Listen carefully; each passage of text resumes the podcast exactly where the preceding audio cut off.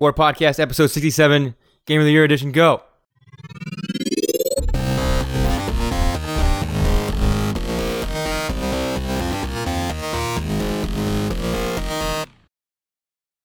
The Ward Podcast Best Played Games of the Year Inaugural 2016. Alex just picked something off my face. Thank you so it, much. Was, it looked like toothpaste. It was going to bother Um, the hell out of me. Hi, Dan.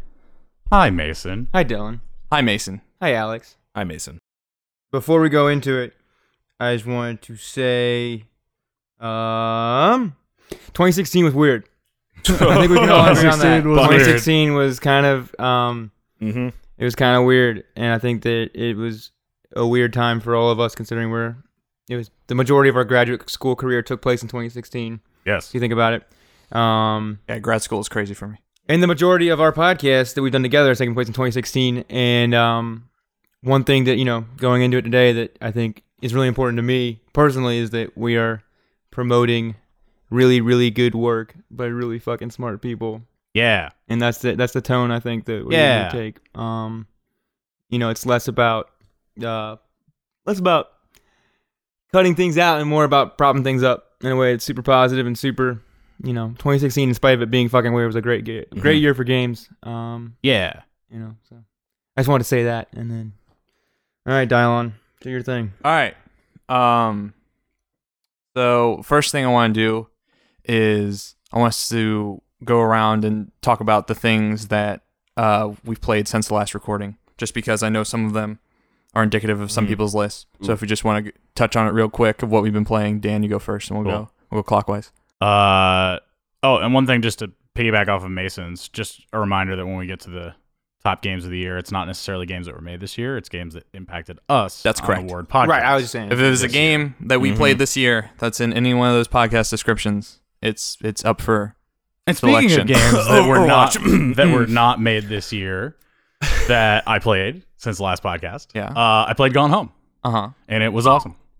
Uh, loved it. Um, you know, super narrative driven. I think a lot of people listening to this have probably played it. Uh, if you haven't, go play it. I'm honestly not going to speak much to it because if you haven't played it, you really sh- it's just a game you have to experience, and it's short. You can do it really fast, and it's inexpensive and worth every penny. Alex, go go, Alex, go. Uh, oh my god. Okay. Uh, No, I I, played. Oh, meant like go play Gone Home. I was go play making Gone a Home joke. right now. No, Sorry, um, why are we cutting Dan no, no, off? no, oh god. Sorry.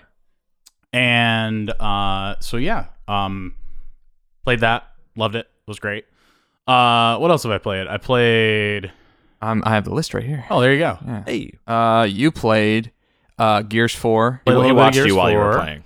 Yeah, I just watched played you. about an hour of gears 4 You played Crypt of the Necrodancer.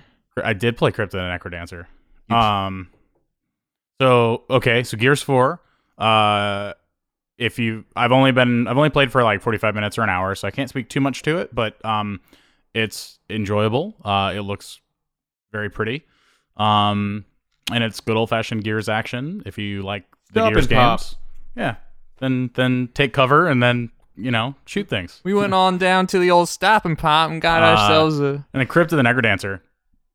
Really liked it. Um, there's a uh, there is a game. It didn't make it on my top ten list for for games of the year. Um, but there is a game on my top ten list which we're gonna get to later. Uh, that is uh, another roguelike, and so.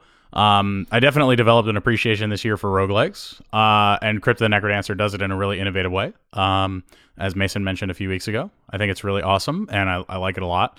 Um, and it's just a fun little game, and it's easy to pick up and play for ten minutes and, and just do your thing. It's awesome. soundtrack Yeah. Mm. real dope beats Uh, I played the first hour, no, per- first like half hour of Dishonored One because I haven't played that yet. Uh, again, can't really speak much to it other than other than the first thirty minutes were awesome, and so I'm expecting the rest of it to be really good. that game starts really strong too It does. It's It kinda starts fun. really It's kinda strong. fun. It pulls you right in. Um, feels really good. It's got really good controls. Uh, I've been enjoying that so far. Um, I yeah. What else? Uh, Trials of Tatooine. Oh yeah, yeah. More VR. Um, so Trials and Tatooine uh, is an insanely short VR experience for the Vive. Um, essentially, you you're on Tatooine, and then the uh, Millennium Falcon lands, and you need to fix it I'm sorry, the what? the Millennium Falcon. Okay. Uh, lands and you need to fix it. And R two D two Uh, it helps you fix it, which is cool. And then you get a lightsaber, and you have to do a duel with uh, uh, some stormtroopers, and you basically use your lightsaber to reflect blaster blasts uh, back to stormtroopers, and and then it's done. And so there's not much there, but it's free and it's fun and it's a cool like, hey, this is what VR is capable of, which is what a lot of stuff was in 2016. Um, but it's it's one of those things that you know you can look at and say, man, when a studio develops a full blown, fleshed out experience for VR like this, uh, it's going to be some good stuff. Was it made by ILM? Uh, I believe it was. Yeah, I think if they have Yeah. it, it's one of Yeah, their, they've been doing yeah, some, yeah, their some labs stuff. or whatever. A little, Yeah. Okay. Um, that's cool. It is, and I think I think more than anything, this was like a proof of concept, Totally. probably that they're choosing to. They're put probably out there. getting the workflow in their Um, system too. Yep, that's Star Wars. Because it's I if if anything, what it felt like is it really felt like a like an intro to an experience that you might find in Disney World. Oh yeah, you know that's what Uh, they're doing it for. Uh huh. Star Tours too. So it's that kind of thing where like Oh, yeah. you can imagine that um this is the kind of thing imagine and this is this is one of those practical business applications of VR. Imagine waiting on a line in uh, you know, you're waiting on line in Disney for a ride and you're instead of wait just waiting there, you're you get wait with a group, you all have these headsets on and you're doing something while you're waiting for the ride. I- It's the kind of thing that just Disney does really well, and so it wouldn't surprise me if that's the kind of route they're going Everyone gets pink eye. and everyone gets pink eye. That's the if- Disney. No, that was rule. actually so the herpes eye herpes thing was I was uh making a joke. no that was Oh. a, but that was there was there was a whole bunch of articles like a month and a half ago that everyone was like oh my god people are getting eye herpes from using the Why, headsets are they Italian, man? what happened there? I got an Eye eye herpes uh, Oh but no my God. apparently that was not a thing. Uh, people were not getting eye herpes. I'm just So kidding. if there's one takeaway from this podcast, it's that people are not getting eye herpes from using VR headsets. I'm still paranoid. I'm still probably gonna wipe it down if there's a VR arcade I've anywhere. got, I've got the little like Oh, d- uh, wipes? Yeah, It's I'll- not I'll wipe wipes. one, It's, yeah. it's not wipes. I want It's, to rub uh, my eyes up against It's like a it. it's like a face mask that you can wear. He's in the only between. one. Yep. Just take some hand sanitizer. and put Anyway, it I think right on I your think that's eye. everything I've played Yeah. new At least in between as far since as I the know. last podcast. Yeah. Mason. Um, I don't think I've played anything new. I mean, I played I played a little bit of Doom. Inside. Oh yeah, I played. Well, we're gonna talk. I mean, I'm not gonna talk about any of the games. Well, that- I'm just giving a preface so that people know. Like, wait, I Oh, didn't know well, Mason I played, inside, inside. and I beat inside. Um, and I have thoughts on that. And And apparently, you also played. played a little more Hitman. Oh, okay. Um, Hitman's really good. Finished Titanfall 2, right? Since last time? I finished it before the. Oh, had you? Okay. I wasn't Either sure. way, yeah, I finished Either way, you Titanfall 2's finished campaign. Titanfall Um, and then Pokemon Sun. I've gotten farther in Pokemon Sun. Right. But that's not new. Don't let me leave without your copy of Titanfall. Okay. Thanks, buddy. Apparently, you also play Assassin's Creed 4 Black Flag. I downloaded Black Flag. Hey, I downloaded Oh, Black God, Flag. I love And- that game. But Austin was That playing was it the this morning. first that was the first game that I talked about on the first podcast Good game. that you had me on. episode It 17. was uh, I think it was episode 17 and we sat in the in Mason's Uh-huh. kitchen. I don't think Dylan was here. I think he was gone that week. And uh, Oh, I'll never forget that. it was literally like a year ago today. It was like a year ago today, and Mason was asking me which what game stood out for me from last year, uh, and and I was like, oh, I know this game's kind of old, but man, I really loved it, and I was it was Assassin's Creed Four. It's a good. There you It's go. a really good game. Full And it's a circle. really good use Year of those later. mechanics. Here we and go. Yeah. Weird. And the only thing I wish is that it were multiplayer, which makes me really, really excited. For Sea of For Sea of Thieves. Thieves. Sea of Thieves Dude, is- that game's gonna be um. terrible or awesome. There's no, there's not gonna be any in That's between. a that's a I think realistic as far statement. as like, oh well, and the cool thing, and we won't talk about this much later, but Pokemon Sun does a lot of really. That game stays new for longer than any Pokemon game, where they keep introducing new stuff as you go. They change up how you do. Like it's not like traditionally Pokemon's like grid. It's like a gym, do the gym, do the thing, do the thing. But every challenge is different. Mhm. Like one I had to watch dances. It was weird, but it's good. Is it with the weird dancing birds? It's funny because I gave Tim Pokemon for Christmas, s- Moon, um, Christmas Moon. and he hasn't played a Pokemon. He plays them all the time on his phone emulator, but he hasn't played one since they went 3D and like gone. So he's like, wait a minute, all everything's new. so he's like, it's pretty cool. But yeah, that's, that's Who's Uh-huh. this kinda- fucking knockoff Professor Oak? he never he never wears a T-shirt. Samson Oak. Also, I'll That's spoil this creepy. because you guys, it doesn't. It's fucking Pokemon. But in the game, he also is a masked luchador. Samson Oak is? No, no, no, no, no. The um, the Kuki Kukai, the main professor. Oh. Oh, yeah. yeah, Okay. Yeah, yeah, yeah. He's also a masked luchador. But he also, and everyone That's not knows it. Hawaiian. I don't know. I like luchadors. Hawaiian luchadors. But yeah, that's what I've been playing the past week. Alex. Uh, played two games uh, Overland, which is a roguelike survival game with um, a very cool, not necessarily, well, kind of low poly, isometric view um, with very, very heavily stylized, like faded and muted tones and art direction. Um, Hmm. Games with gold this month. no, it, it was uh, it's on PC. It's only on Oh, itch. PC map. It's, okay. it's on Yeah. itch. Um, and in it, you have to group up with other survivors to drive a car across the U.S. while these bug-like creatures are attacking it. In every area you spawn, there's a chance that there will be some number of hazards in the area, and just all kinds of things go wrong. It's incredibly difficult. The other game I've been playing is called Astroneer. It's a game that just came out in, I guess, um, pre-alpha mode for Xbox and PC and it's kind of for the a good comparison would be a very cartoony stylized No Man's Sky without the frustration of No Man's Sky. But it's also third person, right? Third person, um, I think it's all voxel based too. what base? Voxels, isn't it all voxels? What are I vox- know nothing about it. What are voxels? Volumetric Volumetric, pixels. pixels. yes, absolutely. Uh, that that I have never heard that term before, but it seems like it. I, mean, look it I up know the later. I'll- player- I'll confirm yeah. it The later. player player character isn't like blocky. Like No, but Doesn't look but the- Minecraft-y. The, res- uh, there is a kind of a Minecraft element of Minecraft's performing not the voxel, terrain though. and um, oh Mm-hmm. yeah, elements that grow and expand and shrink based on how you're using them. Uh, the game feels really cool. There's a lot of like clicking and snapping with otherwise soft objects. Um, the frame rate kind of sucks as like as you do more with the game. Is it bad on Xbox? yeah, but again, it, it's still pre-alpha mode, so they're kind of like, tell us what's wrong.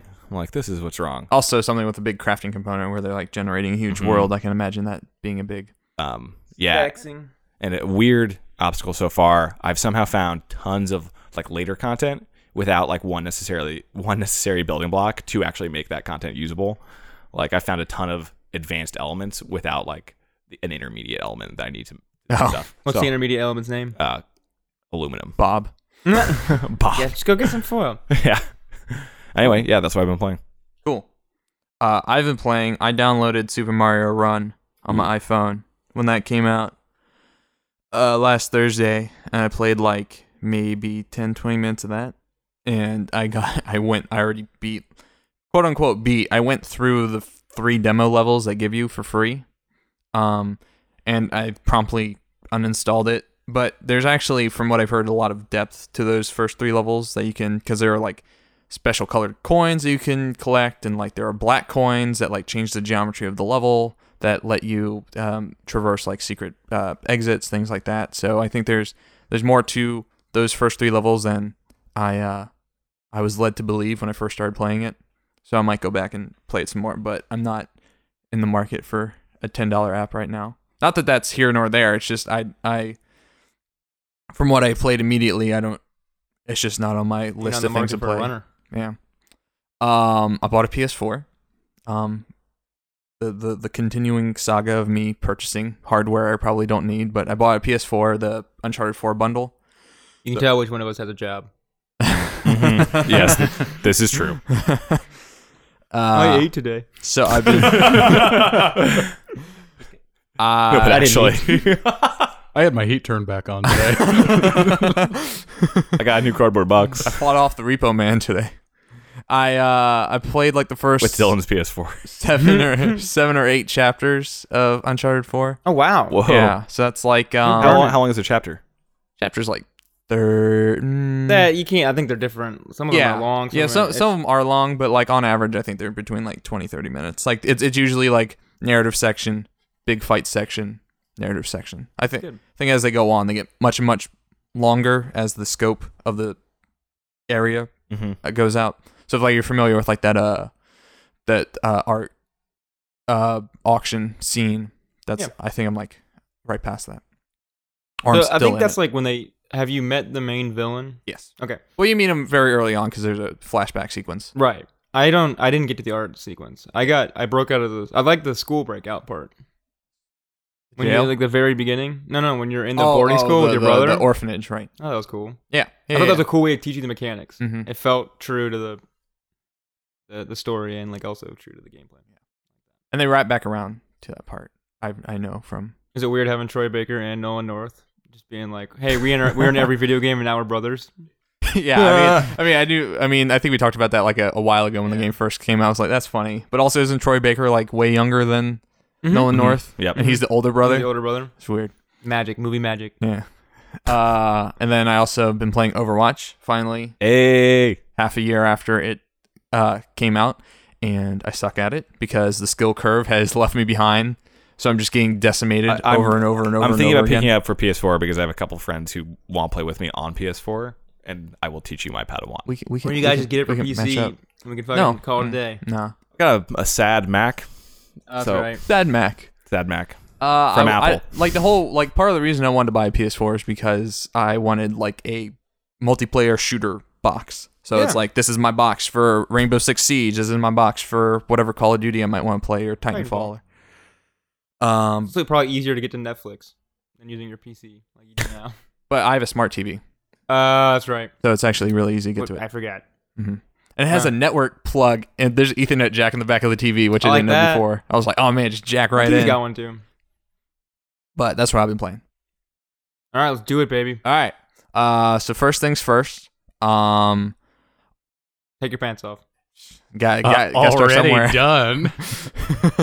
no, Dan, you put your pants back on. Please, for the love of God. Uh, so let's start the by listening, the listeners need to hear me without my pants on. damn it! they do every week. uh, so let's start by everyone saying their top ten and also the superlatives they want to assign to those their uh, top ten. So, Mason. No, I have to go last because my superlatives are not properly prepared. Oh my God. All right, Sorry. Alex. Sure. Um, just pulling up my list now. Okay. So um, these superlatives are are kind of long as far as statements go. Um, so Overwatch, which is quite possibly one of the most incredible examples of a company understanding player behavior and how to engage an audience on an emotional and cognitive level. That's the longest one I'm going to say because it's the most important. Uh, second, Firewatch, um, or how to make someone tear up multiple times with a controller in their hands. Oxenfree, uh, or how to perfectly merge exploration and conversation and take storytelling somewhere as new as the sand and dirt beneath your character's feet. Uh, the Witness, or how to get lost in the previous piece of fr- frustration. Uh, Inside, how to provide just enough story for the audience to make it their own. Johann Sebastian Joust, or how to make everyone in a room afraid of physical harm. Uh, Gang Beasts, or how to prove that local multiplayer still reigns supreme. Uh, Valve's Lab Longbow, how to convince someone that VR is the real deal, Journey, or when you can't tell if they meant we're going on this together or fuck you, go away, and Reigns, a roguelike reminder that your choices have comically lethal consequences. Um, honorable mention. Uh, I'll get to that when we actually get to that. I haven't Yeah. decided yet. Um, so my ten there are Life is Strange for best original narrative, Undertale for most cherishable, Pokemon Go for best resurgence of my childhood, Mafia Three for best period piece, Firewatch for best furthering of the medium, The Witcher Three for grandest adventure, Stardew Valley for most heartwarming. The Wolf Among Us for Best World Building, Tomb of the Mask for Best Bathroom Break Game, and Red Faction Gorilla for Best Kool Aid Man Simulator. Dan? Uh, let's see. I've got Inside, which I have as the best example of how to do a whole hell of a lot with a whole hell of a little. Um, Firewatch for the most lasting impression. Uh, Oxenfree for the um, most buttoned up narrative. Undertale for the best new use of an old medium. Uh, Rogue Legacy for the most addicting game for me personally of the year uh, Gone Home for the best game that I should have played by now. Uh, Tilt Brush for the best example of how to introduce someone to VR. Pokemon Go for the um, best example of how to use gaming to c- bring everyone uh, together in the real world. Um, Journey for uh, the best use of zero narration and still making you feel like there was a narrative. Uh, and then Fallout 4 for the most hours that I spent playing a single game this year. I could echo your Fallout 4. I didn't have it on my list, but I was like looking at my Steam most played, and it's like Fallout 4. I'm like, oh. The last two for me were I was debating between a whole lot of games, and Did y'all ultimately, rank yours by one to ten? No, I just did. Okay, I was just curious. No. Um, I was just wondering. All right, Hitman is the funniest game of the year, for a simple nature of if you throw someone a, a fire extinguisher at someone, Throw what? a fire extinguisher at someone. Sorry. Uh, Titanfall 2 is bringing back skill based movement to games. Dishonored 2 is the best drawer opening simulator of 2016. Nice. Stardew Valley is most likely to hit, make me hit rocks. Inside is the, the, the most show, not tell award. Super Hot is the what is video games can't do this award, and I'll ex- I can explain that later. Mhm. Kentucky Route Zero is is the most interesting game I've ever played. Ooh, I'm guilty. Oxenfree is the mega dialogue system that Mason likes game of the year. The Witcher 3 is the uh it's the really good game of the year. And um Firewatch is is the game that made me most question my own sanity award.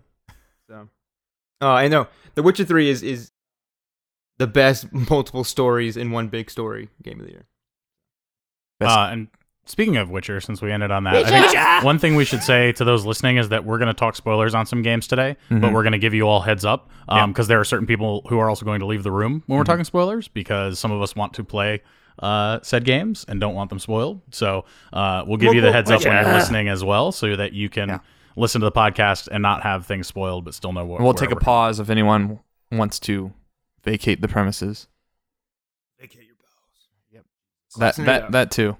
Uh, all right. So let's get into the selection process. I'm revving my engine up for Just it. just rev up. The uh, so if you guys want to look at that doc that I have, the one that's uh best games played, Yep, I got it. um, in the tab that says decision making. Um, Oh, this- This is organized in a way that makes um, even me uncomfortable. Very so, organized. so I've so I have three columns here. Um, to keep, undecided, and to cut. Uh, we have a total of 28 games between us, uh, because of the duplicates we have across our lists. Um, so what I want to do is to start. I think that would make the process easier if we go around and someone selects. All right, I think this should no longer be on the list. And then if anyone has any sort of um, wants to debate that matter, they can. Um, I think as a suggestion, I think it would be best to try to avoid choosing something that's on your own list Mhm. because I'm sure everyone would be like, "Well, I'm comfortable with this." Wait. Oh, okay. Okay. Yeah. So I'm, for someone being like, "I'm comfortable with this not being on there because it was on my own list," so I'll I'll cut my own game. Um, I think it'd be more interesting for you to think. And to clarify for everyone listening, what we're attempting to arrive at is a list that kind of summarizes our feeling as the word podcast 10 most important games to us as a podcast throughout the year. Yes? Okay. So Well- if we're if we're if we're looking to remove something, it's simply because it may not be the most representative of, Of the group. the group. Of the group. Yes. Well, I think also it's it's the And- I think it's we are objectively looking at out of the, the games that we played this year. Yeah. What are the ten best games? There are a few, and there are a few games also that I know that are going to be on Oh, this yeah, list totally. that I want on this list because of the importance to some of the other people in this group. Totally. Overwatch. And I, and I- I think that tho- But- tho- those but, arguments like- will be salient when they're right, had. and, and so, Totally. so the point I'm making is like you know, just no, I think it's good. everyone, everyone listening, I want to make sure that they all know how how we're going about this, what we're talking about, why we're going there. So this will be the first step, and then once we've arrived at a ten, we will then a- assign uh, group superlative to them. So you want us to cut other games? can can Okay. I can I draw first blood? Uh, yeah. Uh, let me go over the list just so everyone uh, knows, since it's only 28. so- Dylan loves reading I games. love, love 'em. Love 'em, man. Can't get enough of it. Uh, but so the 28 that are up. No, let him read, let him okay, read, let him sorry. Yeah, I'm not playing pomp and circumstance over this. uh, so the 28 are Overwatch, Firewatch, Oxenfree, The Witness, So Inside, watch. No, I'm just kidding. I'm sorry. The Watch, uh, The Witness, Inside, Johann Sebastian Joust, Gang Beast, The Lab Longbow, Journey, Reigns, Life is Strange, Undertale, Pokemon Go, Mafia 3, The Witcher 3, Stardew Valley, The Wolf Among Us, uh, Tomb of the Mask, Red Faction Gorilla, Rogue Legacy, Gone Home, Tilt Brush, Fallout 4, Kentucky Route Zero, Super Hot, Dishonored 2, Titanfall 2, Hitman. Oh, let me double check something because I said The Wolf Among Us Yeah, when you I was did. reading my list, right? It's on there. I completely blanked out. Um, it's funny that you mentioned that because that's actually the first one I'm going to bring up. Uh, and I'm sorry because I know you really enjoyed this game. I loved this game. I thought it was fantastic. I've loved the original comics, and I I genuinely uh, love what Telltale is is doing with so many of these comic properties.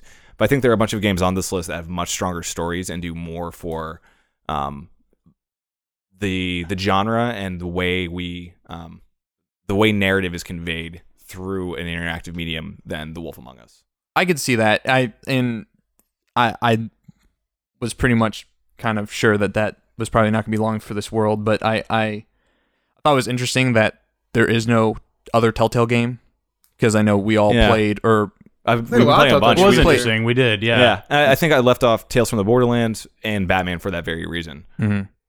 But what's also interesting is how many narrative-based games we have on here. yes, Like I think I think we clearly appreciate narrative, but I think there's something to be said about Telltale where at the end of the day, I think if anything, this is a testament to how important mechanics are also. Mm-hmm. Because Yeah. all the narrative ones we have on here have more unique mechanics or diff- Mhm. at least different. Well, I There's think it's something also about interesting them. because I mean I feel like Telltale constantly gets its due, but still Yeah. deserves due for being the progenitor Yeah, of this kind absolutely. of new strand of narrative based games. But Yeah. yeah, I'm fine with cutting it.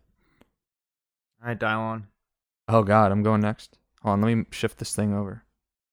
Shift that thing over. I'm gonna open this in sheets while you're doing that. All right. I have it Ah, open in Facebook. Um. Uh, so while he's thinking, um, I will say that The Wolf Among Us has one of the best intro title sequences I have ever seen. and Oh, it's it's- so yep, yep. fucking good, It is stylish. and I really like all the characters between In that game. the Mhm. purple and the fleur de lis and all the noir. I'm a big fan. One settings. that I'll I'll get around to when I have some free time. I've played Um, episode one. Definitely. Uh, um, Oh no, I've played Or- more than I don't know. I saw the Xbox copy. Um, It's old. That game came out years ago. yeah, Oh, it did. Yeah, that was the game. That was the second one after the first uh, Dylan, Walking let me Dead. know when you have one. I'm just trying to. Yeah, I know. I'm. I'm. I'm, I'm Yeah. thinking. Um, I mean, I think out of a lot of these, I'm. I'm. I want to say the lab because I feel like, I mean, I think yeah, compared to um, uh, uh, Tilt Brush. yeah, is my reason is more personal than objective. yeah. I mean, I think it's important to have some sort of VR experience on here, but I was debating between the lab and Tilt Brush, and ultimately decided on Tilt Brush, and I can speak to that later. Yeah. When we get there. Mhm. Um, so cool with cutting the lab. yes. no objections here. Yeah, Uh, and that, that, being and that said, one, the one the one thing I will say about the lab while while we're uh, pulling it off is um, for any designers who are listening who are interested in VR, n- uh, game designers or user interface designers or UX designers, um, make sure you try the lab because where the lab really excels is there's a lot of really good best practice that's being established in that experience. Um, not just lo- not just the longbow that Alex mentioned, but the entirety of it, um, because it's Valve and Valve is heavily invested in VR, uh, and so for them, it's a way to demonstrate some of their. Uh, it's it's a way for you as a designer to see what Valve, which has over 100 people dedicated to VR, let them make the mistakes on their dollar, and you can see what they figured out are some of the best practices. And the lab is really good for that. Um, I agree that we should be taking it off this list for the for the reasons we talked about. But anyone listening, definitely check it out. All right, Dan. Okay. Um, for me, uh, as much as I enjoyed playing this with all of you, um, in person, I think there's a lot less staying value to it, and I think that there and and I was I I- I'm hesitant to take a game off that I was dominant in, but let's Oh be my honest, God. I was dominant. get lost. By sheer Jesus virtue of my Christ. genetics, uh, I am taking off Johann, Johann Sebastian Joust. I was like, Dan, how does your genetics play into gang beasts? I'm See- so confused. no, oh, that's funny. No, no, Johann Sebastian What if, Joust. Dan- well- what if Dan's like so insides out So- because so I'm too inside is fucking out. smart? oh God, no. uh, you arrogant motherfucker. Well, I- I- let me- I- let me- I have no- let me I think- make I a- think For everyone, for everyone listening, Johann Sebastian Joust. I think we talked about this. It's a game where you have to push your friends and make them move. And I you am, throw a chair at I them. am just a, a tower of a man, and it's it's just hard to move me. You're so not that's that big. when I sa- You're only like six fucking eleven teen. and, like, Whatever. whatever. So that's what that's why I said what I said. I think it was a lot of fun. Um, that's why I'm voting to remove that. But have your have your peace, gentlemen. Um, have your speak your peace. I'll agree with you, but I will make the counter argument that I it was the only, and even the Wii U doesn't really do this anymore. It was the only game that had us getting up off the couch and doing something uh, irregular with a controller. Getting out and playing. and and I and I I hear you on that. I will argue that Pokemon Go is a better example Ooh, of how to you know get what, yeah. how to get groups of people up off the couch because I have stories that that I can get to when we talk about That's that. noticeably absent from our list. Pokemon Go. It's on there. No, it's on there. Oh, Two is of it us. there? Two. Oh, yeah, sorry, two of us yeah. had it on our top ten. Brain. Um, My bad. So, but that's that's one of the reasons I agree with you on that one, Alex. Yeah. But I think uh, Pokemon Go has, is a better. Yes, I would agree with that too. Yep. It's gone. Later. Mason. Um, I think in this situation, um, I want to cut. I guess Tomb of the Mask, just because I have no context of Mm-hmm. it, Mhm. and that's it's got to be. That's fine. Yeah.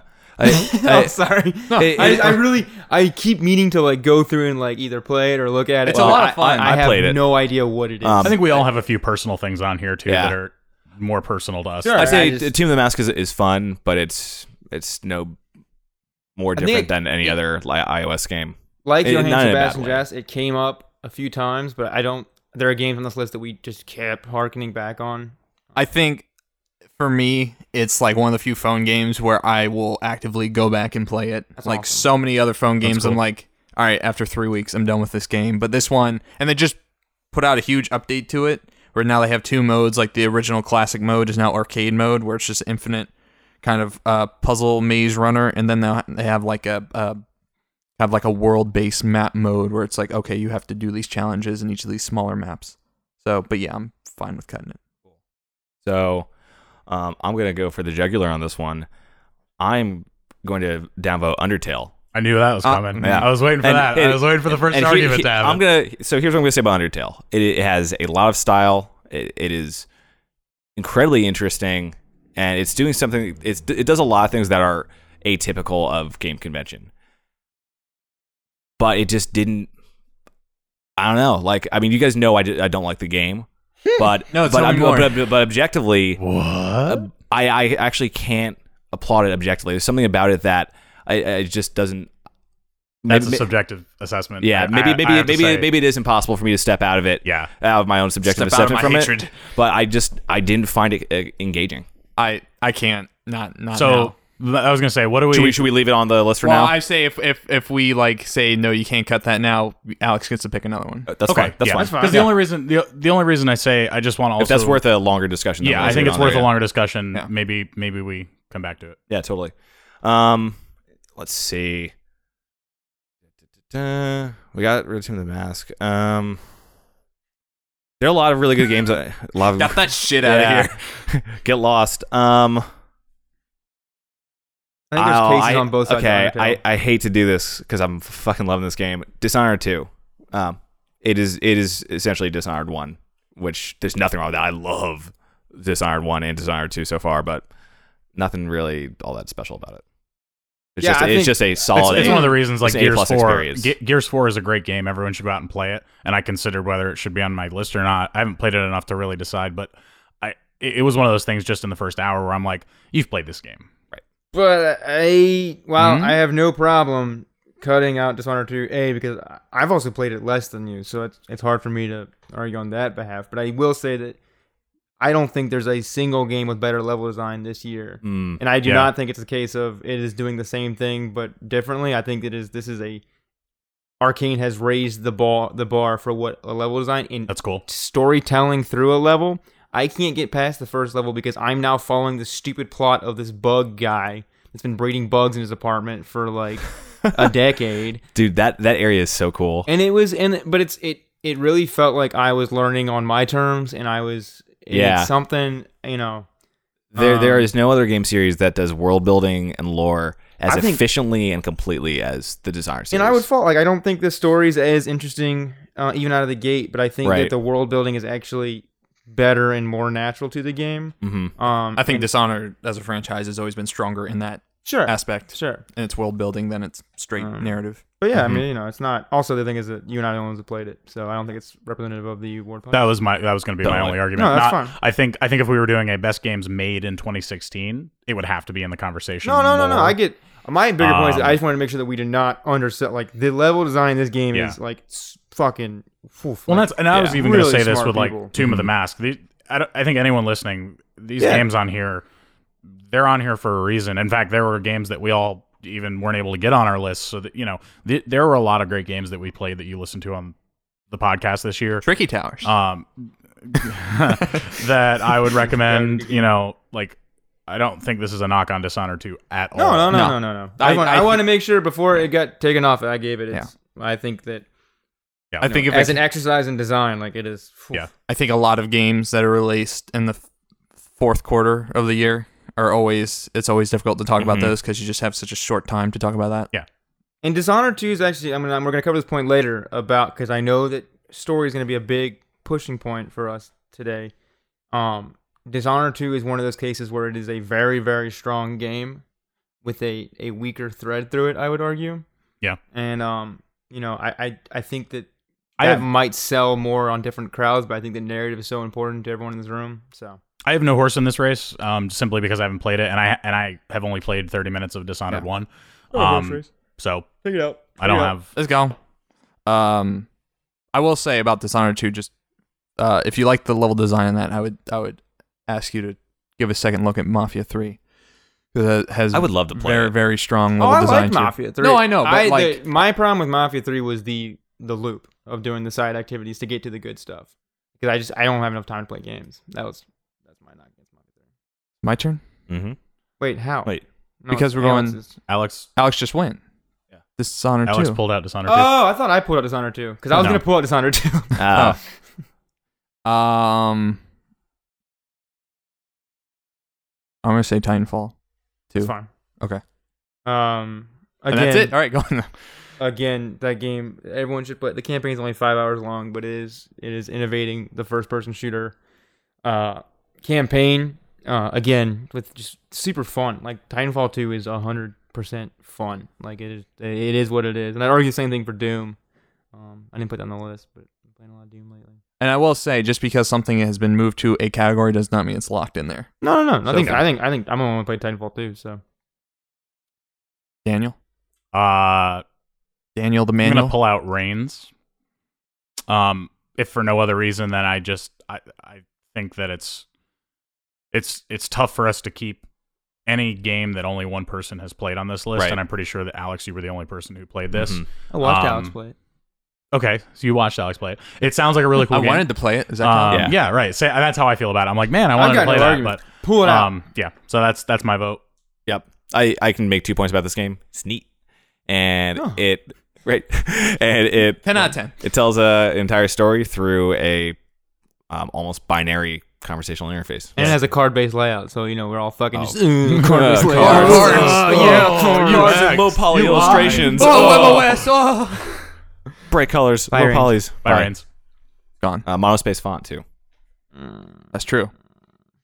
All right, Mason Brown Um, Brune. the third. Uh, I think I think Red Faction Guerrilla is a fantastic game. I forgot that was on. Really love that game, but I, I don't see anyone making a. Oh. Okay, so we're moving that's on. fine. Yeah. All right, Alex, but- back to you. Well, that was easy. No, guys, Red Faction Guerrilla It's had its- fantastic. it had its due like ten fucking Yeah. years ago though. Yeah. But man, rarely have I ever gone back to a game and been like, s- And- still want to play this game. The animation on that hammer swing, that should have been the superlative. Is the fucking the best animation for one action because you see it so many times and it's so satisfying every time. Really good. Works and six- inside does a lot of that too, where there's just there's so many animations in inside you're just like, works sixty percent of the time, all the time. wow. All right. Dylan, unless you have anything else you want to say about No, I'm just Okay. saying that like it's it's crazy how well that game holds up, and that's half the reason Cool. why I put it on on the list. it's good to know. Alexander, Uh, stop texting your side, honey. Uh, my side honey is a uh, sexy gremlin of a man named Greg. Uh, hi, Greg. He listens to this podcast on a regular basis. Hi, side, honey. Um, Let's see. Greg. um, I'm having trouble refreshing. It, it's not updating pro- properly. Want What's- to look at mine? Just pick a name from the fucking just pick Pokemon Go. Just do it. no, No. I can't. We're now at the point where this list is getting hard. Um, There's some. I'm gonna pick Stardew Valley. Just actually, we know. Sorry, I'm not. Wait, wait, wait, wait, wait. Mm, no, sir. Pretend I didn't speak, but I. better shut your fucking I'm, mouth, I Rice. could still cut later. I'll cut you. Uh, I'm gonna get rid of Gang Beasts on just by sheer nature of having more important things to talk about. Um, it's proof that, like, for me at least, couch co-op is still my favorite thing if, as far as games are concerned, and It's also one of the hardest I've laughed. That is Besides Easily. playing Hitman by myself, Um, If they- for, for those who did not listen to our episode on Gang Beasts, you're a little claymation dude. One button controls your left arm, one button controls the other arm, and your goal is to slap the other little claymation dudes, pick them up, and throw them over your head out of the ring. You move very slowly, but still feels good, and it's hilarious. You're like violent Baymax. exactly. I think um, what Gang Beast did really well too is that there's a lot of people in the room when we were playing that don't play a lot of games and don't care too much for games, and I think that it pulled the whole room in in a way that games sometimes don't. Like if we were all when we were all playing Helldivers, you know, it's a video game. It's a video game as a video game, but Gang Beast pulls a crowd. I think Gang Beasts is just okay. Sure, it's not. I think as a game, it's fine. You have insulted the things I hold most But valuable. you also don't like Tricky Towers. Like I think that like there's a you fuck. no, no, no, no, no. I think that there's a there's a there's a mechanical side of uncertainty and kind of sloppy mechanics that make multiplayer more exciting because it is more unpredictable, which is why I Yeah. think sports are more fun in real life than simulation games. Madden to me is never as fun as playing like or playing FIFA. Like FIFA's a great game, but like you can't simulate that uncertainty, and that creates unless, chaos. unless, and here's a game. Rocket that, League, Rocket there League you does it, go. yes. And I was like, a game I was shocked wasn't on any of our lists, but Well, that was 2015 that was for, all for Dylan and I us. talked about for the first 15 yeah, episodes of this okay, podcast. There you go. Yeah, and we, No. we- I, had- Rocket- I had Bear it was just like, put hey, my Rocket list, League's but still good. Yeah. He's like, yeah. Rocket Yeah. League is still crack okay. I feel like Rocket League is still amazing. I feel like Overwatch is this year's Rocket League. Over and I think Overwatch Mm. Yeah. does uncertainty with dialed in mechanics, as does Rocket League. But Rocket League has a third variable with a ball. Overwatch has the third variable with the team dynamic. Mm. Um, whereas Gang Beasts only has And, and it's like in Gang Beasts, like you can't go away by yourself like you can in Halo and just get really, really good at Halo, and then it's no longer fun when your friends come over. But Gang Yeah. Beasts doesn't matter how much you play Gang Beasts, it's still going to be super difficult, and there's still going to be the stamina meter that they don't surface, and some dice rolls that you're just not going to account for, and things like that. I think It- Gang Beasts is fun the way that Yahtzee's fun. It is fun to just dick around with. Hey, that's a random shit. yeah. That's that's that's fair. But if it were to be on the top ten, the superlative it would win would be best game Sarah played this year. No, that She would got be- no, me that, she super that would be finished- excited. Firewatch. Well, that Didn't she play Firewatch? That, but also uh, no, she she watched she played with me. Uh, she finished Captain Toad That's true. Oh, last yeah. week, and that's probably her favorite game, or two dots. Um, dots. two dots. Did you who what you got, got? Gang- What you Alex got, Dillon? Dylan? Is it me? It's Yeah, you. buddy. Oh. Uh oh god. Getting getting tight now. I'm saying you just cut Pokemon Go. It's not even. Like yeah, well, but I'm not gonna do that. I'm actually uh I'm gonna cut Journey. Simply for the fact that I think Journey I think it's it's had a second a second life on PlayStation 4. Oh, yeah. But I think Journey has I think Journey's gonna always gonna be there. Sure. And I hope it is. because no, well let me I'm get to listening. my I'm po- listening. So because if if Journey if people stop playing Journey, then Journey gets l- way less interesting. Because then you get match made with no one. I would disagree with So that. here's the the counter to why I said I think that when we were talking about taking Dishonored 2 off the list, and I said to Mason, if we were simply talking about the best games made in 2016, I think we'd have to keep that in the conversation. Um, but se- for that same reason, since I think we're talking about most impactful games, and it was on two of our lists, um, I know for me personally, I think that to pull it from the list right now uh, dis- does a disservice to how impactful it was to at least two of us. let's All let's see All right, Journey let's- out. I, I would Well, say let's okay. see Journey All right, out. all right, all right. Uh, then Kentucky Route Zero. Just because Um, I have I think Kentucky Route Zero does stuff narratively. Wow, it's hard. I can't. There's no way to make the argument for Kentucky Route Zero just because. yeah, a lot, I, I a lot of can't us haven't help because played I, it. I didn't get Uh, past the like the second or. But I third will say area. that I think that there we're gonna talk about games that have ghost stories today. We're gonna talk about games with time mechanics, and I think that Kentucky Route Zero not only tells uh, at least a comparable story, I think that Kentucky Route Zero does more innovative things than any of those narrative games. And and I and I loved I loved Oxenfree. Um, but I high I think Kentucky Route Zero should be our next game that we all play because it is fucking cool, man. It is I'm all right with that. I'm down for that. it is. Same. It, it is some weird. That game and Super Hot both this year had me saying video games can't do that.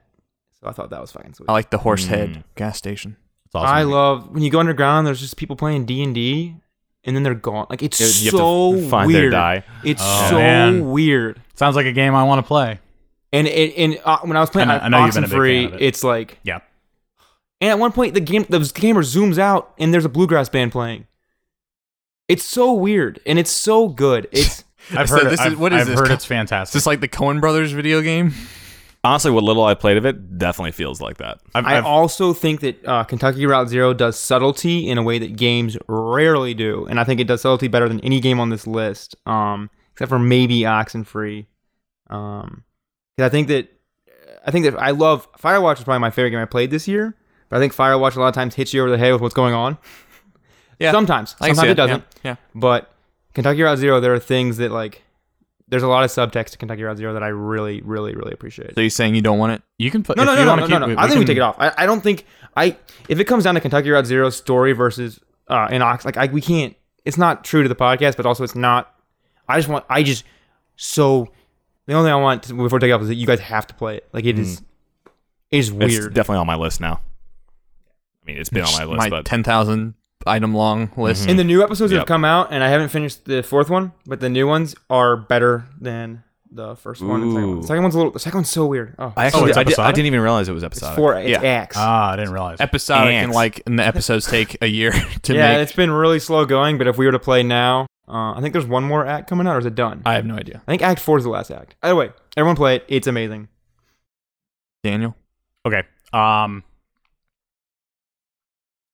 I know you said specifically not to pull one off of our own list, I mean, we're getting down to the but wire. we're getting so- pretty close. So I'm I I gotta pull. Man, there there are three that I'm debating pulling. Um, I put so many hours into it, and it's a great game, and we talked about it a lot. But at the end of the day, Huh?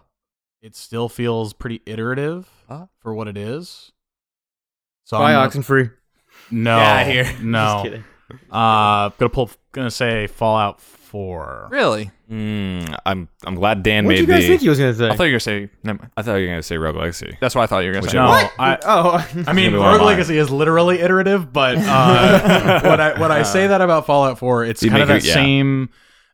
I don't know. I I for me a sequel game, and it's interesting because I, I you know like Witcher Three is still on this list and probably going to end up on this final, but I have a hard time with certain Witcher! like it has to do like what for me and i know i know this is a contrary opinion to the room but bioshock infinite for example is an example of how a sequel can really go above and beyond and stand on its own i think that fallout 4 did amazing things i love that game obviously it's on my list because i put a ton of hours into it but just thinking about where it fits on this podcast i don't know uh, that's that's my vote I, I don't know if I'm comfortable with yeah, I that. think I'd yet. go to bat for Fallout 4 over even coming I'm on Dan. which is Inside- interesting I'm 'cause on the the inside only, on this. I'm the only Even- person who put it on my list Right. Hey, Well, I- I- 'cause, like, yeah. 'cause we Hey, played I a lot saw of it it. in We gave it- 2017. I I know. gave- yeah, I gave it my due in the 2015. Well, to- see, and that's right. You gave it your due in 2015. I, I because came it back to came it. out. I came back it to it, came though. out Yeah. in November last year.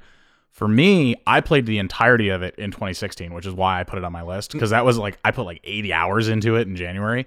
Um, and I felt like I would be doing a disservice to myself if I didn't say that it was one of the most important games for me of the year.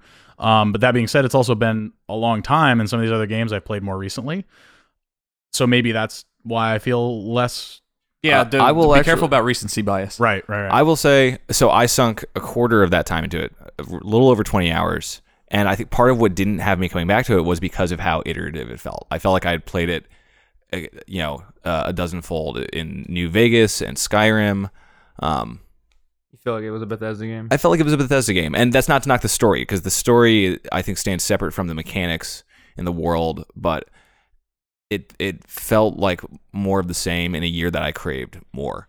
I'm sorry, in a year that I craved something new. I feel like I've been shitting on Fallout 4 a lot in the past couple months, but I still really enjoy and appreciate Fallout 4. Mhm. And we have talked about it. And a to Dylan's lot point, on I this think podcast. that Dylan and I both came back to Fallout 4 after investing a ton of time into it. And Bethesda does that with their games. I All want- right, how about we leave it on the list for now and we Sounds- come back yep. to it? Sounds good. Um, and here I'm going to do. Man, the only reason I'm pulling this one is because This one. we have literally talked about it for like two minutes today for the first time. And I know it has a lot of importance in the past, but I don't think for 2016, if we're talking about how important it was to the Word podcast, I think I have to pull Gone Home. I was gonna I was gonna cut Gone Home too. I also think that they're. Oh, go ahead. And Dylan looks like he's about to You explode. didn't even put it on your list. But but but They I didn't play it this you year. didn't play it this year, and we didn't talk about it this year. If we had had like long conversations about how it related to certain things and all that, I I feel like Well, if you're around next week, Dan, we'll have a really long conversation. and I'm and I'm down for that. Um, I just think I think when that when I'm looking at this list, I think that it was an amazing game that I'm glad I played. It will be a very memorable game for me going forward, but there are at least 10 other games on this list that I think deserve to be on there and therefore I have to say that. I have a. Oh, go ahead. Well, you go ahead, Dylan. You have some well, I thoughts. was just gonna say that you know, Gone Home is probably one of the best games I've ever played, and it informed so much about my thinking of how modern gameplay writing is done, and I feel like that. And I feel like that and Firewatch kind of come from a very similar place. Oh, for sure. Well, that's um, the point I was gonna bring up. Is that I to me personally? Well, Dylan, are you done making your point? Or Well, just that like you so much of Fulbright as well as um, S- Campo Campo Santo, Santo. you can watch together and see like, okay, these are guys that are in the industry. They made their indie studios. They made this very first-person narrative-driven game, and now they're going to make something way bigger, where it's Campo Santo's like film I initiative. think everyone's gone to the Raptures. Another one of those. oh yeah, types. like Yeah. Chinese Room. Chinese um, Room. and Dear Esther is also one of my favorite Yep. games. Uh, and I wish I bought a PlayStation 4 earlier because everyone's gone to Rapture was on PlayStation Plus last month. Uh, it goes on sale all the time though. Yeah. you'll get it for. but um i don't know i think I, that game is very important to me and it shapes a lot but i also played that in like 2014 2013 and So- that's and that's i think this is where when when you wanted the next journey i think that we talked more about it on the podcast and two of us had that experience this year but think if we had what if we put the podcast um an, in another week Yeah, I, I mean, I have a lot of thoughts on Gone Home. sure So- um so- hey and and So and that's obviously my argument i think Yeah, like the yeah, only yeah. reason journey's on this list is because you played journey what if it was reversed what if you played gone home first and then you played journey Can I can I raise a question? Um, two things. Gone Home and Firewatch, I think, are cut from a very similar cloth. for sure Um, and I have my opinions on that, but also I think that Gone Home does a better job at hitting a vibe and a tone relating to teenagers. Um, not teenagers per se. I mean, s- what's she's eighteen in it? she's 18 Yeah. the writing is The fantastic Writing is fantastic, and, and if there was any one game that I was gonna put toe to toe with Gone Home, I'd put Life is Strange, and I think Gone Home handles it.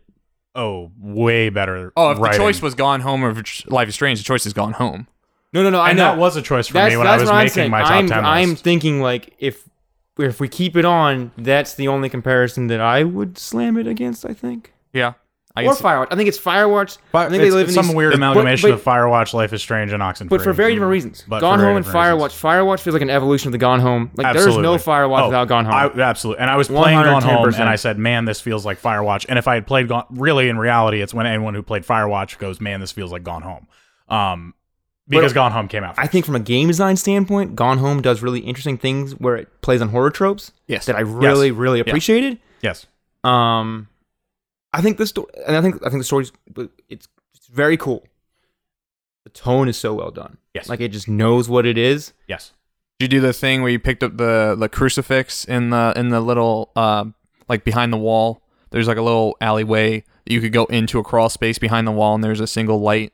Mm-hmm. Did you ever do that and, and gone home? If you pick up the there's like a crucifix or some sort of like idol like perched on on the drywall. If you pick it up, the light goes out, and Ah, I freaked the fuck out and just like ran out of the out of the out Ah. of So because the I was room. waiting for that because you early, very early in the game, you get that note about the lights. You, it's Yeah, like a the it's like faulty a wor- lights. faulty lighting and all Yeah, that yeah, kind of yeah. stuff, and you're like, it's gonna happen. It's gonna happen at some important part, and then it didn't.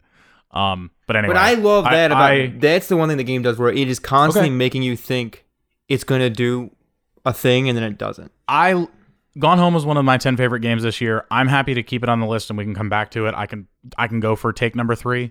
Um, it's Well, up, it's I- up to you guys. I would prefer to keep it on the list, but I mean, if I'm if I'm Keep it on. outvoted, Yeah, I, I'm down to keep it on. I think, I think there are other games that I think that there's more better discussion around that game. Than, I think we. Yeah. I think for argument's uh, sake, what you need to make the distinction between because Dylan, to your argument about journey and timing, this is a subjective list, not an objective one. No, I know, And- but and I'm saying the that, subjective like- nature of this is that we I think I- these are games that we have played and discussed, and Dan's argument that we have literally talked about Gone Home for two minutes does hold still, Dylan and I- despite and how important Gone Home I is. actually enjoyed Gone Home more than Journey. Yet I think that Journey. list. Yet I, I- think I- that Journey but should I- be on the list. I still, I think to Dylan, I think Dylan's most important point that he made is that if we had another week, I think that I- we I- would have oh, gone totally. way And I into think that's depths of absolutely- Gone And, Home. then, and we could make that in that that argument and then in Alex would've infinitum played it. because Sure, you could just be sure, like, sure, okay, No, no, no. I know, but I think that Dylan and I have had discussions on Gone Home in the past that we haven't all four have had. Um, and I do, I think that I like the idea of the discussion that comes out around Gone Home versus not versus not head to head, but the things that Gone Home does. Um, Let's keep and it on. I think if that's the case, I think we should cut Journey.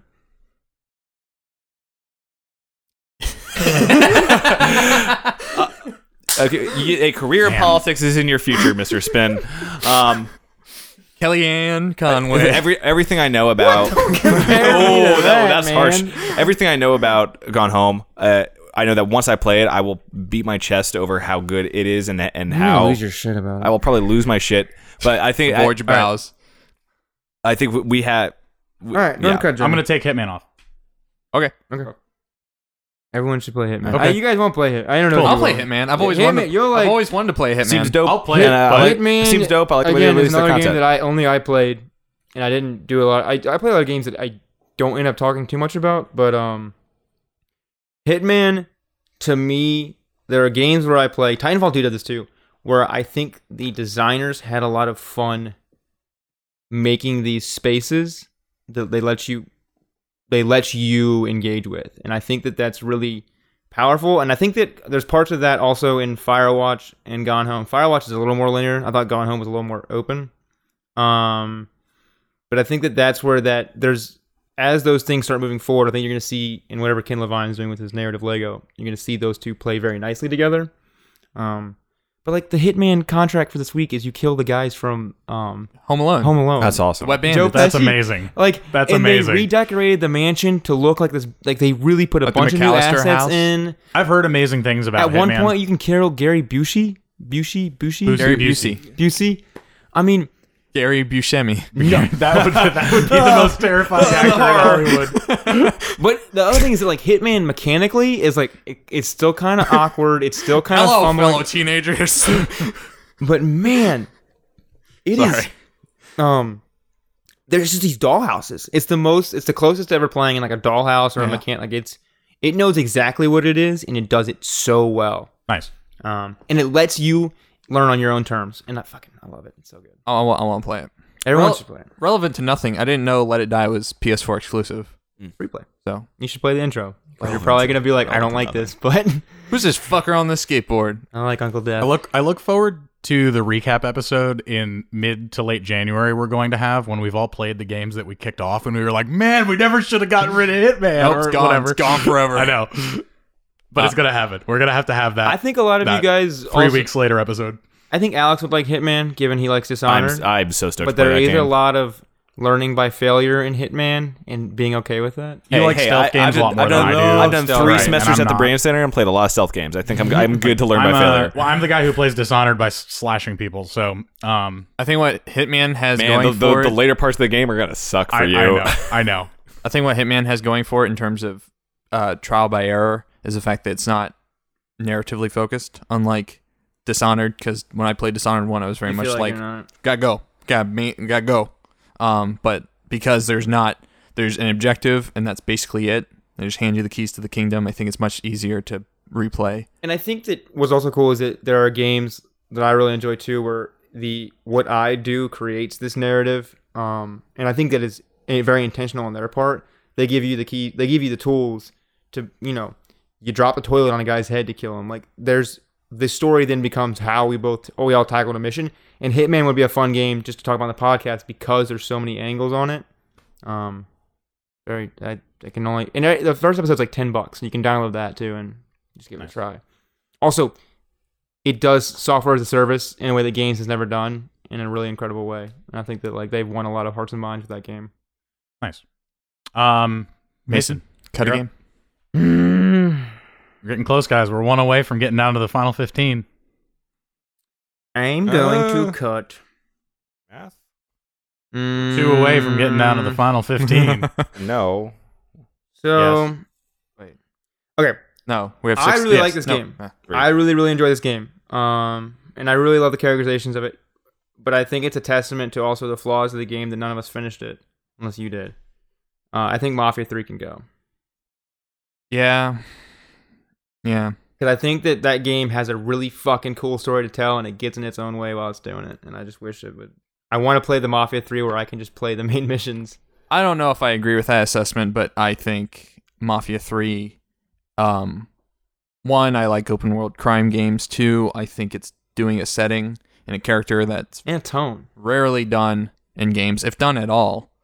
Uh and yeah, I think people should play it, but uh, it's definitely on my list of to play. It's- um, and- I really want to play it, but Just to play it for the, the opening is so fucking awesome. Like, I think that game. you well, know- also I think that that you know, like there was that article you sent us, Dylan, that and and we talked about it on the podcast, just the role that race plays in the game and how Mhm. that's a really important thing that I think I think when games are at their best, they are extending concepts beyond the pure presentation. Um, and and it's you know one of the reasons that I think or the, the reasons that I think a lot of these games are on here for us is that they resonated on a second level or a third level because of some kind of underlying um, issues that they tackled. So in the case of like Undertale, maybe it's just the the meta critique of gaming and games themselves whereas in this case it's it's issue of race relations in the United States and I think that's a really salient important thing um whether we keep it on the list or not which I think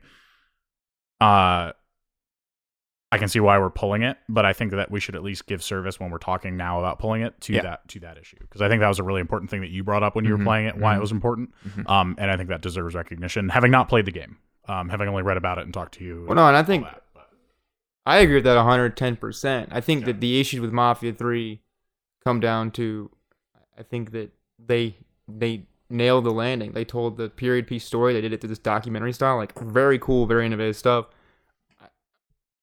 My issues have already been raised. I think Yeah. that there's, you know, I think not to speak for you, correct me if I'm wrong, I feel like your issues with Mafia 3 are very similar to issues people have with games like Assassin's Creed 1, things like that where it's like there's there's this uh regimen yeah, that in their construction they thought was a good idea, but to some people's taste it doesn't doesn't Well, sit well. it's, Ended it up must- it's failing. also a testament to my time as a resource this year, where it's Mhm. like the games that I really could hit through were the one like I sat and played Inside in one sitting. You know what I mean? Like that's that's the kind of game I'm looking for this year, Yep. except for The Witcher Three. the other game I'm looking for this year. That is the exception. You know, I just want to sit down and play The Witcher 3 in one sitting. but I have a point about that later about how Witcher Three tells it in vignette in a way that I can I can inhale. Who's But up? I'm fine. Oh, It's you, my man. Oh, need my phone again? I will say that I like Mafia Three more than games on this list, though. Acknowledged, Cool. Um, agent. Pokemon Go. Mason, can you clarify what you meant earlier about super hot and uh, like games should be able to do that? Are you And guys why- gonna play Super and why- I Uh, shouldn't maybe. fucking- I have, cut it. I have Hey, played, hey, but- I have hey, played, how no, about- I've played Super Hot. I All of played. I played. I haven't lo- played all of it. I, pl- No, no, Oh, I no. played Wait, have a you couple. played the I regular played a version or couple the seconds VR? of Oh, the, the Regular. loop. VR, it's Um, only on Oculus, right. Oculus Rift. So I think You the can main hack that. mechanic I is neat. can, What do you I got? can illustrate my point about Superhot doing things that games shouldn't be With able this to gun. do. No, by telling you what I and I haven't. I've seen it. I've only seen it in Superhot VR. You take a virtual VR headset off of your head while you're wearing the headset. That is indicative of what No. Superhot does. I think Super Hot belongs on the list. Okay, I'm no, not no, arguing against Sure, I'm. T- I'm telling That's you. kind of a brain fuck. no, but this the but That's the super whole the, game. the traditional Superhot is way better at it from what I've heard. I haven't played the VR version because I just heard Jeff Gerstmann talk about Mm. it. Um, there are parts in Super Hot where I was like, what the fuck is happening? Like, it was, A, mechanically, I think it's the ha- one of the most conceptual game designs of the year. I think it does something very new and interesting in the space. Um, so that's kind of, I don't want to give it away because I, I, kn- I, I can sell it without having to tell you what it does um, by telling you what it does. But the time mechanic. The Well, I mechanic think- is no. The I think he's mechanic talking is about- interesting, but, but there's a layer the to the layer. game, Oh, okay. a meta layer. Uh, oh, yeah. And like you, you showed me with the like, No, no, no. It's fucked. It's Yeah. dude. cool. And then it and then it starts eating away at itself with its mechanics and how it's speaking to you, the player, because the player you exist as you in the game, but also as a um a thing. I I just Avatar. an avatar. Thank you. Um, the game is is that game? Yeah, that. Well, I mean, you sold me. Maybe Sorry. Ke- we'll keep we'll keep it on for a little bit longer. Um, and I, I still think that mechanically, there's no more interesting game. Maybe Oxenfree's dialogue, I think, is great. Um, Mm-hmm. sold. I I mean that makes it very. I know we're Still going brush, to maybe. we are likely going to have to still probably cut that compared to the other nine. I mean, the- sorry, ten. Um, I was like, there's I'd only go, nine I'd go more. to I was bat like, for Superhat f- before we. dope. Um, There are a oh, few here, others I'd here's the cut easy before one. Super Hot. I'm gonna cut Rogue Legacy. Yep. No, Yeah. it's fine. it's I- a it's a do it. fantastic I- game. Get that shit out of here. No, no, no, no. Go ahead, Alex. Dan already cut it. yeah, it's fun. I love playing it. Um, it's it's it's a game. It's an amazing. No, I will. it is more than just a game. It's a game. um, I will say. So I just I'm I'm I'm fully in agreement that we should cut it. Um, but I think that Rogue Legacy does an amazing job at creating. I the reason that I'm very much in favor of Super Hot being on this list for as little as I've played it, and the reason it's the same reason that I'm in favor of Rogue Legacy being on this list is that we talk a lot on this podcast about design and we talk a lot about how things are designed to create and elicit certain things and so if much of our list is based on narrative and and that is a big focus for a lot of these games there are a few games on here where the way that they are designed the loops that they include and the mechanics that they include are just so damn good or innovative that they at least deserve us talking about it. It's one of the reasons that I'm going to bat for Super Hot, even though I've only played like 15 minutes of it, um, but I've read more about it. Uh, whereas with Rogue Legacy, it's like I've I have put hours and hours into that game. So have I. Um, and I've done it pure out of pure joy. It's just a pure joy. I will still pick up that controller and go back to it and just be like, man, that was fun. And it's quick and it's easy. That being said, I think that I'm perfectly happy pulling it off this list because I think that there are there are 10 other games on this list that are more indicative of us as the Ward podcast. Um, but that being said, like I that Rogue Legacy to me was a very important game this year. it was I- when I started this list, there there I had three buckets. I had definitely, probably, an honorable mention. And I went through all the games. Uh, and Rogue Legacy was in my definitely. And there were only four or five other games in there. So um Yeah, it was an important game for me. I'm okay taking it off the list. That's all. I, I just wanted to say my piece. And I, I think there are a lot of things that game does really well, uh, especially. Um, I feel like there isn't there aren't enough games on console that truly embrace difficulty. Um, I I don't play enough PC games, so I can't speak for that.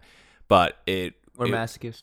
yeah, it, um, it was it, it was refreshing compared to the usual hand holding and onboarding that most games I play hit me with. and and you know uh, one other thing that I thought about that. I think one of the reasons that I was so just in love with that game is it reminded me of the era of video games that were so foundational to me. Um, Well, it was and such a difficulty. Castlevania It's such a game. Castlevania. Yeah. game. It's It's very- very and- arcadey. and ju- it's very much Even the that, animation, that right? super because the the singular most defining console for me, video games wise, was the Super Nintendo. The virtual boy. Um, yes, the Virtual. Of course. Boy. Um, and the Super Nintendo. The so seminal- that nine that 1991 to 1995 era, um, you know, was just really mu- uh, an important time for me, video game wise. Um, and games had replay value and longevity and value for their dollar, not necessarily based on length or uh, story, because those were very. Now, Final Fantasy would be an exception. Link to the Past would be an exception, but there a a lot of times difficulty was one of those things that you could give value out of, derive value from. Um, but difficulty in a way where the mechanics and the loop were really important to the intrinsic nature of the game. Uh, and so that was just part of game design in that era. And so this this harkened back to that for me. And so I think in a lot of ways it was also very nostalgic. And also that game, it's difficult, but at the same time, you don't care about its difficulty. No. Like if I lose in Overwatch, I get pissed. If Yes. I die in Rogue Legacy, I Then you're like, man, start let's go in again. Like going again. Yeah. And I think it's indicative of the sprite design. I think it's indicative of the sounds they use, of the animations they use. It's it's it's a very it's a very friendly game. It's not it's never mocking you at any No. point. It's never like Well, it You wants fucked. you to lose. Like that's the game. And- like the and- game is built on you learning by failing, and Yes. then it supports you by making sure that when you fail, it says, hey, you're moving the needle forward. You can buy new upgrades. You can do And this, that. There were other games I played this year, such as Spelunky, which I played for the first time, and um, uh, Crypt of the Necrodancer, where I'm like, man, roguelikes are cool. These do some awesome things. Or like Flame of the Flood, where it's a roguelike Flame of the that's Flood's hard. Hard. It's just it's hard to the point where I, I can't play it that much. And Rogue Legacy just finds that to me of all those games that I played this year that were on my list where I played a lot a lot of roguelikes, roguelikes.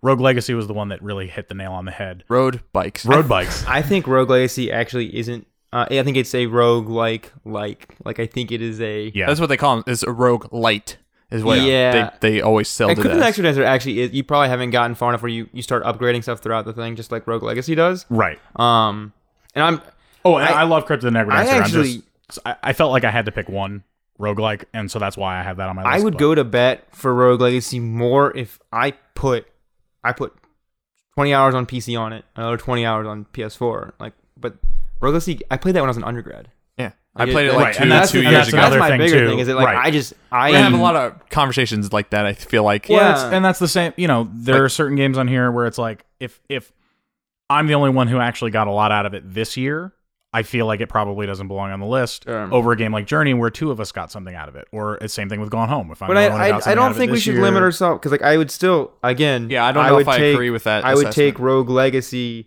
as a testament to really strong game design uh, over some games on this list, but also as a statement of us. Hmm. I think that my my bigger thing with why Rogue Legacy is okay to go is how quickly you thought it was going to happen. I thought it was It's going like to a gut happen as check. soon as I put it on the list. And that's the thing that I cuz I love I love Rogue Legacy. Like Rogue it's it's it's I feel weird cutting it because I think it is one of the best games on this list. Well, like Yeah. I said, nothing's set in stone, so Sure. we Um can come back to it if we okay, need to. that's fine. Let's do that. Uh, but I will say that that's one of the few games where I saw maybe 10, 15 minutes of gameplay footage and was like, I need to buy this game immediately. So It's also one of those games. There are a few games that I included on my list where, like, you got it. You guys helped open certain areas of indie gameplay to me this year. And looking at my list, most of my games were independent developers, and until this year, I had not played a lot of independent games. Um, and so you guys helped open up a lot of those doors to me. And Rogue Legacy was one of those games that you guys recommended to me. Um, and so it's very important to me in that regard too, because it's it's a natural evolution of my game appreciation. Um, and so that was one of those games. But I've got other games on here that are like that, so I can't really like. It's not Right. the only one. Right. But anyway, whose, whose turn is it? yours. Oh God, Wait. Go ahead, Don. Do you, are you are you ready or you want to make my Hey, if you have something to say, say it. Um, I think one thing that's really cool about Rogue Legacy is that's one of those games, a really good example of you have this like first two runs where you're kind of feeling around it, and then there's a moment where you make that turn in that game where you're like, oh, I get it. I get how this game Yes. wants me to play it, and I, I, and uh, every game has that, like except for like like Firewatch doesn't, because Firewatch is like you do this, you do this, you do this, but like games where they're like, in uh Skyrim I had that in, I had that, I had that in XCOM 2 this year, I didn't put XCOM 2 on the list because I know that I am the only one that will. I was surprised XCOM. I 2 was wasn't too. on your list. I was, I really it. Me as well. I I was expecting that in Tales from the Borderlands. Mm-hmm. uh, Tales from the Borderlands was good. I really like Tales from the Borderlands, uh, I- but I liked. I could have watched Tales from the Borderlands. Right. Um, I can watch XComs. XCOM. No, wh- why, why I didn't put XCOM 2 on here is because I think that XCOM 2 Just, was. just the cutscenes. I was thinking through Yeah. like what I am gonna And take I'm away done. from this year is that XCOM 2 was an evolution of what XCOM 1 did to me, and I really Uh-huh. like that. Whereas I felt like Hitman was like, this is, we're not doing what we've done before. We're doing it in a, at a class we've never done it before. Like, That's funny because that would have been my argument against XCOM 2. It's like, well, it's XCOM Enemy Unknown. Um, I would also like to point out to our listeners, we are down to the final 15. Dun, dun, dun, dun. I vote we take a quick break so I can pee. All right, we're gonna take a break. So it's Intermission. amazing can pee. Dun, dun, dun, dun, dun, dun, dun. Yeah, dun, dun, dun, Now dun, await dun, a dun, message dun. from our sponsors.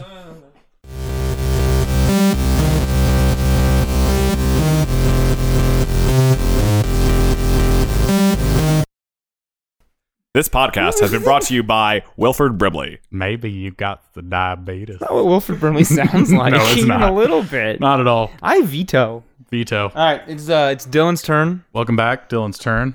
Again, Final- I, Final want to 15. reemphasize. I think Rogue Legacy is one of my favorite games. Period. I just okay. God damn! Why'd you cut Rogue Legacy? Dan, Dan, you ruined Christmas. I like the guy that farts when you jump. We gotta take. Yes, that, that one is good. Guys, irritable Good takeaway. makes it best farts 2016 uh um, i'm gonna cut the witness Okay, yeah, that's fair because no one in this room has really played it. Um, I'd say it was, it was very important to gaming, especially console gaming. Um, Why's that? so it uses a, a singular mechanic in a plethora of creative ways. Um, like in just in a countless amount of creative ways. And there's there's a mechanic that they don't draw attention to that is so like mind blowingly awesome when you when you figure it out. I've heard about this. I Yeah. don't know what it is. I've just Good, heard that. good. that I'm there's glad- a- I'm there's glad- a turn that happens, and you're like, The- yeah, I don't know peter if it's, molyneux shows up and he's like let me tell Jonathan you Blow's a smart designer, man. I don't know if it's me a, a tell you narrative about- turn or anything because I haven't encountered anything like that. But there was a, um, I'm in a very difficult area, but um, and that could be it. But there's also a just like a core function, a core mechanic of the game that is not revealed until you figure it out. awesome. It's that Fez it's does just that. so cool. Um, Fez does that. so yeah, Have you played Fez? I, I played a couple levels of it. It was recommended by a guy who I just was not really that cool with, so I took I fucking I was hate like- that I'm- guy so i hate this game So I was like, yeah, That that's guy, yup, am I right? Dylan gets me. I uh, Yeah, I just never really gave it the time. hey if there's one thing i understand it's, it's and I hatred. did watch Indie Game the movie, and man, Phil Fish, what a- what a guy, what a guy uh, he's a guy. what a man what what a person. What a I man. think he makes cool games. he did I like the way that Fez looks. Fez has made a, a look. cool game He was part of Super Hypercube.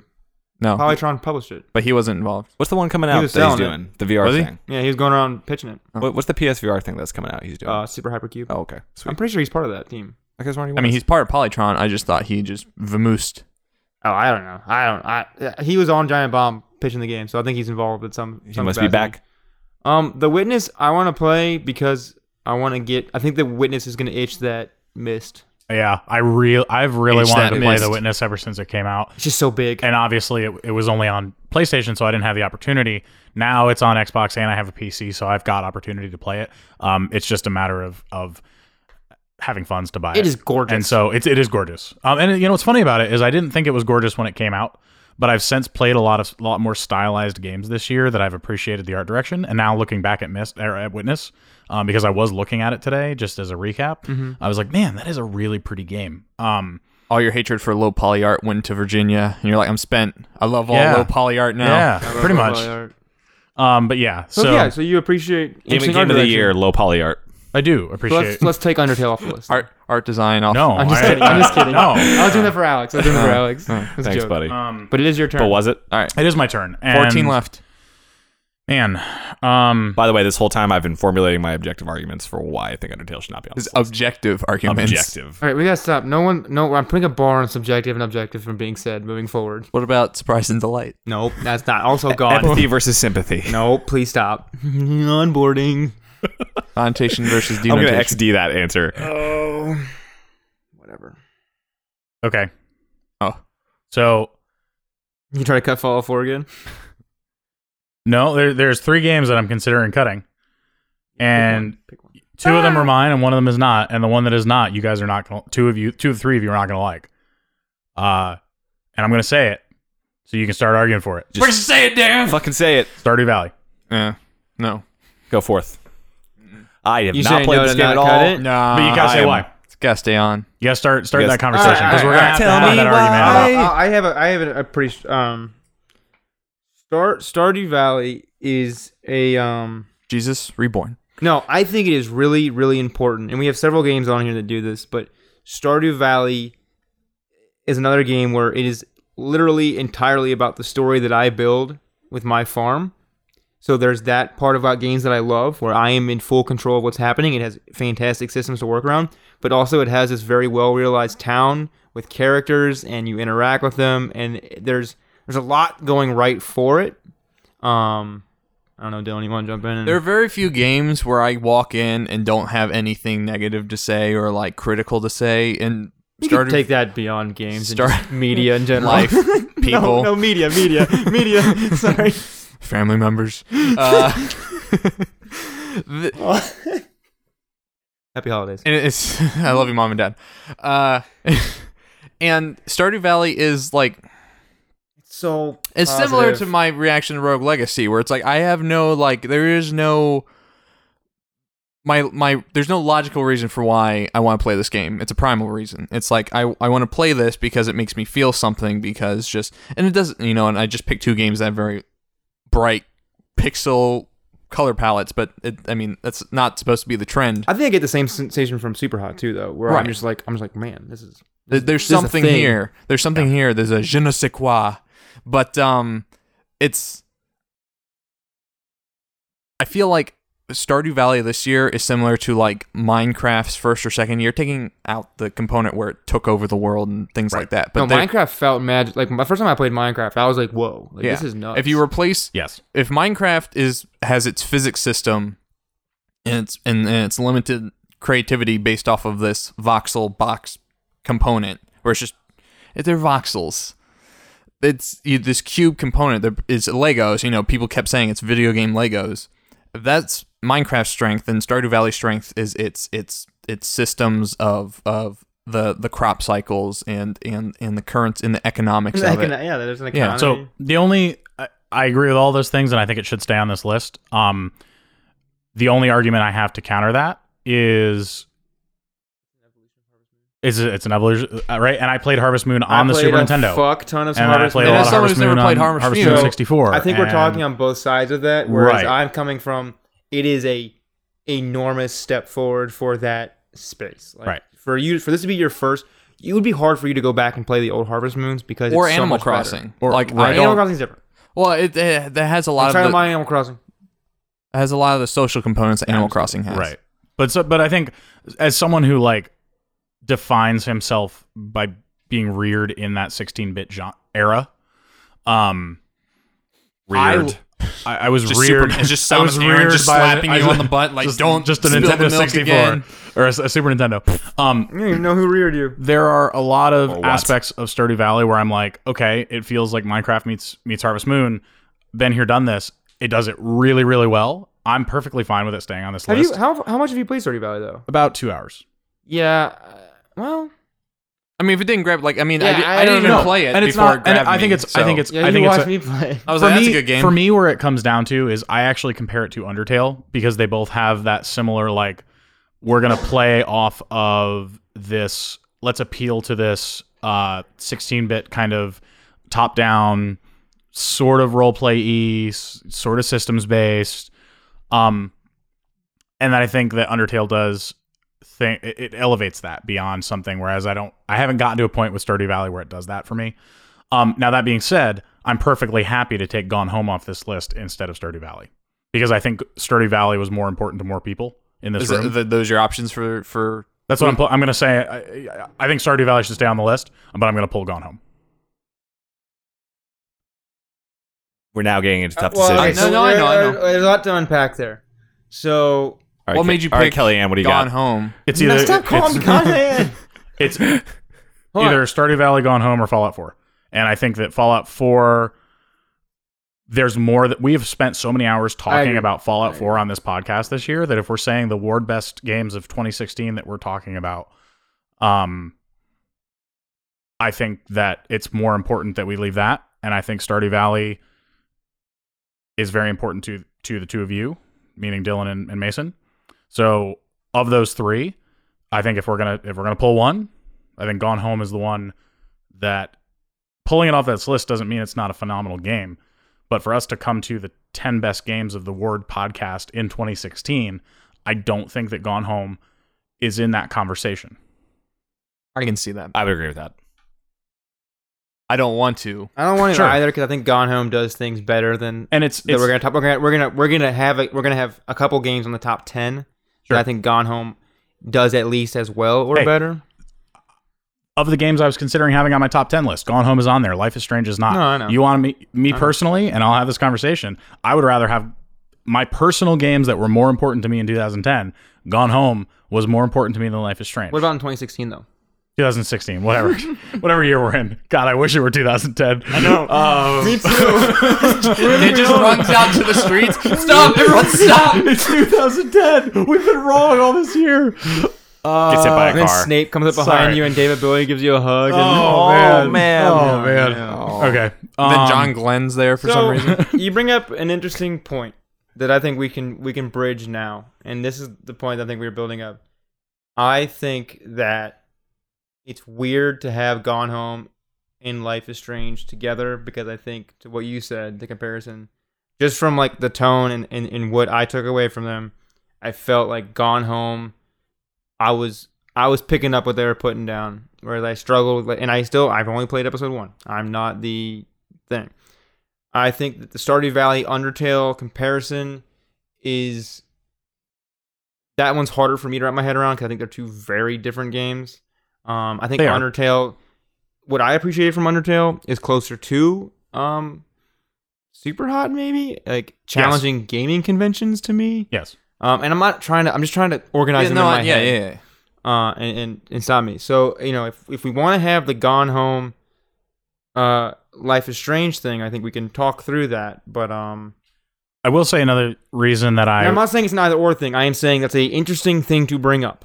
I there is a part of me that even though we are talking about the most important games to the word podcast of 2016, if push comes to shove, I there are certain things where I will lean toward or at least give a few extra points for things that were made in 2016 and Stardew Valley has that a, a positive gets a plus from that because I think I think I can get big up. that. I do I- you know I do think that that's important but I will say I think Stardew Valley. overall, um, in my life, I would say I would put Gone Home over Life is Strange, but in this year, I would put Life is Strange over. And Gone you were Home. advocating like, and that's and that's the that's the weird thing about bringing a game that is so important to. It's a weird, it's a weird dark horse candidate.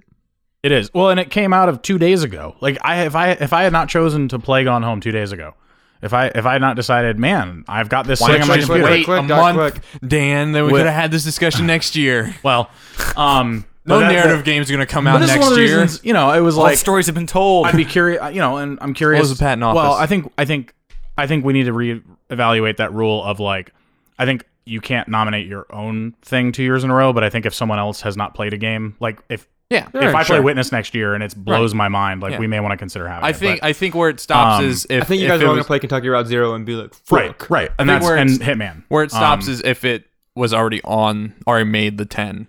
that's and that's valid. Yeah, we don't want to have two years in a row. Um.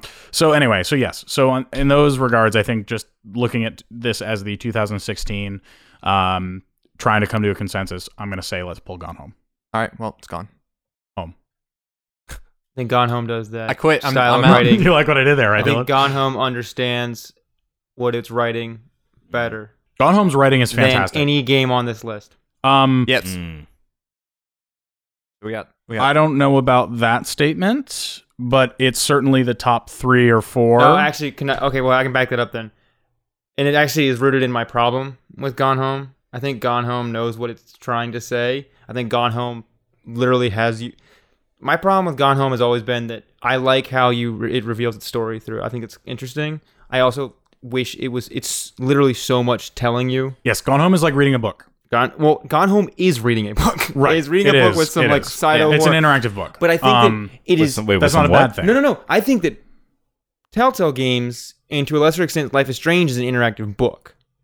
Life Well- is Strange has a gameplay mechanic. Yeah, I'll give it Life is that. Strange has a gameplay mechanic. No, can I Oxenfree has a little gameplay mechanic. So does but I think Firewatch. that what Gone Home does that's interesting is that they actually take your preconceived notions as a player and exploit those. yes, Whereas I think that Telltale is just like pick a thing, pick Yes. a thing, do a thing. We like these stories. This is you go to Telltale for the story. Whereas like Gone Home, I think had enough mechanically that made it worthwhile as a game. Gone Home is can only be a game. Right. Gone Home can only Yes. be a game. I think Gone Home, the best playable parts of Gone Home are those that don't have actual mechanics in it, where Yes. it's logic and it's using memorization, it's using your ability to understand an environment. Well, You're basically you are literally playing a human being in a house with no And- familiarity with the house. it nails a sense of space yes, for sure. in a way that the only other game to do that that I've played is Rainbow Six Siege. and they're very similar games, really. If we're Yeah. talking about, I want the model, the model of the house and gone home to Breach be a and clear. That'd level. be That'd be amazing. Breach and clear. No, but I, I think that it, it it the genius that they had is that they put a lot of trust on you, the player, in a way that I, I think a lot of games don't. I'm I'm, I'm sad to Well, see it I'm, go. I'm pretty stoked I am to play too. this game. It's good. you should. It's really good. And and It, it, it's something that I've It kicked off wanted the to walking play simulator. since it came out. no, it's Yeah. you'll. I think that. I'm I'm stoked. All right, Mason. Oh fuck. Oh fuck. Um. We have three left that need to be cut. All right. Oh, are, are we at that point already? Yeah, we're down to the Yeah. wire. Okay, here we go. Mm, Would it be easier if we start adding? Oh, to save, we can do that. Because that I think we can knock out a Let's, bunch. let's do that. Oh, okay. Yeah, move. We're moving over to. I think it's a good call. Game- I think, games I, to think I keep. think we're getting to that point. But we've had. I mean, these discussions are. Yeah, are- that's are great. Absolutely. Should Um, I let's see. I get to go, fucker. Yeah, You do Let's get to Chill go. the Let Mason fuck go. out, man. So we're adding to the list. Of what? Uh, we yeah, should I keep. I say Mason has I the think we choice. have to keep The Witcher Three Wild Hunt. Any objections? well, Uh, Mason, can you make the pitch for it? Oh, I, I, I think The Witcher a 3 game. The Wild Hunt is one of the most lovingly crafted games of I I, I mean just uh, it's a big budget game. It's a big game, but it has so much that it does well from you know the world that you're in to it feeling full of people and it feeling full of personality. But also, I think that Witcher Three's gotten better as time's gone on. Like they they fix the menus, they fix a lot of quality of life. Like The running. CD Project Red, yeah, the running CD Project Red makes um they do right by their game. Like and and I think that, you know, if you were to say like, hey, you know, uh what can games do with a lot of money? Like, you know, this is what you can do and this is using a lot of money in a really good way. Um and also I think that like Witcher 3 is one of those games where like I think that I really I enjoyed a lot of the stories it had to tell. I don't usually like fantasy. I'm not a fantasy guy. I don't care for it. I think, you know, and I think that it approached it with a there are interesting stories it had to say. And it had a point of view. It had it had things to say about certain things. if if uh, anything has the best dialogue options for Geralt, um, Geralt, that's the last I'll say it. Geralt. But it Uh, has, it has things to say about It has, it has things Close to say about exploited populations. It has things to say about domestic abuse. It has things like it. It broaches a lot of t- through the lens of fantasy and through the lens of fantasy storytelling. It's actually covering things that I think are important. Nice. What are Yeah. you keeping, Alex? Uh, the obvious one. Oh. Uh huh. um, um, I the can support Pokemon that. Go. Pokemon Go. Pokemon Go. Obviously. um, although Undertale. although if, although if none of you pick Pokemon Go, I will make a compelling pa case for a game that I don't feel. Uh, Wait, I are you agree. putting Pokemon Go on? um, I will when we come back around. You're putting Overwatch on, right? Yes. Okay, good. Yes. good. Don't Um, fuck Everyone's with on me. the same page. All right, I'm sorry. Everyone knows how much I love Overwatch. Yeah. I think Overwatch is one of the ten best games made this year. Oh, So, ha- hands so down. one Yeah. thing that was big for me with games in 2016 is the concept of the loop, which I was always aware of passively, but never actively thinking about until I started talking about games on this podcast and with you guys. And to see a game that has so uh, extensively analyzed a not only just a core gameplay loop, but countless other variables and micro loops in terms of the way people play, who which character they're playing, the macro level strategy Counters. of all these variables, counters among not just character types but player behavior. Um, there is so much strategy that has been thought through to a absurdly scientific level, all through um, the the package of a c- very well fleshed out and stylish um, um, uh, c- conceptual game. Um, everything from the art direction, which bleeds style, to the story, which takes um, uh, fairly stereotypical tropes and spins them in new ways. Um, Overwatch made me like uh, competitive first person shooters again. It made me love these games. Alex, I have a question for you. What do you got? Why is there so much Overwatch porn? Have you seen Because- Tracer's ass? Have you seen I, her I, I'm ass? telling. No, it's not just. Tra- You you know- know, Reinhardt. It's it's equal opportunity. Like it's all out. there. I, uh, I wanna see some so Reinhardt if you porn. if you go to Tumblr and just type Reinhardt porn, I guarantee you will find something. Rule forty two of the internet. If it is thirty four, uh, Always Thank goes you to for the Nazi correction. porn. Water Sure. 42. what was forty two? That the Uh, Nazi no, Number- roll. that's, not- that's terrible. the number from Hitchhiker's Guide. You're right. Um, rule thirty four. If it exists, there Order there's porn. 66. Six. Um, building on that, uh, why Overwatch is important. I think Dylan made the point earlier. It is. I think this is the closest thing to this year's Rocket League. I think it's it's everything that I love about sports. Um, I think that a lot of people don't. I think there's an argument that I've had with Dylan a lot about like sports and like you know I'm, I'm not I'm not advocating sports, but there's something about when you appreciate a game. one should. uh, when you appreciate a game for the s- like, there's an athleticism and a skill involved, and like when you watch well created fucking Overwatch teams, man, it's cool. And, like, and Yeah, Rocket for sure. League has that. Um, but that's the same thing I have when I watch a, a basketball game or a football game. it's coordination and teamwork, which i- is so integral to the gameplay mechanic. Like it's cool to see a game that, that relies on that. I also Overwatch to me is really personal, even though it wasn't on my list because I also had Enter the Gungeon on my list because I was when we were in Pittsburgh the first month, like I just was I it's the first time I've ever been in a city. I was in a place where I wasn't super familiar. Like Overwatch that was just city like sucks. eh, Pittsburgh's it's okay. and I actually I had Overwatch Anyway. on my honorable mention list and was considering bumping it up depending I knew there wouldn't be enough to knock it on, but um because the little bit I played of it early on was so compelling and so addictive and so well done to speak to your comment about the loop Alex that it's the reason that I haven't played it again since because I knew it would suck up so much of my time um that I took a step back now I'm going to get back into it now that I've got some breathing time but I think it's a testament that, to a game that I could, I played maybe four hours of and was definitely like, man, this game is awesome. Yeah, it wasn't on my list because I probably played mm, maybe four or five hours, maybe a little bit more. But I'm like, I'm not there yet.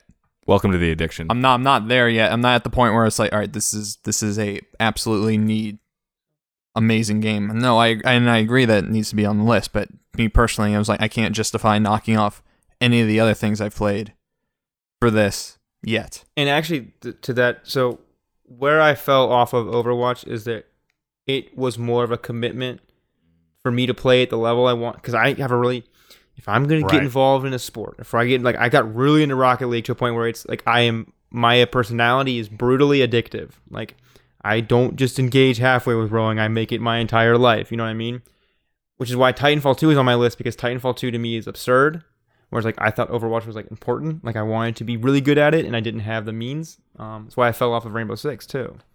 Um, Overwatch Overwatch on the list. wins my award for best Brazilian hip hop DJ healer dude I of fucking 2016. am playing as him. Just from a anime, like how do they make you feel like you're on roller skates with him, even though you don't slide? Or I how don't, do they make I you don't feel like- understand. like uh, and the height differential with the camera, how like Oh, Genji that's so good. constantly feels like he's in that crouch like sprint mode, like ninja. it's first crouch. person. Like Mm-hmm. it, you always feel there's Torbjorn the dwarf. there's so much personality through the first person camera in that game. It's it's nuts. Like It's a Reinhardt testament to Blizzard and their game making abilities. got that juice. Oh yeah. Locked the Titan team in a closet for eight years and like, please, we'll we'll do anything you want, just let us out. Um, what are you keeping, Dylan? Uh, I'm gonna keep Undertale.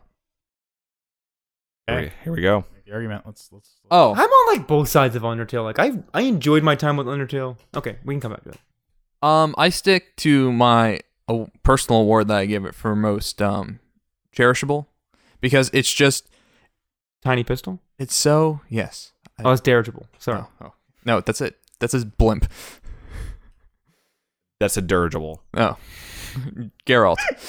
Uh, no, I'm pretty sure dirigible and dirigible are two different things. One's a tiny pistol that A you put in Derringer. your uh, Show you. Derringer. Damn it. Show you my tiny All pistol. Uh, Dan, I'm doing whatever your name is. I'm sorry. Philip. make your point. I'm sorry. I'm fucking. what an idiot. Come on, guys. Let's That go. was so. I was still in school when I played that game, and I played that over the winter break, and I just felt like that game had so much heart to it. It just it it it had so much to say on so many different topics. It like was it was about rekindling this idea of of playing you know 8-bit RPGs, playing Pokemon, playing original Legend of Zelda, things like that. You know, also Earthbound, the quirkiness and the wackiness that you'd find in the Earthbound and the Mother series but also this weird commentary on like there's this there's this headline I saw I think on on Polygon about that new Netflix show The OA and about how that's it show it proves that Netflix is still the the the distribution channel for outcasts and kind of like and weird ideas that might not make it on regular syndication. Yeah. And I feel like Undertale is like the outcast game where it's like pitching all these weird things because the because Toby Fox is taking all these weird influences like all of the boss sprites are like different like webcomic artists that you haven't heard of and it's has this weird chip tuney synth wave but like very homely soundtrack to it and it's it's all these things that kind of intersect at this really weird apex that make it work but it's still telling this heartwarming story of this child that's lost and is trying to find their way home and it's it's it does a lot of things it's like this is a weird thing because I would say it's almost like a childish Witcher, where for me the Witcher game, Witcher Three, was about this big adventure that you're going on, and Geralt's going to see this. He's he's going to see it through to the end, where it's the same thing with the unnamed character in in Undertale, where you're going to see see this path. And I just think it's so witty and so clever and so heartwarming, and I think it's indicative of just how much people love like Papyrus and Sands and all the cast of characters they meet over that game and it's it's great it's like it's it's it's both the most adult and most childish game of this Yeah. that i've played it, it, you want something to say? The um one thing that's cool is that I also that so it's interesting the the outcast point that you bring up because I think that it is incredibly witty. I think it's it's really smart. I think it's very but to me, Undertale to me felt like this like like this is like s- this this is a game that it was made for video game people. Like it's Yeah. it's a reflection of culture and gaming culture and like it's almost I can see the outcast in terms of like it, it's a little like a, little like punk rock kind of like how it's addressing and things. a lot of the characters like there's the ghost that listens to music by itself in the house and, And I- but to me, I think it was actually it knew exactly who it was speaking to, and it that to me like I'm trying to think of like what would that to- doesn't feel like an outcast. That feels more like a, like this is I like it's like Toby Fox is like you like you get it, you see his point of view. And But I'm maybe that's saying not bad those for them. people would identify sometimes as outcasts. Or like the child in sure. the game could be seen as an outcast because it's the only human in the game. No, no, I'm, I'm agreeing with you. I think you, I think you're large. I just think that I think it's a game made for video game people. Like I think it's So here's my thing um, that's an extension to that. And, and I'll just say spoilers now so that anyone listening. don't tell um, Dylan he didn't beat the game the first time. Oh! So uh, the ending of that game, the way that they just completely subvert everything, and you think you've won, and then you shut it down, and the way it makes you like close the file and you have to reopen it, and it restarts the game in the place that it left off, and it becomes all glitchy and and flowy, and just that crazy, just what a crazy way to end that game. Um, that alone for me is a super memorable thing and a super important thing because for me it was a great example of independent gaming pushing things forward pushing a what could just be a uh, standard earthbound-esque rpg into uh, that really meta area and and to piggyback off of you know all the things that you both have said already i think um to me, I I might feel differently if it ended with just like Azagor. You- You you beat Azagor and the game ends. Okay, maybe, maybe, eh, whatever. Um, but the way that they just they bring this other level, and then on top of that, the fact that you can do this, and then depending on how you finish that whole weird ass scenario with Flowey and the bizarre thing, when you then go play through the game, they completely rewrite the interactions so that you have a second game essentially um, and they completely subvert all of your expectations i think that that is um, a real testament to what you can accomplish with an indie game that that um, you can't do with a lot of big budget things because a lot of big budget things uh, aren't willing to take as many risks and i think that this was a really good example of risk taking of uh, tongue-in-cheek kind of nods to so it's like i think i think i agree with everything dylan's saying about the endearing quality of it because I, I personally really liked th- all of that side of things um, but for me this is a choice for, for purely mechanics and uh, and dynamics and gameplay and game construction and game design um, and also i know alex hates the visual art style uh, i actually really like the visual art style um, because to me it's a it's a nostalgic thing um, and it's so it's like and that's that's purely a subjective assessment um, Wait, we said no more subjective objective. okay fine Otherwise, That's- everything that's else just- Dan you said get- was purely objective. uh, yeah. So, um, that's that's my argument for keeping it on the list. Oh, I think it. I, I, go ahead, Alex. You got some. I'll give you the closing point. Um, I can't disagree with any of that. Um, you guys make really good points, and I think I'll just boil like my take on the game all boils down to my subjective op- opinion of it. That, um, which, no, I think it's important to distinguish between the two. Um, uh, my, I'm going to say it, keep saying it because I know it bothers him.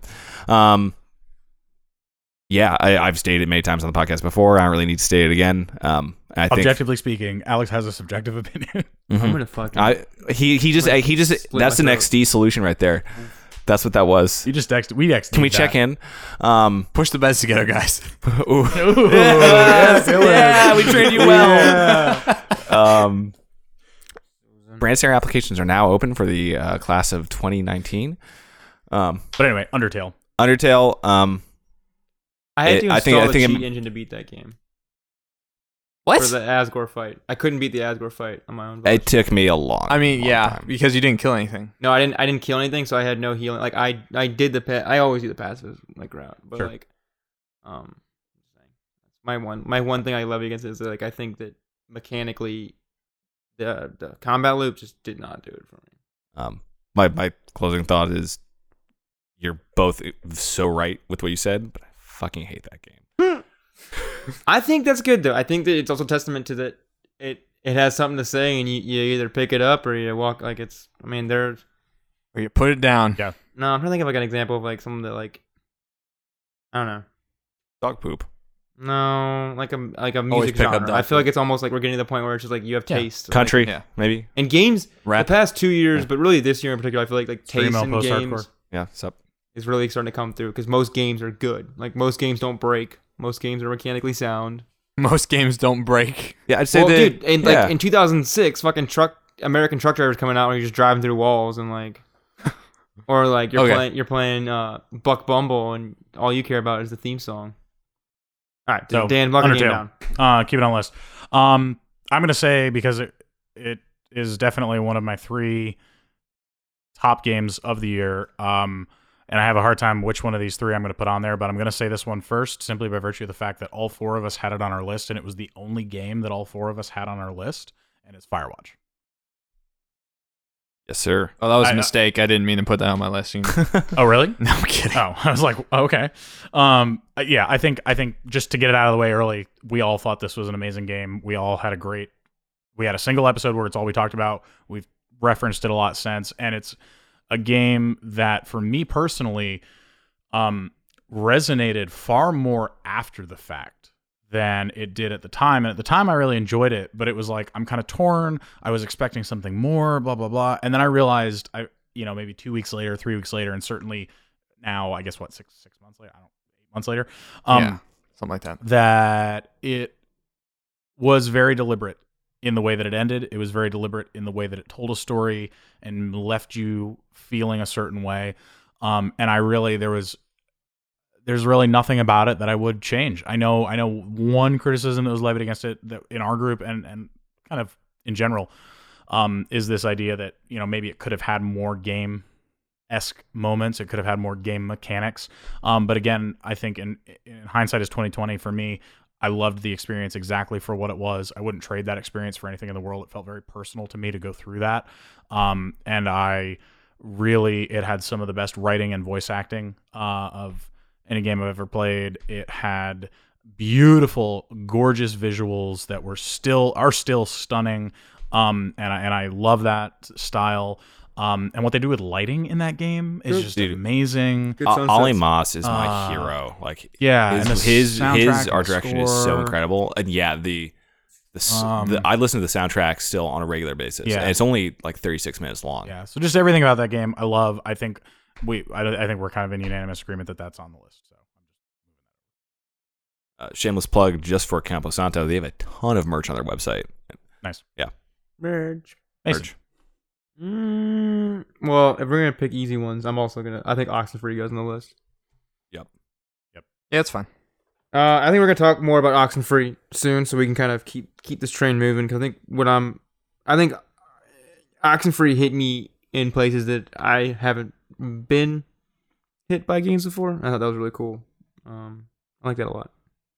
Oxenfree also mechanically did things that I really appreciated from. It- I think I think, it- it's yes, one of the most innovative mechanics of the year, hands down. the most natural feeling conversational elements of any Oh, kind of story conversing thing that I've played. I f- I felt it, And it, it- just did a phenomenal job. I, I thought the the uh, voice acting was Oh, so so good, um, and it was supplemented by great writing. Um, I also liked the mechanic of the radio. I thought the radio was a great. Oh, the radio is so Love the smart. animation. Um, and I also love the art direction. So Uh, Um, that that game does. It's a third-person, slow-paced walking game where your only two mechanics are talking and using a radio. And I had to turn the lights back on. It is. It, it does such a good job of creating a sense of place and dread. Like uh, that was incredible. I think it dealt with loss really well Yes. in a way that I, I think really, I really cared about that. That's, I mean, it's dealt with loss. I think. I mean, not to not to always compare, but felt dealt with loss better than Firewatch did with the dead child. that that did feel a l- I don't want to say tacked on at the end, but it.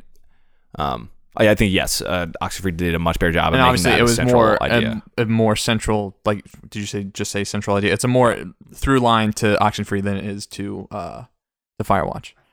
The um, Father motivations and Firewatch are kind of I I I've been Weird. thinking a lot. We talk a lot about Firewatch all the time. I Yeah. I fucking like adored my experience with Firewatch. I adored more than anything Firewatch how it made me feel. Like it made me question. Like Sarah and I are both sitting here like, what what what the fuck's going on? Like what is real? Like I thought that's some like that's only only a game can really do that because you're playing the character and they're giving you they know what they're giving you and you're reacting in a way that they and Inside does this very well too.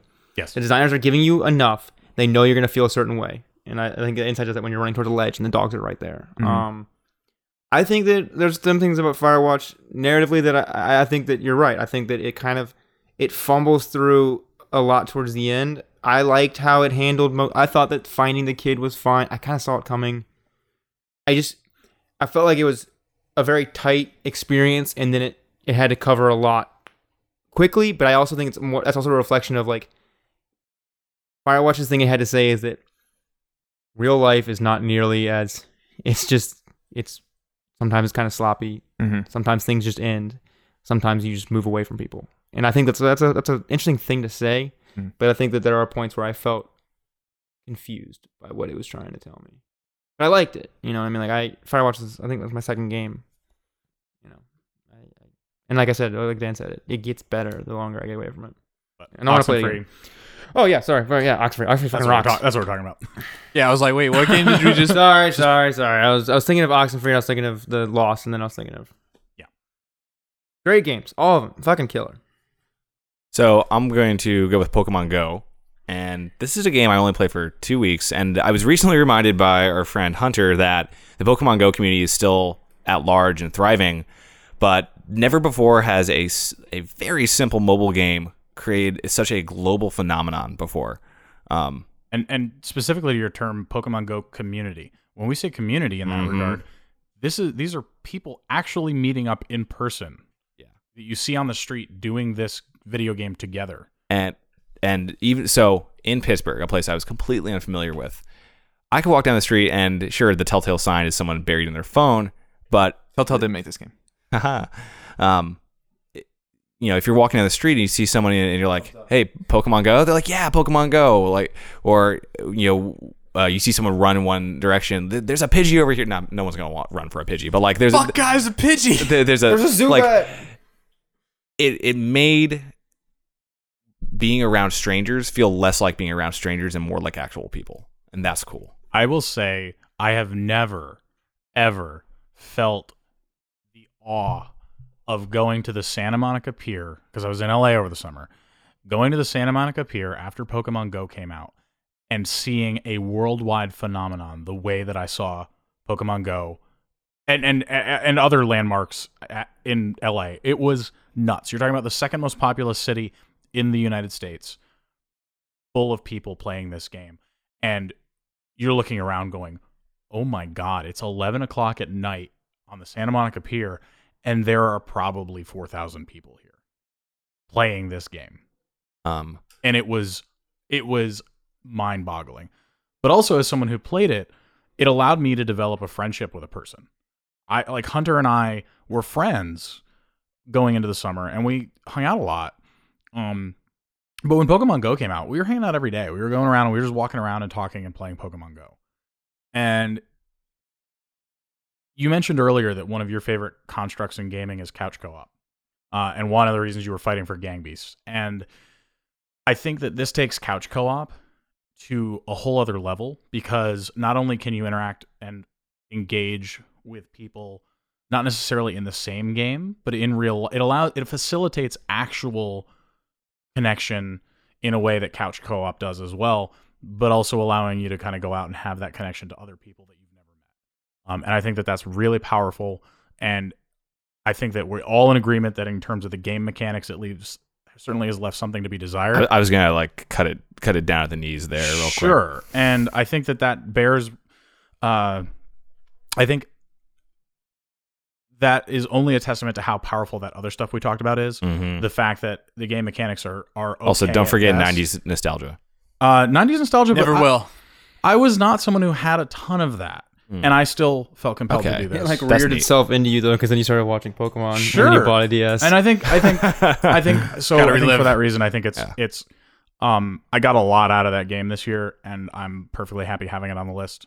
Yeah, I think as someone, and I think you brought up a point about the game mechanics, and I was probably the biggest critic of the game mechanics. Um, It's a you and me both for sure. I mean, I wasn't, and it, it it bit me for a little bit. I think that actually mechanically, because I've spent a lot of time thinking of what Pokemon Go means. Um, Pokemon go to the polls. Go to- no, but oh god, Oh, man. the I think Pokemon Go is uh, one of the most important games to come out probably in the past like five years. I I think that goes with I think that it is it is a I think that it had to be exactly what it was for it to strike the way it did. I think if it was the game that I wanted it to be, it would have appealed to a smaller population and it wouldn't have done what it needed to do. I'm scared of what Pokemon Go is doing is going to do and going to lead marketers, going to lead people, going to lead it what you're describing to me is a hive mind future that I'm I just that is that Well- scares me. Um Yeah, especially four thousand people right here on this pier. All right, drone strike. No, I'm not even like I'm I'm saying that we are we are a species that is you can move us in mass if you give us the right things and Pokemon Go did that. Like it's cool, it's powerful, it's important, but I'm also like personally I I have no problem with being on the list. I'm afraid of what Pokemon Go is a statement of humanity. I think it's also a awesome statement. The community that built around it, the talking to people on the street. I love that stuff. Going outside. I do. I don't love the we're gonna make every fucking Starbucks, uh, you know, Poga Center, and then it becomes. But it has to make money, and I appreciate the business side of it. But I still, I'm just gonna real quick throw out a response. Uh, Just a stray thought. If marketers were were truly good at their jobs to not copycat Pokemon Go, their their version of Pokemon Go would be what you're thinking. Like you know, th this whole like Blade Runner feature of oh, I'm not scared of the marketers. oh, you're not scared of marketers. What are you scared of? Government. I'm scared of. I'm scared of. Is it the I'm human, scared the of human like, condition? Just what it's a statement of like Damn. how e- easy it is to move human beings in mass. That's fair. You scared? Well, I got nothing to, in but response to also that like one then. the interstate system is that I don't know. I just have a problem with fucking like infrastructure. Like it's fine. Today we learned that Mason's an anarchist. Niantic has this is Mason not their fault. hates FDR. FDR go. All right. I love FDR. Whoa. Let's slow the fuck I'm down. kidding. I I'm think saying FDR if you're- is if one you're of the scared of the besides Teddy interstate- Roosevelt, one of America's if you're greatest if you're presidents. scared of the interstate, then you have you know, and FDR was like the closest thing that this country's had to like a dictator in some ways. I agree with that. Yeah, up until when? What do you mean? He's making a I'm making a Donald Donald Trump, Trump joke. Oh, All right, Dylan, what do you keep? Yeah, but- but, Everyone yeah, knows- what do you keep it? Just let's, let's, let's keep it. Conway. as as the guy that made the most. I have the big, probably the sharpest critique of the game. I can still appreciate it, and I understand why it needs to be on the list. I still think there are better games. For sure. Yes. Oh, ab- I yeah, don't think absolutely. anyone disagrees with that. 100%. But Dylan made this point. It distills the very best parts of Pokemon in a way that I think is. I think he's actually very, very right about. Man, battles suck, though. No, that fucking. I'm- I've curve never done a mechanic. gym battle in that game. I've only caught Pokemon. Um. We all bounced off of it. Anyways, uh, I'm gonna lock. I want to lock in Life is Strange. Okay. Dan, say your piece on Life is Strange for me. I think we should. I I think we should come. I think that's an, there's a debate. I think there's an argument to be had about. So here's here's what I want to say about Life is Strange Okay, because I think that I'm probably I think that if we I think we just need to openly acknowledge that if we have Life is Strange on this list, it is purely because it was that important to Dylan this year. and it was an important talking point on the an podcast. important talking point on the pod, right? And now, when I say that, I think it belongs on this list because I think that the things that Dylan brought up because of Life is Strange, Mhm. the way that they impacted you, Dylan, the way Mm-hmm. that the types of issues they cover, um, all of those things, I think it does really well. I think they're worth talking about, and I think they're important to talk about. Um, and so I think it's very important that we recognize that it's just like it, you know, Undertale did not resonate with Alex. I think Life is Strange res, Life is Strange resonated enough with me where I considered putting it on the list. So I I personally have no problems having it on the list. Um, I've made my peace with the things I really liked about it and the things that I'm okay with that, that I'm more tepid on it with. I think where Life is Strange did not resonate was more I think with Mason and Alex. Um, and so I think this is a game we've been talking about all year, and it's important for us to be saying why it's important that it's on this list. Um, and I think that the things that resonated with you, Dylan, Mhm. are very important things for gaming to um, have, and things that we should be talking about and recognizing. That's that's that's my take on on Life is Strange on this list as Word Podcast 2016. Now I want you to talk about why it should be on this list for the sake that it's such an important game to you. I mean, I remember once when we were talking about it, and uh, someone said that like a lot of games I list when Gone Home, uh, Dear Esther, there's a lot of um kind of coming of age stories. And, I, then I said immediately, like, I don't think I'm only attracted to life um, um coming of age stories. And I don't think I, I do, but I do think that's kind of an easy concept, you know, for lack of a better word. That's as a concept that resonates with a lot of people because everyone grows up and it's a concept you know it, it- it's a narrative uh theme that's that's used a lot and can be and can be associated with so many people so quickly and you know and i know people have had their complaints about like the dialogue in the game which you know over time i've i've come to acknowledge even though it's odd that you know that's something that very quickly i come to despise in games. Like if the, if they don't speak well, like me, I, I don't like it. Um, but I didn't have any of that in this game, and I have no I, I no idea why. Maybe it was just because of the setting, the tone, something about it. And I also don't really like. I mean, I like Gone Home. I think Gone Home and Firewatch do such good things because they're realistic fiction, and I would like to also see the version of Life is Strange that does not have the time mechanic, because I think that would be interesting as well but then you would lose out on Chloe's amazing backstory, which yeah, I, I, think that whole time, I think, I think it's. Sorry, finish your finish your point. Well, yeah, I mean, you can almost see that maybe they wrote that, and then they decided we want this is what the game's about.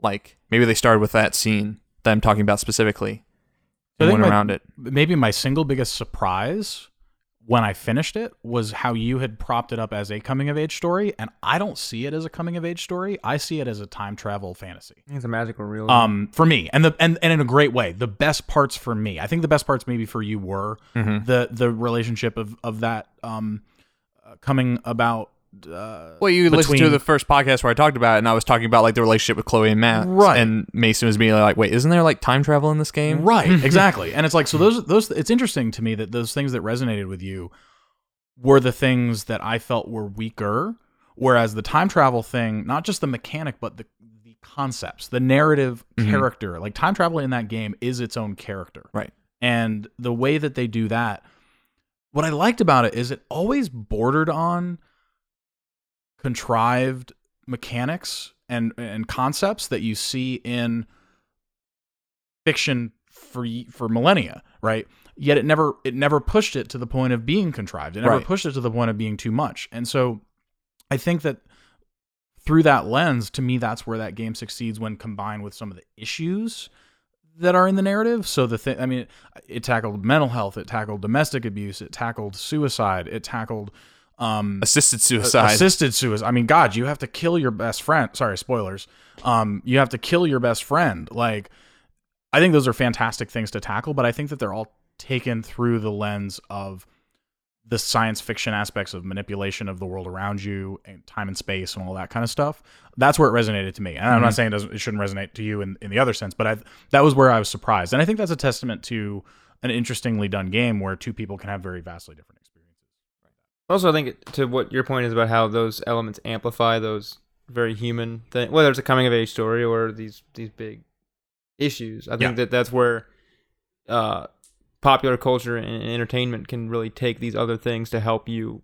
They they they act as a bridge. Like they, not a lot. Like if you had told me that Oxford was going to deal with like loss of family, I would have been like, well, I don't know if I want to do. But if I want to go through a ghost story, like it's it's and maybe that's just me because I'm I I have to I have to work to engage with media like that because it is I just can't divorce myself from the reality of it. You know what I mean? Um, so I think it's interesting. I think it's cool. Um, and also, I think one of the reasons this really belongs on the list is it.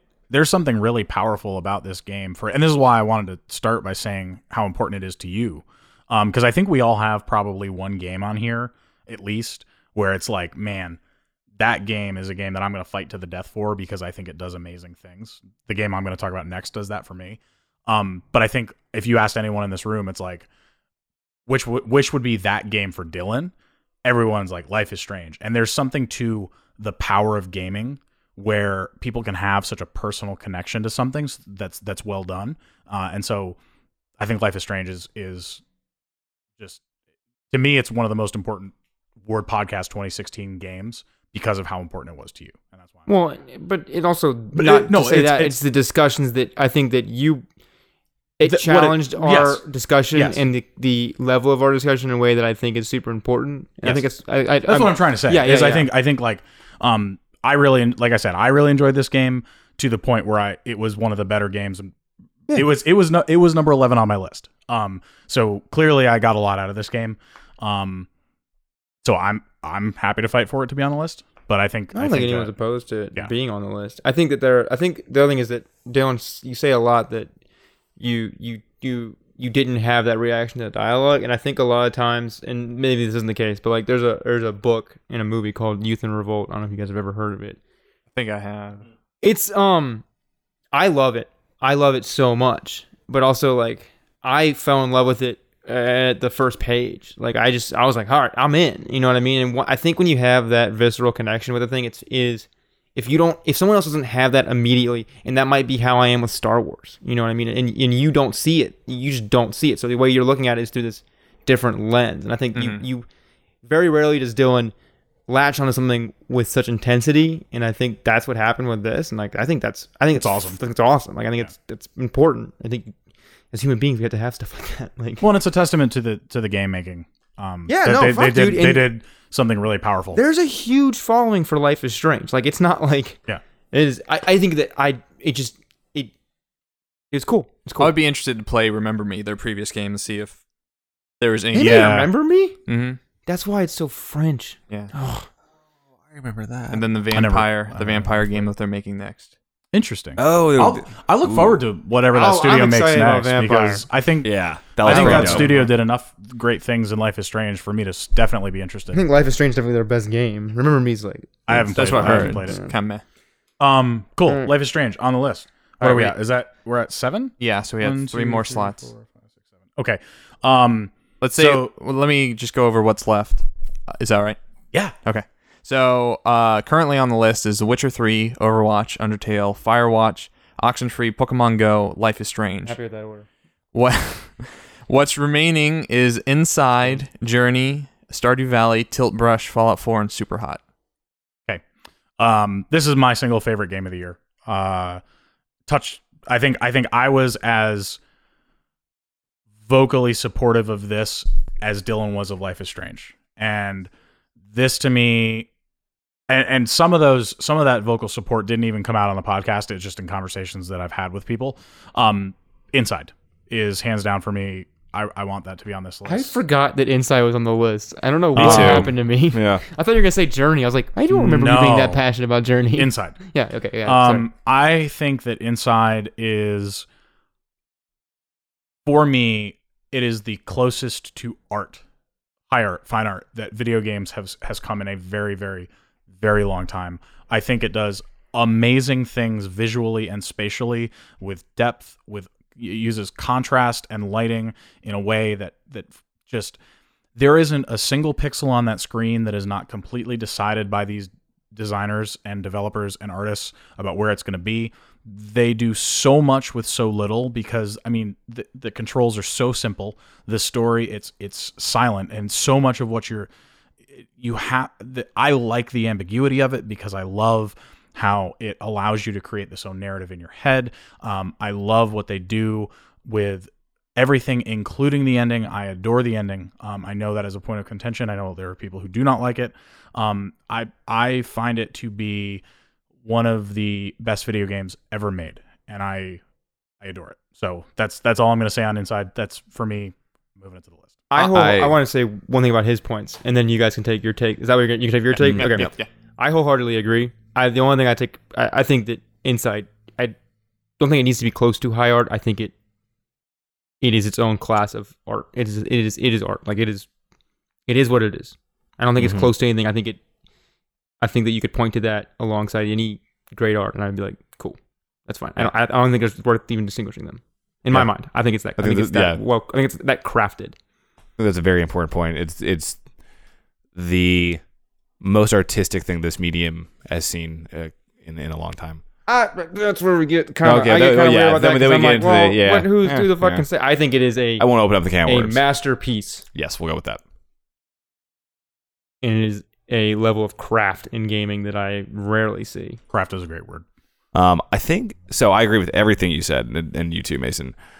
Um, I think uh, Dylan, did you want to talk about the ending? Because have we? We haven't talked about really it, but- talked about it yet. I And talked about it with David, but yeah, we the can en- talk about it. yeah. I, I'm sorry, I haven't listened to that episode. Um, That's all right. I'm just The ending's fucking weird. I I like fucking I- hate that ending. I like the ending. I I'll go into why. So that entire We can have the- the conversation. the entire journey of that kid, and I have no problems with having this thing on this list because I acknowledge the master class in its UX design and its leading people, blah blah blah. blah. The um, but they bring you along on this journey where this kid's trying to get somewhere, and if the reveal was going to be he was going to be back in the facility or it was this huge trick.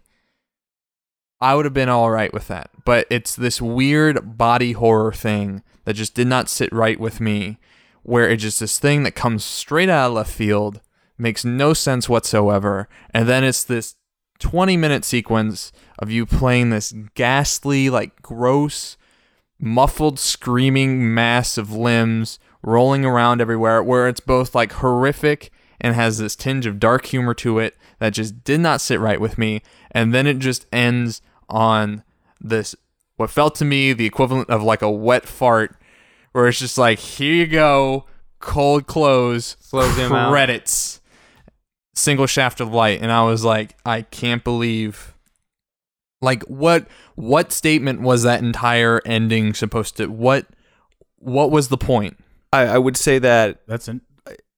um, it is very interesting. Um, I, I got a completely different take on that, but go ahead. Alex. Um, I, I definitely agree with you on the very last moment where the creature rolls into the sunny field with the single ray of light, and that felt totally off to me.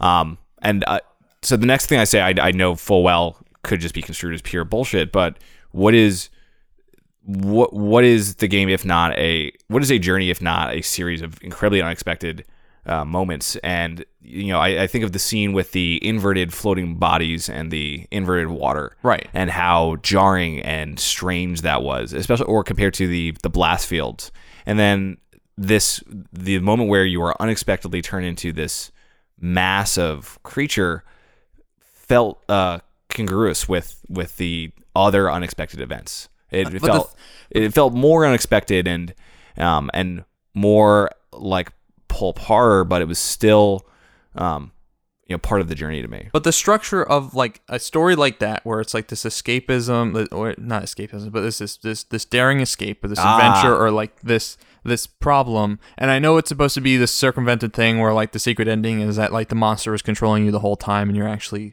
just one of the puppets, like the other the other You saw it as escape. mannequins.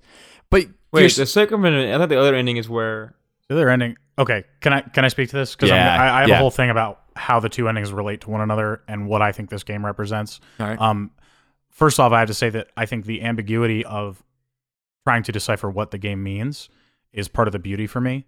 Um, I really love the fact that we can have conversations about what it means because your take, Dylan, on on how the end the the the first ending, the the common ending, how that is. The commoner's ending. Well, no, I, I didn't do the other ending. I think just that watched is it, the but- ending. I think that the Okay, alternate hold on. ending let me, adds let me to make, it. But let me make the point that I'm making. Um, I think Dan's there's, house I, I now. think wasn't, there's I wasn't something- stopping you. I was just, I think there's something really salient to this um ambiguous fuck, I lost my train of thought. Um so I think it's really important that uh we have these differences and um T- Take a minute. You're two good. endings. You, you, you no, you- no, I had a, a very specific point that I was making. Um, okay, so I will say that I think for me, this is not about escape. This is about a larger critique on uh, fabrication and society and the world we live in that's a very material culture. I think that there's a lot that can be said for watching the world around you. Um, everyone's pushing towards a specific thing and you can push against it as much as you want but in the end you might you might just become a part of it um, but i think to me the ending was actually very beautiful because to me the ending said that even if you become a part of this even if you get sucked into this uh, there's a way that, that there's a light at the end of the tunnel and there was there was some symbolic beauty to me of feeling like even if you're a part of this and you feel like you don't have control um, you can still feel like at the end there's this hope that maybe you can have control. And why I say that is because the second ending, if you find all the orbs, um, relates to you being able to go in and just turn it all off, like that. Right, And yeah. and that flip of a switch, and saying you can't really take one without the other. I think you have to take them both hand in hand, and say that if you if you really want, if you really try, these things that you see happening around you in the world that may be difficult for you or may be hard for you not to feel like you have control of, you can have control of, and you can put a stop to that. Um, I don't know. It's and again, that's th- this is a very ambi- this is my personal take, and there's a lot of ambiguity here, and I don't think there's ever going to be one right answer, and I don't think they will ever speak to what th- Right. is the thing, and I think to me that's where the beauty in this game. And I I think that's comes from. that's my issue with it is that when I ha- when most f- films, most stories like this, when it's purposely ambiguous, there's usually a point, there's a break point where it's like, okay, now we're gonna explain everything. Like Westworld was like that to a certain extent, and that was kind of my expectation playing through it. It's like, all right, these things don't make sense now, but they're going to reveal themselves in time. But then it kept going and going, and I'm every I liked everything about that game. Like I liked the inverted water, the puzzles about that, all the scientists watching you, the woman in the water, everything like that. But and even when you get absorbed by the monster and he's, you know, running around the facility, even then I was like, okay, this is all going to be explained in due time. And then nothing. And it's and it's not that there's any ambiguity in it. It's that it's all ambiguity and like there's no anchoring point to make any assessment for my own because I don't like you know I'm not a big I'm not big into literary analysis like you know we, I read The Color Purple in undergrad and we talked about the anima and the animus and how like this represents the masculinity of society and this re- represents the fe- femininity of society and it's like but was that what the author's intent was because like I could say this story is about anything and I could be hailed as a genius if I give it the right spin. But I want to know what the author, what was my connection supposed to be with the creators of this game? And I felt like I was being given none of that outside the fact of this is this kid, he is scared, he's trying to run. So to to your point, there's a very famous uh, philosophical and higher critical essay called "Death of the Author" by Roland Barthes, and essentially he is arguing that the intent of the author is superfluous to the perception of the viewer, and so from the moment that something is published or put out in the wild, um, that that his or her intent is no longer uh, representative of the actual meaning intrinsic to a piece because the actual meaning does not meaning is derived from the perceived uh, meaning meaning that um, you dylan what you are getting from inside is what inside means and so if if, if to you it's just ambiguous crap that is what they're it doesn't matter what their intention Okay. is right Well, then maybe maybe Um, the point of like trying to connect with the author is not the point, but yes, trying to derive something directly from the piece. Right. Like, and and there what was I- nothing. Yeah, and that's and I'm saying more of that that is a critique of me. I I do not like this idea of so what one of the things when I was studying my MFA in photography, we had to do a lot of um analysis of author intent, right? And granted of photographs, but still author intent. And so a lot of the reading kind of stemmed from that. Um and I never uh liked that interpretation because I always liked to think that I had my intent or the author's intent or the artist's intent had to be kind of taken into consideration. So for me, when I pulled something out of inside, it's with this understanding that I thought they were trying to say something. Um, but whether they were or were not, I think that's where that ambiguity is. Um, that in and of itself might even be part of what they're trying to say. And in a way, your frustration might even be something that they were after. I don't know. Um, but I, to me, that's where that work. And of that's why ma- David liked it. So if you listen to the podcast with David on it, Yes. he's just like, I loved it because it was a big like, fuck you. Like, we're just yeah, gonna- um, we're done. And I think I think that it's all too rare that people can put out a work of art that begs questions. And I think that something that can make someone so in love with it or so despise it, I think that that is a testament to something well done. Um, because there's a no- and and I think a lot of that is owed to the ambiguity, um, which I think is interesting. Um, I have thoughts. Okay, the I think to your point, I, one of one of my favorite constructs in in media in in in our program we even go through is that perception is all that matters. Like how a thing is perceived, that's all that's real. Like whatever, and this is something that they hammered when I was in like.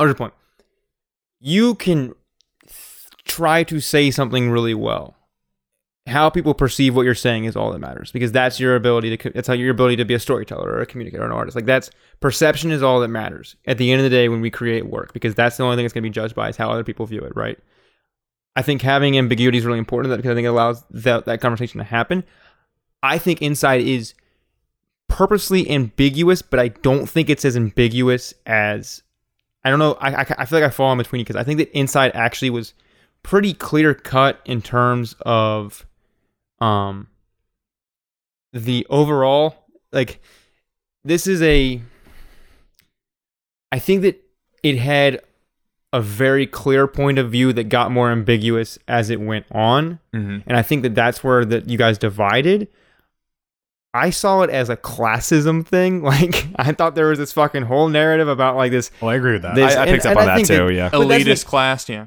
I think that they're they actually and maybe it's not ambiguity. I think that Inside actually had a, a lot of very clear cut themes. And I'm not saying you're not saying that. I'm I'm I'm I'm thinking through this. I think to where Dylan brought up a point where it was this body horror thing that felt incongruous to the rest of the game, right? I kind of I didn't mind. I can take a fucking give me the the, the turn, the 180. I'll I'll I'll I'll play ball. I thought it was weird because I thought the body like it is a masterclass in animation. That thing's crazy. Like what how that thing reacts to the space around it is amazing. Constantly grabbing at stuff, things like that. But totally, I felt a little off when I'm throwing this cube over. Like yeah, it's kind like of it turns funny. into a Yeah. comedy. It's It, kinda it did funny. turn into comedy. Yeah. and It's I, interesting because I, I I thought it was. yeah I, no I it thought it was a comedy. I thought it was interesting when you said that because I I, I, had didn't- the same. I didn't reaction. get that because I, but, I uh, was, it's interesting. man, I was, I was. There are death scenes in that game that just rub me Yeah. like the dog snapping. Phew, man, oh, like, it's a dark game.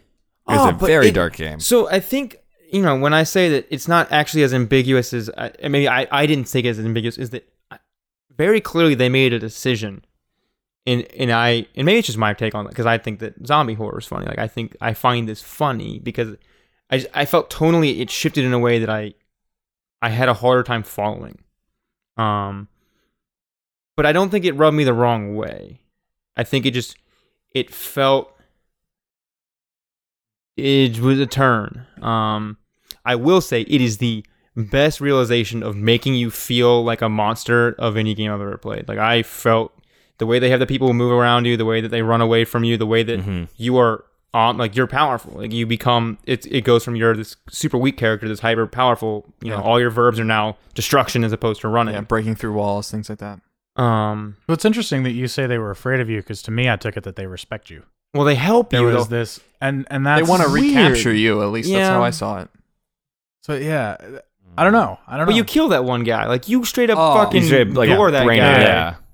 I was. I no. didn't. But I'm not on board with. I was not. I wasn't. So the other thing is that I I felt like I was running from this thing, and then I became the monster, and then I I, I just the one guy's very clearly That's the metaphor. You running become the away monster. from me, Uh-huh. and I'm like I've been running this whole game. I don't want to kill you, and the Yeah. game gave me no option but to kill it, and I thought that was interesting.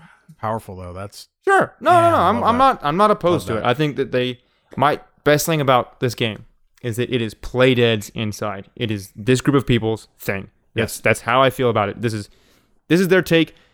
I'm into it, but I can totally see why people wouldn't be into it. I can Yeah. totally see Oh, why for the sure. turn doesn't work. People don't like um David Lynch movies. You know what I mean? Like there there are things that don't work, but they still it we are better as a society for them existing. People Uh. don't Um, like David Lynch eating donuts. people don't like catching the rye. You know what I mean? Like I go to that all the time, but I think that like this is a case of like you're either you're into it or you're not. Um, inside's on the list. inside. oh, duh, no, without a fucking doubt. No, it's not. No, take it off. I have one complaint. I think that Inside does a very good job of teaching you by failing. I think there are times where you fail, and the the checkpoints in the game are very good, but there are times where like I know what I need to do. I know exactly what I need to do. I don't want to go through the fucking song and dance of raising the water, lowering the water, raising the water again. Yeah. Or like There is wait, that one waiting secret- for for the sound waves to like pass. and, Right. Like, there are times where that game there's two games I felt like I was playing. I was playing this like you're going, you're going, you're going, and then it's like no stop. No stop. Mm-hmm. No stop. Because Mm. Yeah. I'm making mistakes because I'm getting frustrated with it. Um but man, animation. That game does stuff with that is the most scale I've ever felt um in a 2D game. But really, I felt like I had so much. This, this game does stuff with spatially that is incredible. Like even games need to look to that as a case study and how to present to you things that you're small, this is big, you're big, this is small. That's good stuff. And I think Rogue One does that really well. I want you to see Rogue One because I think that Rogue One's big fight sequence does scale in an When you know, incredibly I'll impressive probably way. see it. All right, sorry. It's your turn. Oh, fuck. Gotta lock You it. got- lock one in. It's the last one. No, it's the last two. Last There were two more. Yeah. Uh, This number minus one because Oh, because the, the top one takes okay, it. sweet. Oh, i I'm gonna I'm gonna lock in Super Hot then. Well, here, how about we since But- since since we're at the last two, why don't we why don't you both say what you guys are thinking? I don't feel particularly strongly about any of these actually. Um, didn't play Stardew Valley. Um, I think I I would pick Tilt Brush over Fallout Four. Well, let me say what, what's left. So we have Journey, Stardew Valley, Tilt Brush, Fallout 4, and Super Hot. We have to pick two of them. So you you're feeling strongly about Super Hot, Mason? Is there anything here anyone really wants to strongly take off? I have I would take off Fallout Four. I would take off Tilt Brush. So my my thing about I I'm I'm of two minds because the I had a I think Google Earth VR is the most important thing I've done in VR in my That was pretty adult- my incredible life. watching that. I think Tilt Brush is an excellent experience. I, I think I think it could go on. It could come. I think that I experienced it. You ex- we've- enough of an experience. We can speak to it. I'm not sure. And this is where we get in the messy area. Is Tilt Brush a game? I think so. Mm. I I think I would consider it a game as much as I mean, it's a utility. I, but I, But- I could but- see making the argument it's a game. I- Is I really- Photoshop I a re- game? No, it can be. You could make I disagree. mechanics. I disagree. I You can make mechanics. You can make rules, and you I'm could not say, saying I'd say Tilt Brush is I'm closer not to a saying- toy than a utility. I'm not saying this defines if it goes on the list. But it- I think that, i- in my understanding of what Tilt Brush is, I'm not sure it's a game because if, if it if So- we if that was the case, I would have put Google Earth VR on my list. Word I- podcast best software played Sure, 2016. and maybe I'm getting in the weeds about it. No, I, I, I, I think think that's that's an valid. important I, I distinction to struggled. make. So obviously, VR is very important to me, and I struggled with whether to or what to include in terms of VR. Um, The reason I included Tilt Brush is that for me personally, it was foundational. It was it was it showed me this is something I could do as a career. Um, this is something that is a new medium that's very powerful. Uh, the thing I think with Tilt Brush is it's it's almost more if we put this on the list, it's almost more a recognition of a medium than it is of a single experience. And I don't know if that's what we want to do. That's why I asked you about this the other day. Um, and I'm okay, I'm okay pulling Tilt Brush because I think Tilt Brush had more value for me than us as a podcast. Um, I think that it's a very important thing for a lot of people to go do and experience. Um, but I would agree that it is more of an experience, a software. It is more of an experience than it is a game. Um, and I would agree with that to that point, Mason. But I, Um, I would say, no matter which, I feel like a VR experience needs to be. On I the agree. List. I, I it- agree. maybe it's not Tilt Brush. Maybe it's nothing that's currently I mean- on any of these lists. Well, but Uh, the lab. If we're gonna do that, if it, if we're gonna say it's a game, the lab at least fits that. There are a I lot don't of even- games in the lab. I just wanted to broach Um, the topic of what are we what and it's valid. I struggled with that. It was between Tilt Brush and Life is Strange for me, about which was like number ten. oh, I'm glad you chose wisely. um, I, th- I think Tilt Brush, but but it was it was that thing. It was like I think Life is Strange is. I, I chose Tilt Brush because it was more important to me, knowing that we would have the conversation that Life is Strange is more important to the podcast, and so I- dark horse. the reason. What's your dark horse? I think that Job the most Simulator. no, I think the most important experience that I've had in VR outside of Google Earth is watching you play Rec Room. Rec Room I is would really suggest interesting. Rec Room. I haven't had enough yeah. time in Rec Room to feel But when one way I or the other. But the besides my personal and I've done a lot of VR at this point, Google Earth hit me in a way that I Google Earth is amazing. It fucking I was just like what? Like I was I was geeking out. I was it, I felt I felt scale. I was on board. I was way into it. That's the thing where if, if I was like, you do this first, you do this first, and don't do anything else, Dylan. I'm just kidding. Yes, sir. No, but like if Sarah's gonna put a VR headset, I'm like, do Google Earth because it, it's in it's in your terms. Rec Room. When Dan realized that he could talk to people, the stories that come out of Rec Room where people are being exploited in VR, it's raising a bunch of ethical concerns. I think it's And using the game and using games. question, And there are Rec- games in Rec Room- Room. Rec yeah. Room is a I mean, game. You can you can play Google v Google Earth In- is in- Well, Rec Room is a platform. Less I of a think, game. Of like, games. with games in it. Yeah. Um, it uses game as this social construct to get you to interact on terms that you understand. Like I think it's using games Andrew would be to so proud. tutorialize VR in a way that I find incredibly interesting. yep. I think it's smart. that It's free. I think the avatars are smart. It's low poly. I think there's a lot. Rayman esque. All right, well, Rec Room's my game of the year, even though I haven't played it. Good. All right. Good. Um, Sorry, I, that, I just think that I think that there we can. Sorry, so here's one that I think we're not talking. We're we're kind of at that point where it's like, well, which do we keep? Which do we take away? There's a game on here that you guys have already fought for strongly that I could see being on this list, especially since I think it's been important to two of the four of us, and I've had enough enjoyment with it. I think Stardew Valley should be on the list. Okay. Because you I guys agree are with that. you guys are pretty strongly in favor of that. If we I can do support that, that, that. means that we only have one left, and that's what we're debating about. Um, right. So let's tentatively put Stardew Valley over here. Well, I would. So if that's the case, and we're talking about this, and that means that the the most sensitive one is probably super hot for me and Journey. in Journey, and I I could I think we can I think Journey I've I love Journey, I think Journey, but I think that well I don't know, I think that to me Were the experiences in Journey similar? I mean, I mean this this is going to be a qualitative thing. You know, did you enjoy quote unquote the experience you maybe have had in a VR experience more than Journey? Any of What- you what? saying like going back to the argument is like, all right, maybe it's not maybe it's not going to be Tilt Fresh, maybe it's some other VR thing choice that's not on here. I think the Com- experiences I had in Journey were unique to Journey. Okay.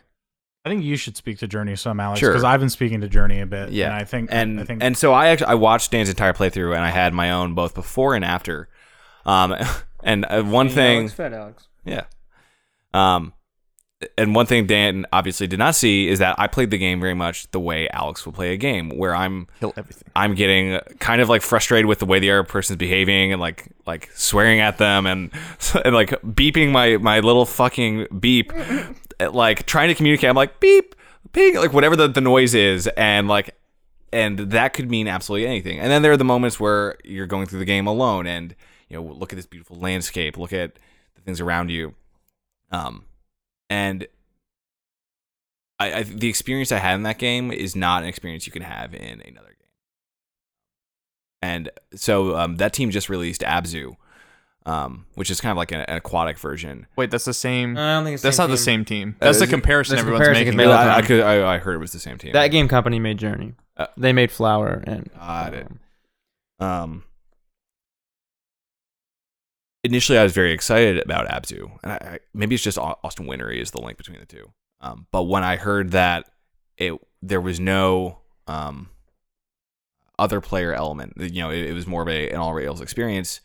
I decided to just not buy it because that experience of of encountering a stranger and interacting with them and going on this journey is not something that um, I've been able to find anywhere else, and that was the like the core of, of the journey game.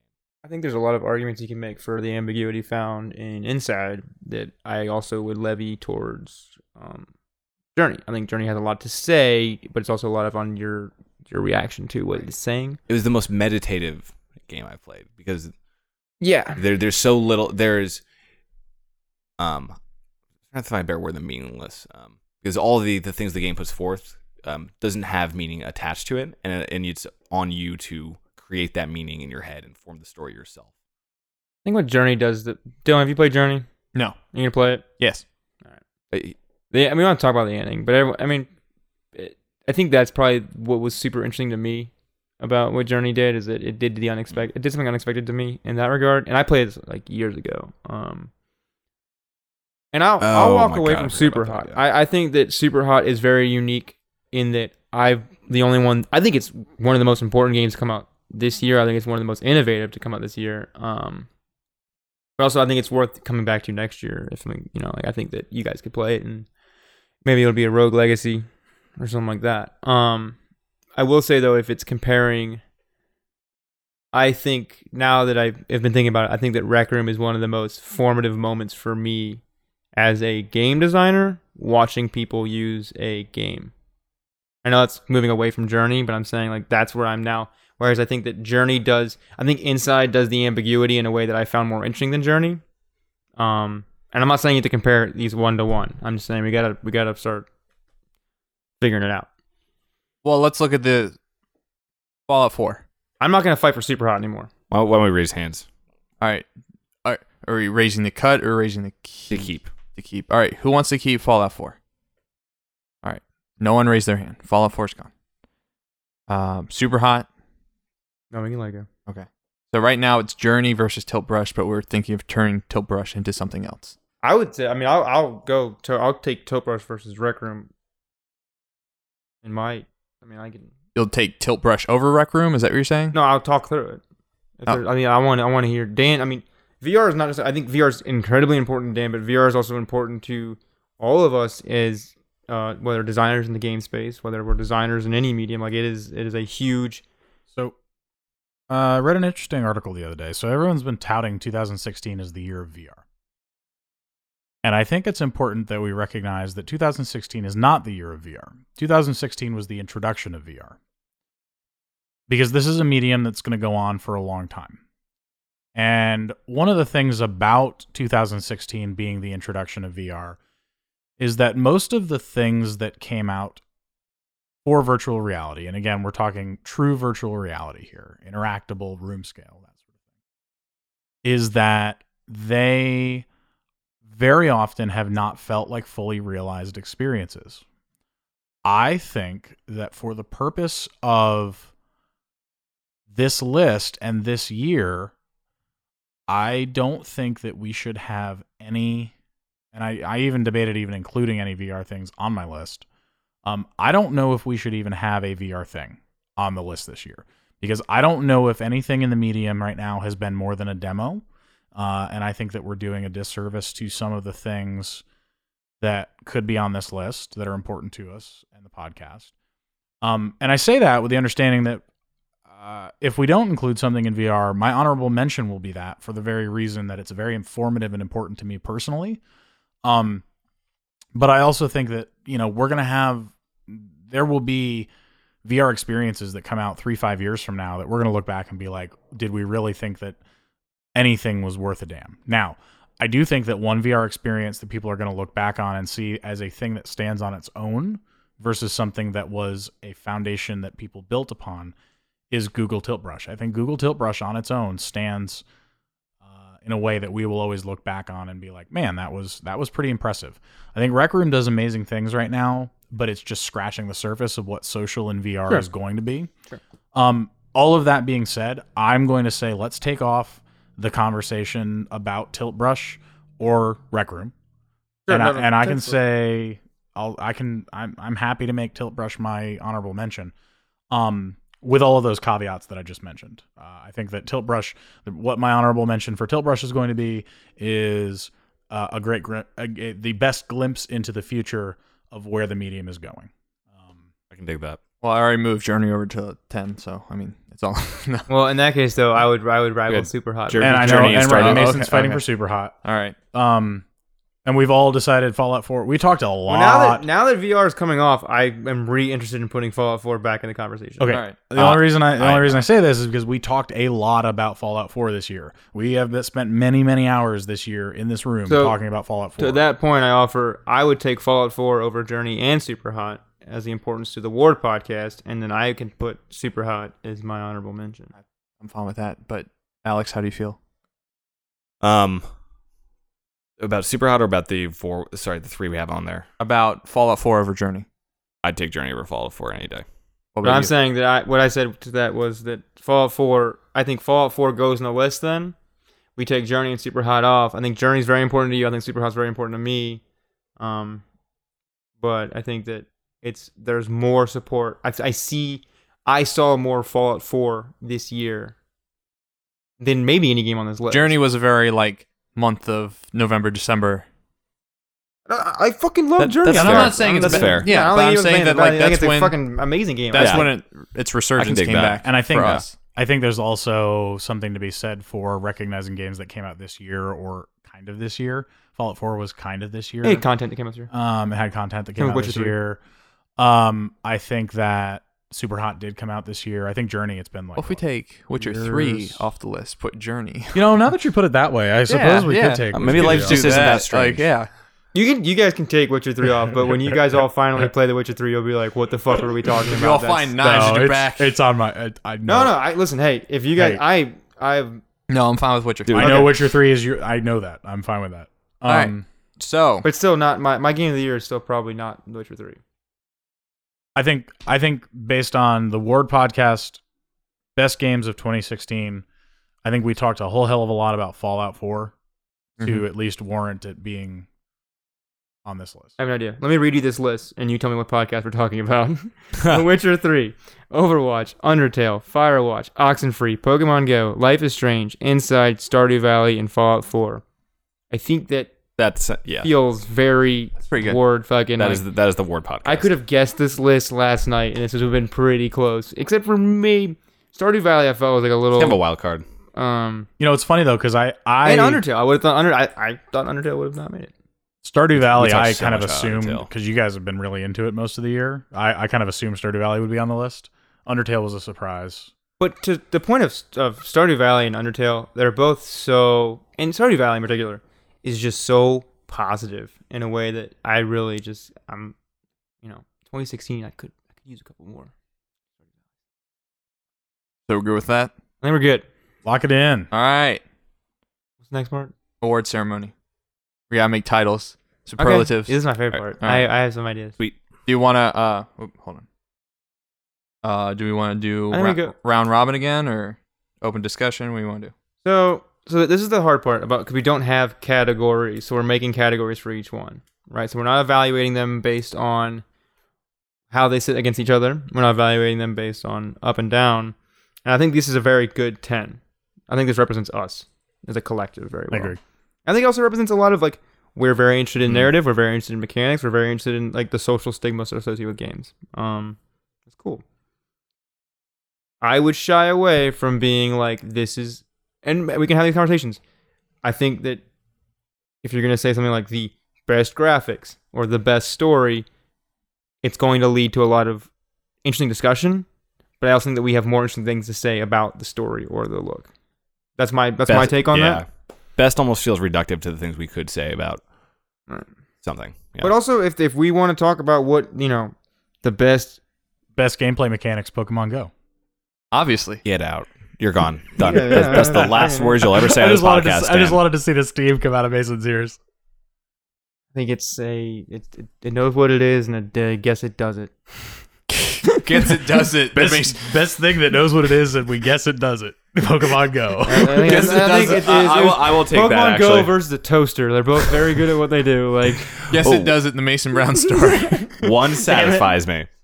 best use i think pokemon go is is best innovative use of technology to in in in a gameplay setting. in a gameplay setting I think I think that I'll take that. on this list, it's the most. I mean, it's I mean, there are a lot of things we could say about all these, but uh, that feels pretty solid to me. Sure. Best use of I technology. think Pokemon Go is the most innovative on this list. Best- yeah most innovative Sure. pokemon Right. go I'll go with that.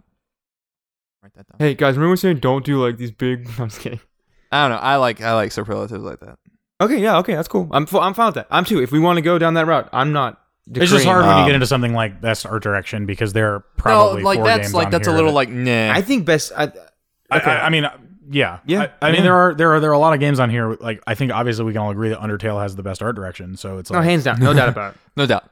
Uh, I oh, think- I, see I the think- Steve come out of I Alex. actually, No. I bet you that we I'll could cut say you. Firewatch is the best art direction, and we could I, But- so but here's is the thing. that the most important part about Firewatch? no, and that's the No. point that I Okay, wanted to bring up. there you Okay, go. good, that's perfect. Great. Yep. Love it. Love it. Get done. Ship it. ooh, Love it. ooh, hold on. Huge, big I leap. would- ooh, I would actually argue with that. I think the art direction is invaluable to the tone No, no, and the but feeling it Is creates. it the best thing that Is it the Firewatch most important does? thing about Firewatch? If Firewatch No. had a different art style, No. most most lasting feels for me is Most Firewatch. lasting- yes. Like But actually, Firewatch yeah. is the thing that I still feel. best Alzheimer's. So, The Witcher 3's ending is up there with like Red Dead Redemption for being like holy fucking shit. Like that's that I man, and I want to talk about it, best irrevocable change. but I can't because then I gotta have beaten it. I'm going to play Witcher Three. That is going to be a game. I, I, that I- fixed. gonna- I'm I- gonna I finish just it at fixed some point. Uma. The little I might play a bunch of it. Oh, yeah, yeah, mutated yeah. thing. where's like a yellow oh, jumpsuit, dude, samurai I forgot sword. That they circle back to that. Yeah, I was man. like, wait, I thought we were staying on That's the best. Skellige. That, that Witcher Three interweaves so many stories at so many given points, and that's why it's really hard if you play it.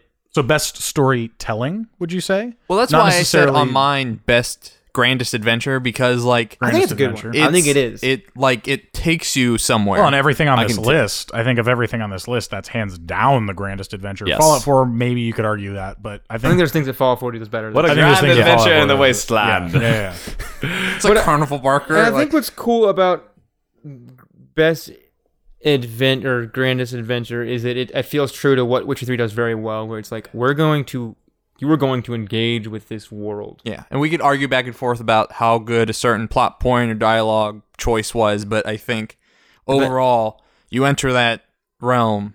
You're going on a fucking adventure. No, I'm, I'm, I'm I think Witcher 3 is the grandest adventure. I I I'll, think ta- I'll talk to my points about if we come up to it later on. Okay, that's fine. I'm trying to think of Cool. something for for Overwatch because in a sense, Best it- sports game. Best hip hop. best sports game is not bad.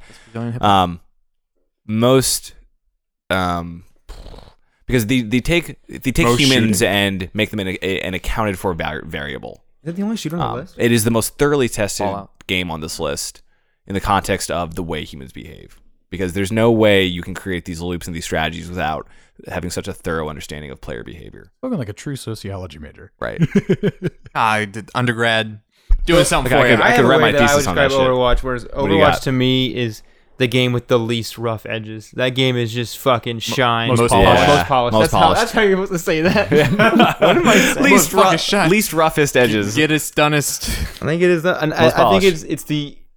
I would actually argue it's the problem with most polished. Is I almost feel like it's reductive to what it is, though.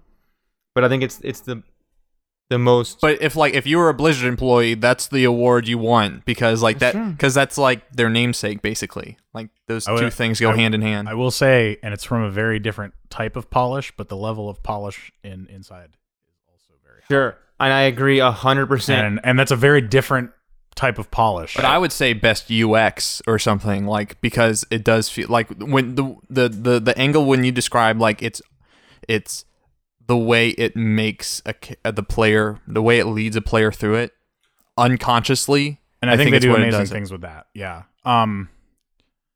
I, I think also- that's a, oh Good. So I think that there are things that Inside does better than its polish, Right. and I think that also Inside is very polished, but there's also points where I got into the loops where I was stuck in checkpoint loops, and like I feel like that. Yep. Whereas with Overwatch, Overwatch like my frustration with the game are my abilities. Yes. You know what Yeah. I mean? And it's the same thing with Inside. You can pick up Overwatch and play it. but I'm supposed to be bad at Overwatch. Right. I'm not supposed to be bad at inside. I'm supposed to engage with inside on this. I'm going to the right. That is inside. I'm going to the right. Mm-hmm. And sometimes it doesn't want me to go to the right. So let's say Overwatch most polished, Agreed. Agreed. and then we'll we'll come back to inside. Um. I I I like my superlative that I said for Undertale at the beginning of the. Um, I think I think I said like the most subversive use of a classic game mechanic or something like that, like the way that they take uh, they take a lot of tropes and then totally just slap it all in the face by Mm-hmm. having the ending that they have and kind of restarting everything and have everyone react to. Well, then the your- game also subverts the tropes the entire time you play it too. We the Right. combat loops, the Right. character, or it's humor It's, It's humor. No, I, completely- agree. I think it's like the, solve this puzzle you just walk up to a newspaper flyer and read it the Like, old is new is old is new is subversive award. uh, is that what we want to go with because that might I don't know if that touches on like what I think is good is that it's heartwarming nature about Most heartwarming. most determination Subversive. Audible sigh. most likely to piss off Alex Undertale. Ooh, that's not, that's if not that- bad. Only that's if not that- bad. Only if that's a reoccurring award. yeah, we have one every year. What most likely to piss off Alex? Can I, I'm, so- I'm okay with that. I think Undertale to me is incredibly genuine. Mm-hmm. Um, Yeah. Whereas I think that there are games on here that have, I think that there are subversive elements to Inside, in terms of how it's using you as a player and the story it's telling. Yes. I think there's subversive parts of Firewatch. Like I think actually that Undertale is very subversive, but it's kind of like I'm subversive. Like it's put Right. it's telling you it's subversive. Whereas I think what Firewatch is like I'm questioning me. So I think that the, the to me what resonated with Undertale is how genuine it was. It just felt it felt like Toby's like this is me, man. I'm fucking this guy. and This is my take on Fucking the this world. guy. I think So- genuine's a good way because then it, it speaks to the heartwarming thing you're talking to, Dylan. It speaks Yeah. to the way the way they use the mechanics, And that it's I- it's that- rooted. It's a and genuine it's all, rooted. It's all Yeah. genuinely like the, whether it's the narrative elements or the mechanics, it, they're all rooted from a genuine place to tell this story that way. And there's uh, no and decision in engaged that game that Yeah. I don't think comes from a place of other of a- complete admiration for where it's coming from, Yep. who it's talking to. Like I think that game is in love with what it's doing. Yeah, I'd agree with that. I'm all right with that. Cool, Most genuine. right, Alex? Uh, Firewatch. Yeah, I'll, I'll take that for for. Uh, Oh, we Undertale. said- yeah. We said Genuine shit. we said Firewatch, right? We said Firewatch is the. Best story leader. no, we, I Um, think we jo- we were making jokes about the art direction, but we didn't, we didn't actually say it. Oh no, um, most last lasting tear, most feels. most yeah most lasting impression. Didn't we, isn't that what we said? I we would were gonna say do? best gone home. I think it's Most- yeah, most lasting that speaks impression. highly of Sure. Gone home. yeah. I, I think um so I don't I I really wish you guys played the Witcher 3 ending. Um cuz I think that they they compete in my head for the most lasting. And the way that the way the Witcher 3 stuck with me is not what I expected the Witcher 3 to do. And if you don't get the ending I it's it's so specific specific to this thing. Kill Ugh. Yennefer, don't kill Yennefer. You know. No, it's not that. I Witcher. I I, I don't want to get into specifics because I, I if you want to talk spoilers, I can leave. But um, no.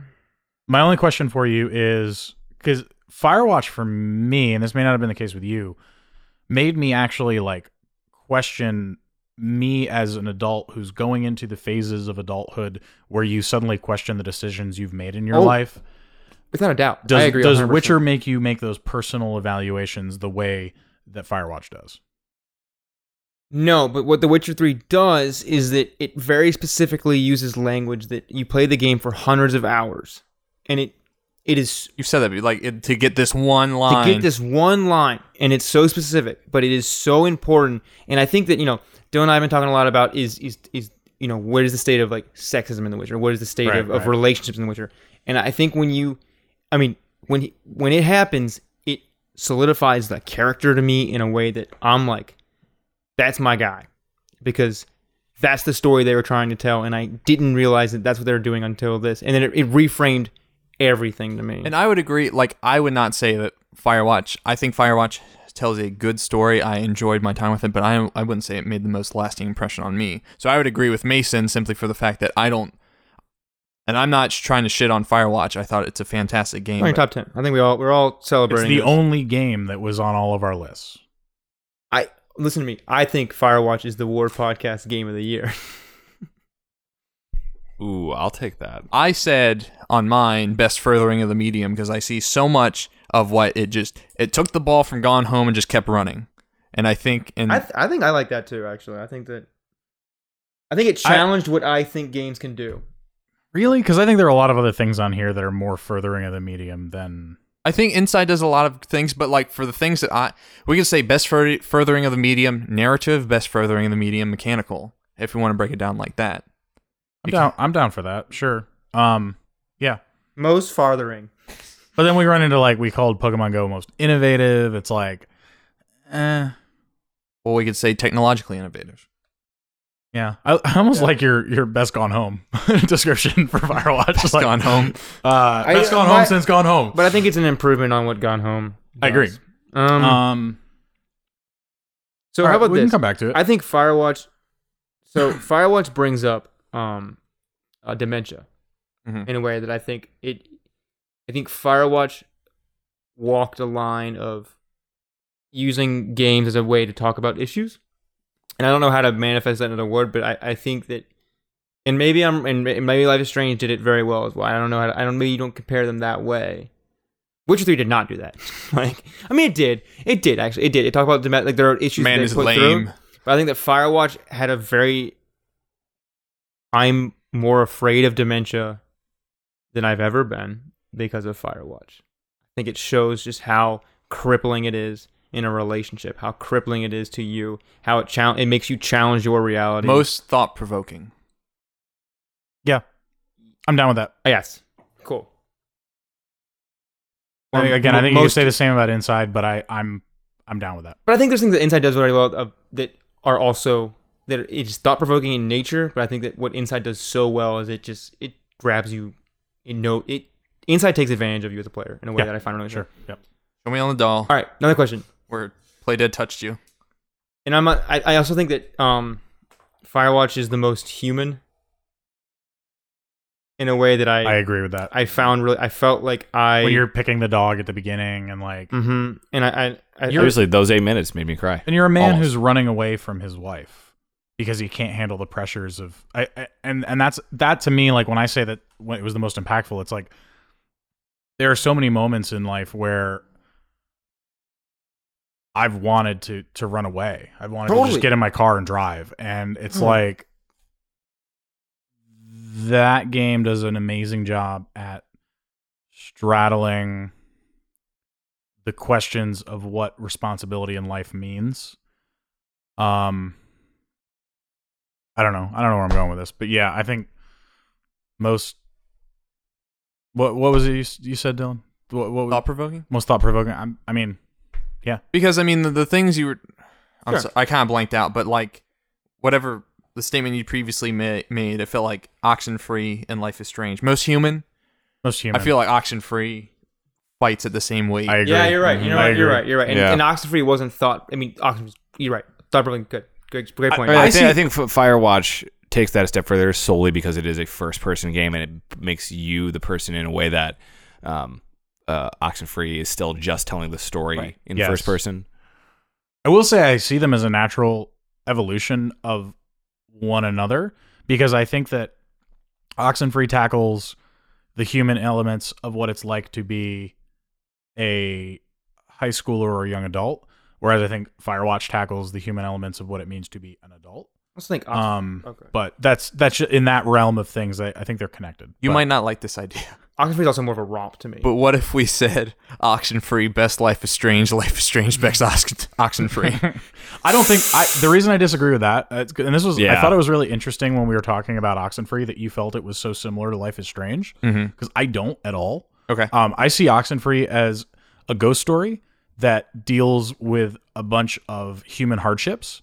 I see Life is Strange as a time travel science fiction fantasy that deals with more of the coming of age. So it's like coming of age to me is um the secondary elements in life is strange but the primary thing is the time travel and and the questions of control in life i feel like oxenfree is very much more direct like this is kind of this is what it is but there are these subtle other difficult things that you have to deal in life and it's rooted in a ghost story um i just felt i mean yes they had a lot of similarities because the the, the main characters are teenagers they take place in the pacific northwest And characters are female. and the main character is female and you have to ask questions but i think that at the heart of what the overall story and experience are i think they're very different games um Okay. like the time mechanics in oxenfree are not a primary they're not a character in that game they're they're they're part of the, narrative Mm-hmm. tool, um whereas in life is strange time is such an important thing that it becomes a third character Well, I wasn't even thinking from the perspective of like the the science fiction or fantastical elements of both those games. I just thought from the perspective of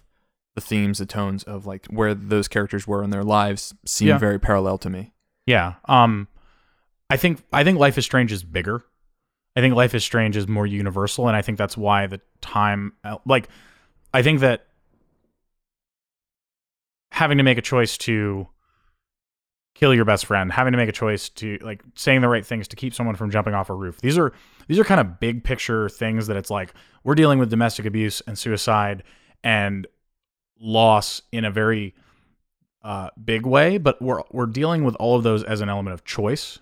You don't have choice in Oxenfree because everything has already happened, right? Your brother has already died. Jonas's mother has already died.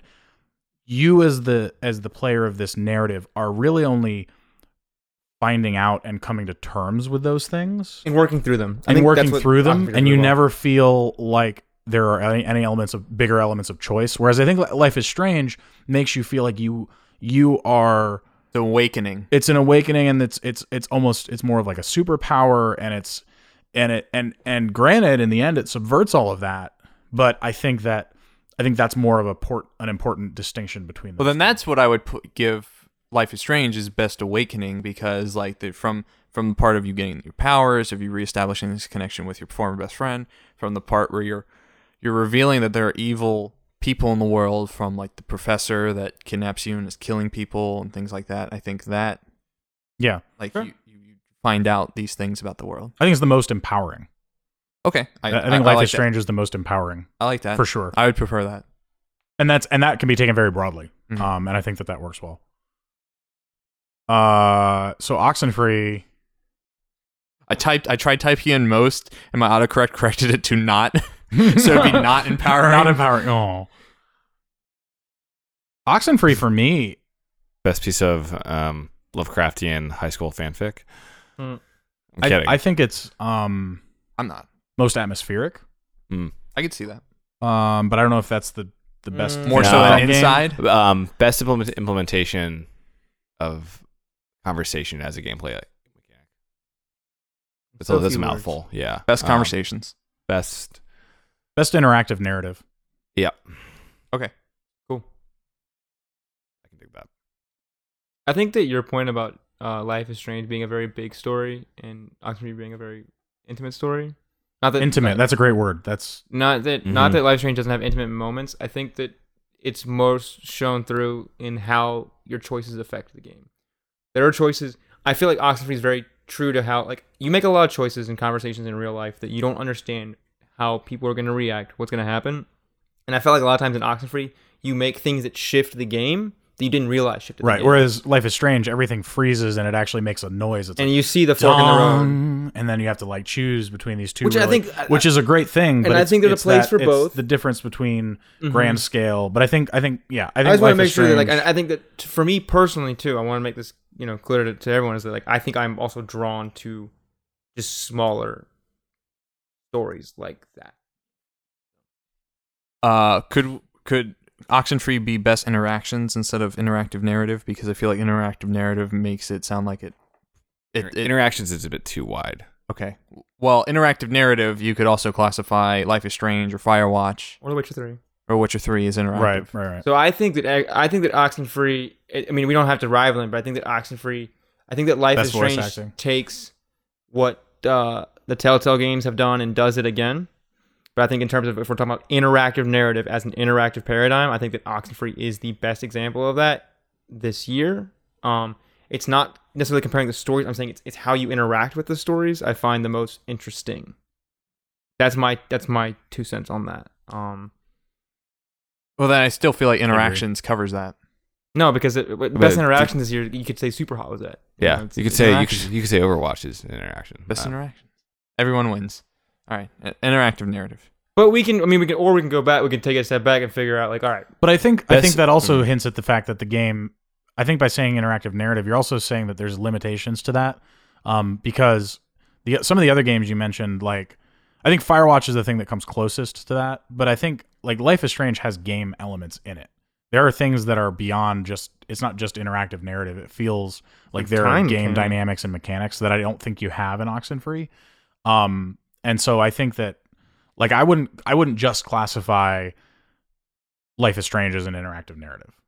I think I think there's more to it.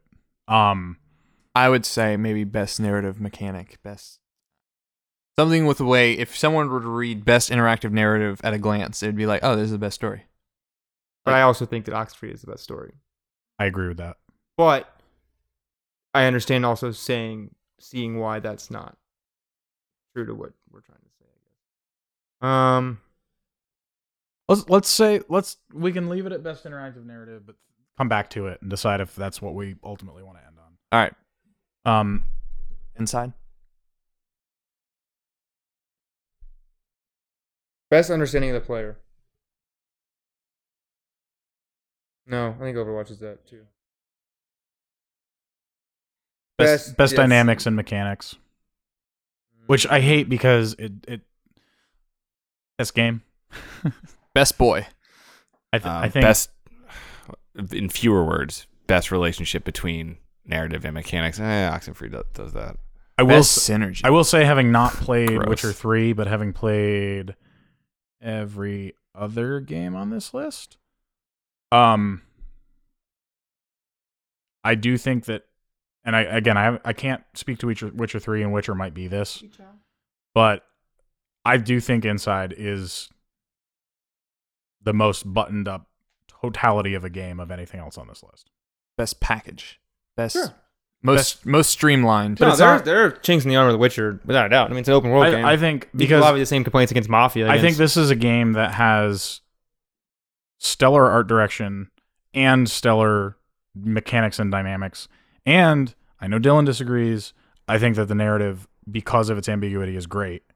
But I'll I'll concede that. Um, Mm-hmm. it's definitely the most well, how would you say most streamlined, most consistent, most because how you can find a word that separates it from polish. I think Inside's very aware of what best it is. designed I'll go with best design. because that can apply to both the visuals and the mechanics and the dynamics. Works for me. Mm, No, I mean, I just to me, to me, it, it Overwatch is like incredible. Like I, and I agree with that. that's that's that's, and I'm not, I'm not, I'm trying to just work through it in my head. I'm not. To me, like I just, I think Inside knows what it is and does that very well, and I don't know how to say that. Most aware. Like yeah, but like it's not. I just think it's like the most true. Like I feel like it's the most fucking like it's this is what I am like. 'Cause That's and that's it what does I, and that's well. Uh, what I mean when I say like the most buttoned up experience. Like it's Yeah. it's just it- there isn't a single thing about it that isn't exactly what it is. most what and it then, is. that Like, I includes, feel like and then that's that what it is. includes the ambiguous narrative. Like it knows what no, it is. I, I agree 100 percent with that. Like I think Most it's- it's self-aware. most. But see that that Undertale could be that. Yeah. Like, I know, I know. I think Most it's the thought most what through. it is. It's Most like, individual. The most inside, Best inside. best inside, Best outside. but best inside kind of works because that's what we're saying, right? Is that it is a thing unto itself, and that they're very aware of what it is and how it does it. I think it's the most independent game of the year. If I could take away Stardew Valley with one guy. Like, Yeah. Undertale's one guy. yeah. Yeah, I, I was gonna say Undertale. I could see. But I think that like to what we're saying, uh, what it's skating to what that is. It's like what is. I think. Inside has the strongest point of view. But it's still, it's still some big. I think it's has the strongest. I think Inside's the best direction. I guess, yeah. That works. Best 'Cause I- direction because that there's could be flaws. that could I mean, be we- we, we could say that art you know, direction. That could be mechanics. That could There are be- things in, in uh, Oxenfree where I'm like, all right, I don't need to walk up this fucking staircase. But like, there's Right. not, there's no wasted time. no, I think best direction. That's a good. Yep. Dirty Valley best rock crushing simulator. 2016. Game of the year. I'm just kidding. I'm just kidding. I like saying that. I said that for every game we said. I'll let you boys. I'll let you boys decide what you want to call. it. Uh, I said most heartwarming on my personal list. I thought that was Undertale. No, that was most cherished. Double. Well, Dirigible. dirigible. Most dur- the most dirigible. Most Zeppelin. Um, Most Gerald. most making routine behavior interesting. Um, it's uh, most, mu- most mundane. So okay, so here's here's here's a thought. There's an insane amount of design that goes into making a game like that work. There's a lot of systems at play. There's a lot of um, there's a lot of what I like in games where it's just you have all these constraints and all these rules, and you're making decisions constantly. So it's the best narrative decision game. I'm just kidding, but it it makes them along the lines of that of like it's it's a it's a really realized space. Um, Best escape. I like that. I think that I want to go to Stardew Valley. I can get behind that. I think that Firewatch challenges you in a way that it's hard to escape to, even though it's about an escape from stuff. I, I could play. I mean, to a certain extent, I could play Stardew Valley the same way I could see myself playing aspects of World of Warcraft or Minecraft. Or things Totally. Like that. no, I Stardew Valley. I and think Minecraft of are a Stardew great Valley is bridge. Minecraft. Yeah, for sure. But I think that that's I think escape, and you know, I mean, you could call it like your best secret fort. You know, what I mean, like it's it's that kind of escape. It's, it's Yeah, This yeah. it's the there's mo- something it's the meditative best about escapism, crushing rocks and chopping down trees that is very nice. and it's just well, it's well done. It's well packaged up. It's got good music, got good characters. Did you Hey. get married? Fallout 4. No. Fallout Four. Best children. Deepest gameplay or deepest game. I mean, uh, well, Witcher might be. No, It's Bethesda again. I don't know because I feel like with Fallout 4, it, there's some, but it, this is every Bethesda game too. Yeah. What defines a Bethesda game? Like what? The 'cause de- I, for me, it's like stumbling upon So these that's- little things that like Greed, yes. like terminals that have these stories on them that you're just like, what the fuck is that? So when I say deepest, that's what I mean. The there. Fallout, the, Um, what Bethesda games do best, and they do it in every single fucking game, is that moment where you see you walk out of Cyrodiil, you walk out of the vault. You know, you. It's the most expansive. Like it's it's it does But this. is it more I, expensive would have than said No. I would- see, I would have said one of Bethesda games' strongest qualities is that is the most freedom for a power fantasy. I know that last, know that term is Most kind freeing. of mo- mo- Actually, uh, Fallout Four might be the best power fantasy because you literally grab the fucking world by the balls. yeah. I would say like best deep dive. Like because I mean, and I know we have different experiences with The Witcher, but personally, I don't like. I take a very directed approach with The Witcher. With Fallout 4, I can go Just off kinda the roam I can and- go off the beaten path if I want to. Sure. No, actually, you know, and it's the most Fallout 4 is about you doing this story. Like you have a character in Fallout 4, but it's you. It's a surrogate for you. Yeah. In The Witcher, you're you, are are, someone you else. are not only are you someone else, but you are a third part of someone else in a series of the someone else. Um, so I can I can I can see that. Deep dive, best deep dive. Is that what you're saying, or something? I think deep dive's a little. I don't weird. really, I don't really know what that means. most depth. No, I don't. I, the, my only thing with depth is that like depth is, you could argue that there's a ton of depth to the. Best free play, Most individual, most most, freedom, individualistic. That's closer. Like it's about your most personal. personal. I, s- I, I would- I still think we're all describing elements of a power fantasy. But I feel like power fantasy like evokes It- like a the- the- superhero vibe. Like I it- mean, it- w- I mean, come on, you have a, I you want have to a speak to something crushing, that's s- what Dan's talking about though. Like it's a the, crushing it's super the suit. best like s- it's the best stumble upon game. It's the best wandering game. It's the That's best. fair. Bethesda games are, do do that. Like Yeah. I, but the other games do the thing where I accidentally come across the, the same Um, thing. Best Wait. roaming. uh, I was about to make an Close. ad- adventure like you an arrow to the knee joke. Um, It's hard. it is hard too. Too many words. Um, Best Boston, right, Dan? Yeah. Confirmed. better than real Till, Boston. till that GTA Boston comes out. um, most travel-y. Well, I mean, I we can go back to depth. I just think that depth. Dan, what did you mean by depth? um, Deepest dungeons. I mean that it's it's got uh, it's got a or maybe most breadth, most br- most because it's got a lot of stuff to discover. I can see that more. I could see More- that too. Yeah, best most most. 'Cause It seems like which I mean, it's just broad. Whereas like there are games where like The Witcher, I feel like you get in the un, you get underneath The Witcher in a way. In the you haunches. You find out a lot about people you don't want to know. asshole. Um, whereas I feel like what Fallout is best, I think Fallout actually trips over itself when it tries to get in. too deep. Yeah, Yeah, you know but what I I think the mean? breadth is like, and that to that element of discovery that that and, and freedom and all that kind of stuff. I think the breadth is what Biggest really- breadth? I'm just kidding. Most breadth. Best breath. broadest. Broadest breadth. I I would argue it's that landmass is the most. It's like the most interesting map. Most interesting map. I don't know. It's not, that's not Best like simplifying it. UI. No, but I Fallout mean like I 4. mean like I think I've had the most fun wandering in Fallout. Yeah. I think that like Witcher Three's got a great world, but I think there's a lot of a lot of woods. Best roaming. It's, uh, mo- The best game to get lost in. Yes, I think that speaks to a lot of things Yeah, that Fallout that- does very well. I like that. Yep. the be- the best game not So- to wait, do the but- not to do the main quest line. but how is that different than escapism for Sturdy Valley? because escapism is about your your inner your you escaping. About best journey. Well, I mean, you know, because you're you're getting physically lost in the game. You're intentionally not going on a journey, but it's also not the same as the internal um, escapism of of making yourself lost. Um, escapism for me is like Okay. I'm choosing to play a game to get away from my the world, Yeah, Whereas I know. like, I, I understand it, but I'm Yeah. saying someone that just sees these words on a page. but I think that my I think what we're saying is the first blush of escapism is very different than best game to get lost in. yes, To I guess now I can kind of see. best game best game to not do, best game to avoid the main narrative. I think that's a good point too. Like Because I Best had played game like is- 35 hours before I even Best did like the first. Exploration. That works. an overwhelming yes. eh.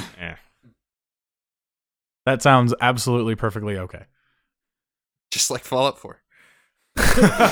All Fallout 4 right, is a good so we have Witcher 3 Wild Hunt for the award of Grandest Adventure, Overwatch for the award of Most Polish, Undertale for the award of Most Genuine, Firewatch for the award of Most Thought Provoking, Oxenfree for the award of Best Interactive Narrative, Pokemon Go for the award of Most Innovative, Life is Strange for the award of Most Empowering, Inside for the award of Best Direction, Stardew Valley for the award of Best Escapism, Fallout 4 for the award of Best Exploration.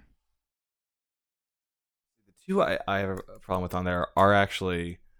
Um, Yeah, Alex, you can have my phone, no problem. I, I I take uh, things. Sorry. Yes, I take things, yes. Uh, Um, fall, best exploration feels like I feel like it doesn't hit the nail on the head, and best interactive narrative. Um, I I think that's not getting at what we are specifically saying, and al- and also um, discredits the other narratives on this list. Um, That- yeah, that was kind of my point. um, yeah, and I said we'd go back to Oxenfree. um, because I, I really want to say best use of of conversation as a gameplay mechanic, but I'm trying to find a way to do that in like two words. Um, I mean, that's why I said Best Narrative Mechanic. Best. Ooh, I like that actually. I'm sorry I didn't catch that earlier. Best narrative mechanic. Anyone? I mean, I like it. I think it diminishes with all the other great things that Oxenfree does. That's fair. The Oxenfree is a really great game, and there I don't think Best. Hmm. I think Oxenfree is a really good game because it has really strong dialogue. so. Be- so narrative mechanic works. Best Narrative as Mechanic. And and and I think all of us um have have said that that a uh, specific implementation of the narrative of the of the way you have a conversation is a defining component of Oxenfree. Yeah, yeah, I'll give it that. Like or like the What, defining- what's the one we're talking about now? What's the term? um Box and free is the what? huh? the, What's the original was best, Best- interactive narrative. And now we're thinking best Narrative narrative, mechanic. mechanic. But it, and maybe I just I I really like. Eh, I mean, that's fine. I just feel like it's kind of like a, it's small. It's too That's small what I'm for what saying, Oxenfree yeah. does well. Like I I- I think Oxenfree's got some of the best dialogue of the year. I think Oxenfree's got one of the best arcs of the year. Well, that's why Best- I say best narrative sound as design. mechanic because I think that both strengthen strengthens How about the we narrative just, itself. How about we go back to best atmosphere? That doesn't bridge over any of the other things we chose. but does that talk to Oxenfree's treatment of part death, of the at- I think part of the atmosphere is how that conversation feels natural. Mason? Mm, yeah, I mean, I, can, I think it, Because then that also takes into account the sound design, the score, the art direction, yeah, no, no, no, and the, then the, the, narrative elements itself, the the the influences of what it is. I, I can ghost story aspects. Most atmospheric. I don't know about most atmospheric, but best atmosphere. He's a rapper. Yeah, he's coming to Richmond in February. Me too. Arch Gambino. Gambino is a mastermind. Um, and then what was the other one? Last one, um, best exploration for Fallout. yeah that Best Skyrim. Best best uh best, post nuclear Skyrim. Best Todd Howard.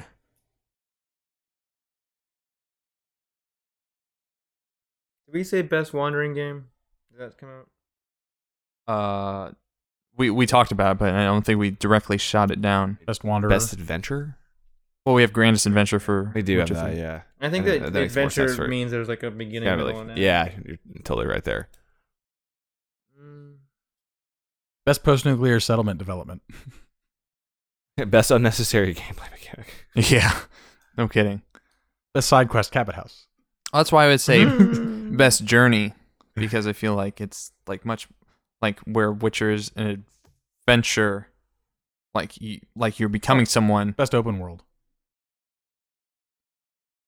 I, I, I, yeah. I can do What that. Witcher Three does well. I mean, The Witcher Three open world is good, but it's not the best part of it. But Right. and if we're saying about Witcher that it's about the adventure, meaning having a, a beginning, middle, and end, I think the opposite of that is it's like it's y- yeah, it's an adventure rooted in an open world, but the open world is not the primary thing. sure. Whereas I agree. think I'm- I think I'm- with Fallout it's kind of the opposite. I think I the agree. story is secondary to the, open, world. And I think The Witcher actually uses its open world as just a, a, me- a device to take you to these different vignettes. Like you go to Skellige Islands, you go to the Novigrad, you go to the like it's Go White Orchard. very rarely are you tre- Fallout. You're going ping ponging all around the place all the time. Whereas Witcher's like you're Going ping pang in the ding dang.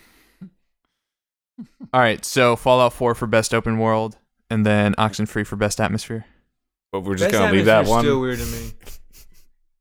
Because atmosphere to me is like everything around. Like you could say, that, I think Yeah. that, I think Yeah. Inside's got a great atmosphere. That's true. Um, because I mean, all these things are working together to create the story from the the atmosphere to uh, the Best interactive story versus best interactive narrative. I really like the relationship between her and brother. mm-hmm. Best writing. I think it's the best right. I think it's I think it's the most polished. compared to writing. Firewatch. I don't think so. What do you What would you say is best writing? I would say Life is Strange. I think that Life I've- is Strange might have a really strong arc, but I think that the dialogue is clumsy. I think Life is Strange has a good plot, but the writing is significantly better. I think it's hard to say, but I think that it's hard. I think also is like a I like Life is Strange. I no, yeah, I, I'm, I'm and I'm not I'm not trying to be intentionally harsh on it. I just think that there are I think that the fact that it's made by a foreign studio shows because there I is agree. very unnatural writing in Life is Strange and there are things that are written into that that don't further the plot. Whereas I feel like in Oxenfree, it feel it always feels very natural. They the way that- that things are and, and writing and the voice acting is a big part of that too. Well, that's why I wanted to say best interactions because I feel like it's not just what they're saying, but the way you choose to say it, like Right. the way. I think it's hard too because I think that I think that it's hard. Best I think- personal I think interactions. that Oxenfree also has the best writing of the year. Like I think, you know, I think that it's consistent. It's it's very it, it hurdles forward at a pace that is. It was Oxenfree is good because of the writing. I think Life is Strange has a good plot, but I think Life is Strange is good for other reasons too, for hitting this tone, hitting this thing. I Alex said best personal interactions, which I, I like. I I, I like that. Yeah. I think that also speaks to the dialogue mechanic. Yeah. Yeah. Dope. I can get behind that. All right, best personal interactions for Oxenfree, best open world, Fallout Four. Honorable mentions.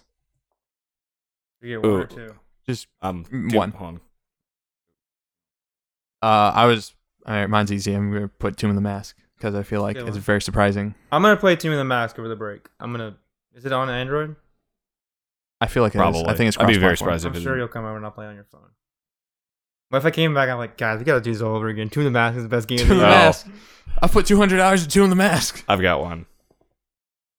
Uh, my honorable mention is Helldivers because fuck you, Dan. You walked in my line of fire. It's on my. It was on my list for honorable mentions. That's funny. I think that I think that the night we played Helldivers is one of my favorite gaming memories of the year, but only because Dan turned to Alex and was like, "Your nickname is Oops." that was my favorite thing. It was so good.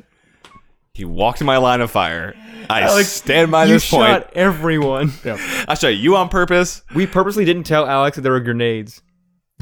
Because you'd just be lobbing them freely. Um, my honorable mention is Tilt Brush. Um, just because I think it showed me what this new medium is capable of and made me really excited for the future and having a career in, in VR. Yay! Mason. Said super hot earlier. Mm.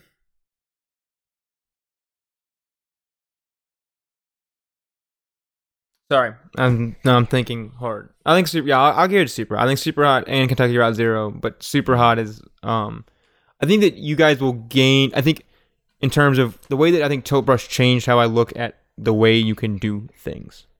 Super hot does that both on a gameplay standpoint and a narrative way. Mhm. I don't. The it's not a groundbreaking story. I think it's just saying things in a groundbreaking way. Does that make sense? Um, and I think it's worth. And it's short. It's five hours. So I mean, you guys can all get on board. I think you need to get super hot VR, and we'll just hack the Oculus thing out because you can do that. Yeah, we gotta Mm, figure neat. that out. All right, but so, I heard it's good. so one once It's different though. more. It's, it's a whole different game. Let's hear it.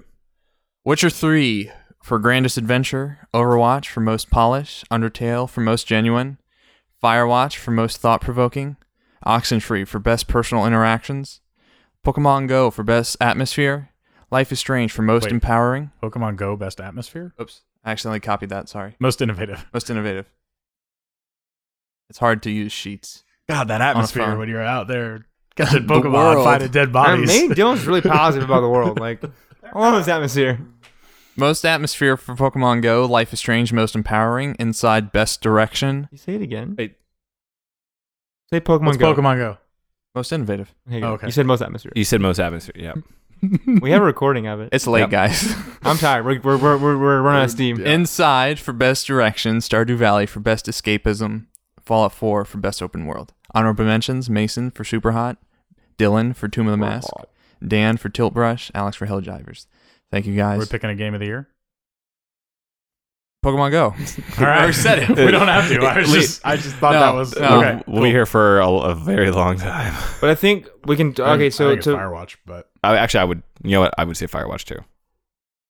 I think like the Word Podcast Game of the Year, but I think that what is interesting about the Word Podcast is that it is so much about the our perspectives on this stuff that is Yeah. so hard to pick. The fact that we even have ten games, and I, I feel really good about the ten games as a Yeah, me reflection too. of oh yeah, us. me too. Um, For sure. that clearly the game of the year is Stardew Valley. So like we can just wrap it up right there. yeah, just It's click, click, click, not click. Kellyanne, Come on, boys. You gotta stop. But I think that Firewatch is something that impacted the podcast perhaps bigger than any game on this list. Um, I think it's telling that it was the only one that was on all four of our. I think lists. it's a good point. I think that I think that it, Firewatch gets a strong recommendation from the Word Podcast. Dylan, would you agree with that? For Firewatch? Mm-hmm. Mhm. Yes, definitely. And I and I would recommend Firewatch to literally anyone. Yep. And more so than probably any game on the list. Yep. Cool. all right. cool. Uh, Go team, go! We're not done. Oh God. Uh, I made a little something for the podcast for the end of the year. Hold on, let me get in. Um, Dylan's laptop, guys. yeah, it's just my laptop. Here you go. Uh, As a little thank you, um, I kind of went back through all the podcasts this year and uh, picked out something special. Um, I think I want to thank you all for doing this with us this whole year. I think it made, I think Dan and Alex made this an awesome experience doing this every week. Um, and Mason, I want to thank you for for doing this this experience ward with me. Um, but I want to show you something. But uh, I'm gonna play a little something, and I'll play it right now. I love Bugs Bunny. I love Bugs Bunny. I love Wally. I love The Wolf Among Us. I love that aspect of that game so much. I love uh, Good and he's Neighbors. really- I Hancock love does. Hancock. I don't. love that whole sequence. I love Yeah. Firefly. I love Citadel. Yep. I love when games do that. I love Alpha Yeah. Protocol. See, I love that though. I love Forge. I, like, I love watching movies that I love. I love the Onua. Uh, I think he does. Hellboy. I love Dizzy Atlantis. I loved that. Yeah, you did. You loved your Esther. I love Catcher in the Rye. Like I fucking love Catcher in the Rye, and I love Fable One. I love it. I love Handsome Jack. I love the music they use. I love. The- I love that game. Talking about this. the art direction in the game. Um, I love that ramp. but- I love Safer, but Nick is a synth, and I love Nick. I Um, love Deacon. I love this. Well, they did- I love that comic series. I love The Rock. I loved Looper. Oh, I love that. I love Guacamole. I loved it. I thought it was cool. I still love Philfish. I love that. I agree. Yeah. I loved the sequence where it was like, bro, bro, bro. I love Loaderbot as a character though. I love the way the Bastion in. I love Annie Chamber. I love Um, oh. Yeah. the Firewatch soundtrack. You just- put the you have- walkie-talkie down and it cut. I Yes, love yeah. that. I I love and I love Yeah. um, Oh, A Negasonic Oh, Teenage Warhead. I love I love Blade Trinity. I loved it when I was Ben young. I Affleck. loved it when I was a little kid. I, wa- I love Lost in the Damned. Sarah loved it. And X Men Legends, I loved. But I love tacos. I love Borderlands. Okay, so no, no, I love that part. Yeah. I love what you're talking. I know what you're talking about. I thought that was awesome. Yeah. And like I, I love Dave Matthews growing up, and I still, I'm still like, I love wrestling. I love the Scorpion King. I love Spelunky, and I love the Stalker series. I love Dying in Shadow of Mordor. Like I love that about you. I love New Order. I love Far Cry Blood Dragon, and I love that game. I love Shadow Complex. What? I love Dig Dug. VHS artifacting. That's I love that. I love that. Oh, I love me some Dishonored. I just I fucking love this game. All right. I love the comic. I love Helens. My little brothers love that game. I love Kerbal. I love Cartwright. I love that book. I love the Sabotage music video for the Beastie Boys, which he directed. I love Halo 3. I love The Wicker Man. I love The Hobbit book. I love like robots. robots. I love robots. I love that feature. I love Tony Hawk though. I love Animal Crossing. I love Fable 1 and Fable 2. Tim loves Fable 3. I love Michael J. Fox. I loved it. Evan loves Roller Coaster Tycoon. I love Comic Con. I'm just kidding. I love I love all that stuff. And I love I like I love Tracer. Yeah. I love the DMR. Like Evan loves that game. I love them. I love First Class. I, I love Wolver- I love the Wolverine. I loved I mean and I loved the rated R cut of that or the, the not rated cut. I love the Allegheny. I love that that boathouse is really nice. I love it. I love it. I love that though. Oh, I love Mass Effect 1 so much. I love Metroid Fusion. I love the first Metroid though, Super Metroid or not the first Super Metroid. I love anime. Yeah, I love Bioshock. I I loved playing through it, but I don't look back at it, the narrative with such fondness. I love the Dead Space series. I, lo- I love all the heroes. I love it. I love Zoltan. I love I love uh I like Dandelion. Dandelion's cool. I love that whole sequence. I really loved playing The Last of Us, and I really love watching Uncharted 4. I love that. I love research. Oh my god, I love Titanfall. And I love Monster Hunter. Like I fucking love Monster Hunter. I love love chess. I love this. I love Symmetra. I love Blood Money. I love Soul Calibur 2. I loved I loved Burnout Paradise. I love Azure. And I love Link to the Past and I love Link Between Worlds. I love Nuts and Bolts. I love the, battle, the battle, battlegrounds and wow, they were fun. I love that. Oh, I love it. I love Gorons. I love it. I love Titan Quest because he loves The Witcher, he loves Fallout, he loves Rainbow Six Siege. I love the way Enter the Gungeon looks. Oh, I, I, I, I love it. I think it's, and I love the overlays when you're in Incognita. I love the tactical overlay. And I love that when you hit Q or E to like rotate the camera. Evan loves that game. Evan loved them. I love that though. I love Bloodborne. I love the art direction. I was playing uh, X Men Legends, which is a game that I really loved. I love them both. I love Andy Potts. I love seeing movies in theaters. I love the Blues Brothers. I loved the show growing up. Brock is the horniest motherfucker in the world. Like, and I loved it when I was growing up. I love the industrial design of the 2DS. I love it. I love the way it looks. And I like I love like I love Jalopnik. I love that. I love and and stories that I love. I love Juno. I love Little Miss Sunshine. I love like love it. Oh my god, I love it. I didn't even know that was gonna be. A th- I love I love Torchlight. Torchlight. I just I love the soundtrack in the first game. I love the look of it, and I loved Guild Wars. I love the Super Show. I loved it, but I mean, like, I'm not. I love, I love airports. I love airplanes. I'm all. I just hate traveling. I love that, bro. I love Bomberman though. I love that game. I love cheese. I love Nuclear Throne. I love those noises. Oh, I love the music in that game though. I love Gauntlet. I loved it when it when it came out. It was it was amazing. I just love the world and then like it's it's so well. No, I, I I loved it. I thought it was I thought it was great. I loved Vasquez. I loved every scene with Vasquez was amazing. I love him as Bruce Wayne. Oh, I love Drive. I love I love that. I love The Rock. I love love The Rock. I love when we're all in the same room. I also love the fact that none of us wearing clothes. I love Bloomberg site though. I love this website. Sarah loves the room. I love Far Cry. I love him. I love scary games though. I love that. But I love diners, drivers, and dives, so everything's okay. I love every little animation in that game. They're so good. I love the iPhone 4 design. I love the 4 I love westerns. I love westerns. I love that movie. I love Haribo Gummy Bears for no more count. I love Turok. Dan and Alex love them. I love that. Oh, duh, Tommy. I love Tommy. I, I love, I love all of them. I love it. I love, love it. I love that game. I love Mario Sunshine. I love MGS2. I love that. Gunvolt. I have no idea what that game is, but I've always just loved that name. I love the name Mass Effect. And in Fallout 3, I loved it. Oh, this is sweet. I love this. But no, I love the Geth. I loved it. And I loved that the, the, the dad had that unique art headpiece. Like, I loved in Fallout. Is it Fallout 3 with the Greg Vault? We just show up and it's a bunch of clones of Greg. I love that. I love Horde mode. I love it. I think it's great. I love weddings are fun. I love Blockbuster. I love his walk cycle. I love it. I love the way that he vaults. I love Treasure Planet. I I love. Oh, I love when games do that. I like game. I love games. I love the world that Destiny exists in. From an art direction standpoint, I love. I love Brave New World.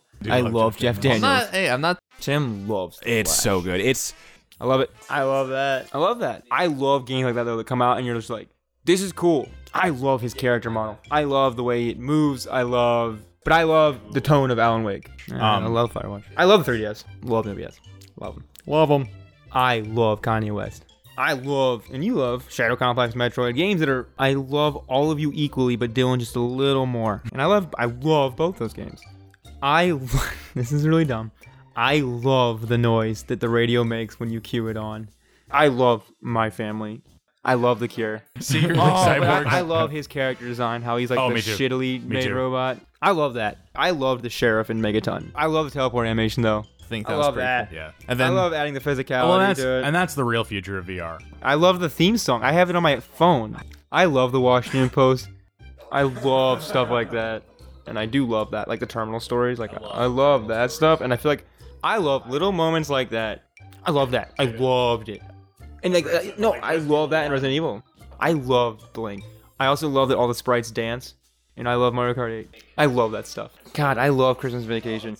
The movie's fucked. And I love it. I love Blue Harvest. I love it. And I love that. I love when Batman is this thing that he has to battle with. I love bad movies. I loved. I thought Spider-Man one and two. I think Spider-Man two is a- what- like one of the better Superman movies. I love the Ultimates though. I love that movie. Oh, I love Fake Plastic Trees. Is like I fucking love DMX. I want to just get into this because I, I really love this and like and I love Super Mario World. I love it. yes, Mason. Mason loves it. Let's acknowledge. I love that thing, man. I love it. Which I love No More Heroes. I loved the demo. I thought it was sweet. I love that. Like I like Yeah, I love that. Yeah, yeah. But I love Chow Gardens. I love it. I love that take on his figure.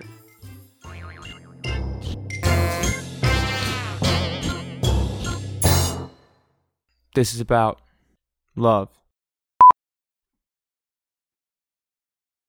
Thank you, Dylan. Uh, so for a count, uh, I did 33 episodes, which was a total of 57 hours and 14 minutes and 44 seconds.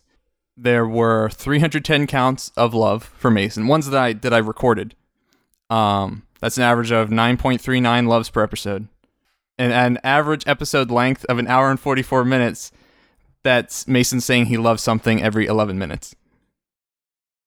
I love that. I like I like liking things, man. You give me the file of Mason saying it was something generic like, "Oh, I that's love tacos. I love tacos. That I was my love- favorite Ooh, one. that's that was My good. favorite Like- I one. do love tacos. I love tacos or that's awesome. I love that. I want that as my text tone I'll s- I can whenever send you he the file. texts me. Yeah. I, like- I, I like the one where he goes, "Oh, I love Drive." I do love Drive. I do love Dude, Drive. I fucking love that movie. Well, I'm glad. I'm glad you're a good sport back because I was really scared how that was going out. Oh, dude, that's awesome. Listen, if if you're recording, it's better than you recording me going like. Or like I was that's what I was scared about. I was like, oh, like my there are a fucking faux lot pas. of there are a lot of things that that a lot of inappropriate things that could have been. No. That was pretty It could have been like the whole, you know, Alex's Chris racist joke. Daughtry. Yeah. No, I was going Chris Daughtry. I mean, you know, I think, I think there's, I I mean, I'm going home.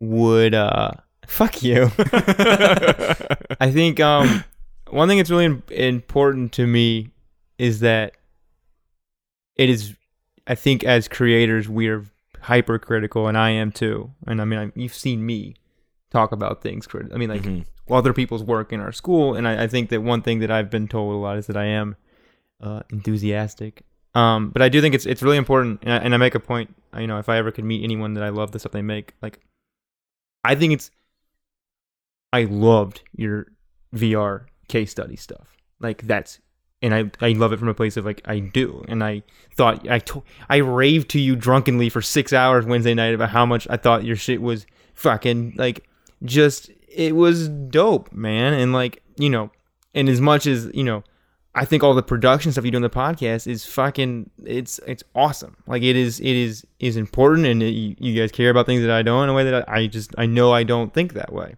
Um. So I was like I love loving things, man. I don't know. Love you, Mason. So 2017, the year to, to stay stoked. I I'm never not gonna be. Yeah. All you need is love. Oh, Jesus All you Christ. need is I don't love any of you. All you need is love. Stop. No, Love. No. Love is all you need. Stop. Oh, Love is God. all you need. See you guys in 2017. You better close out to that.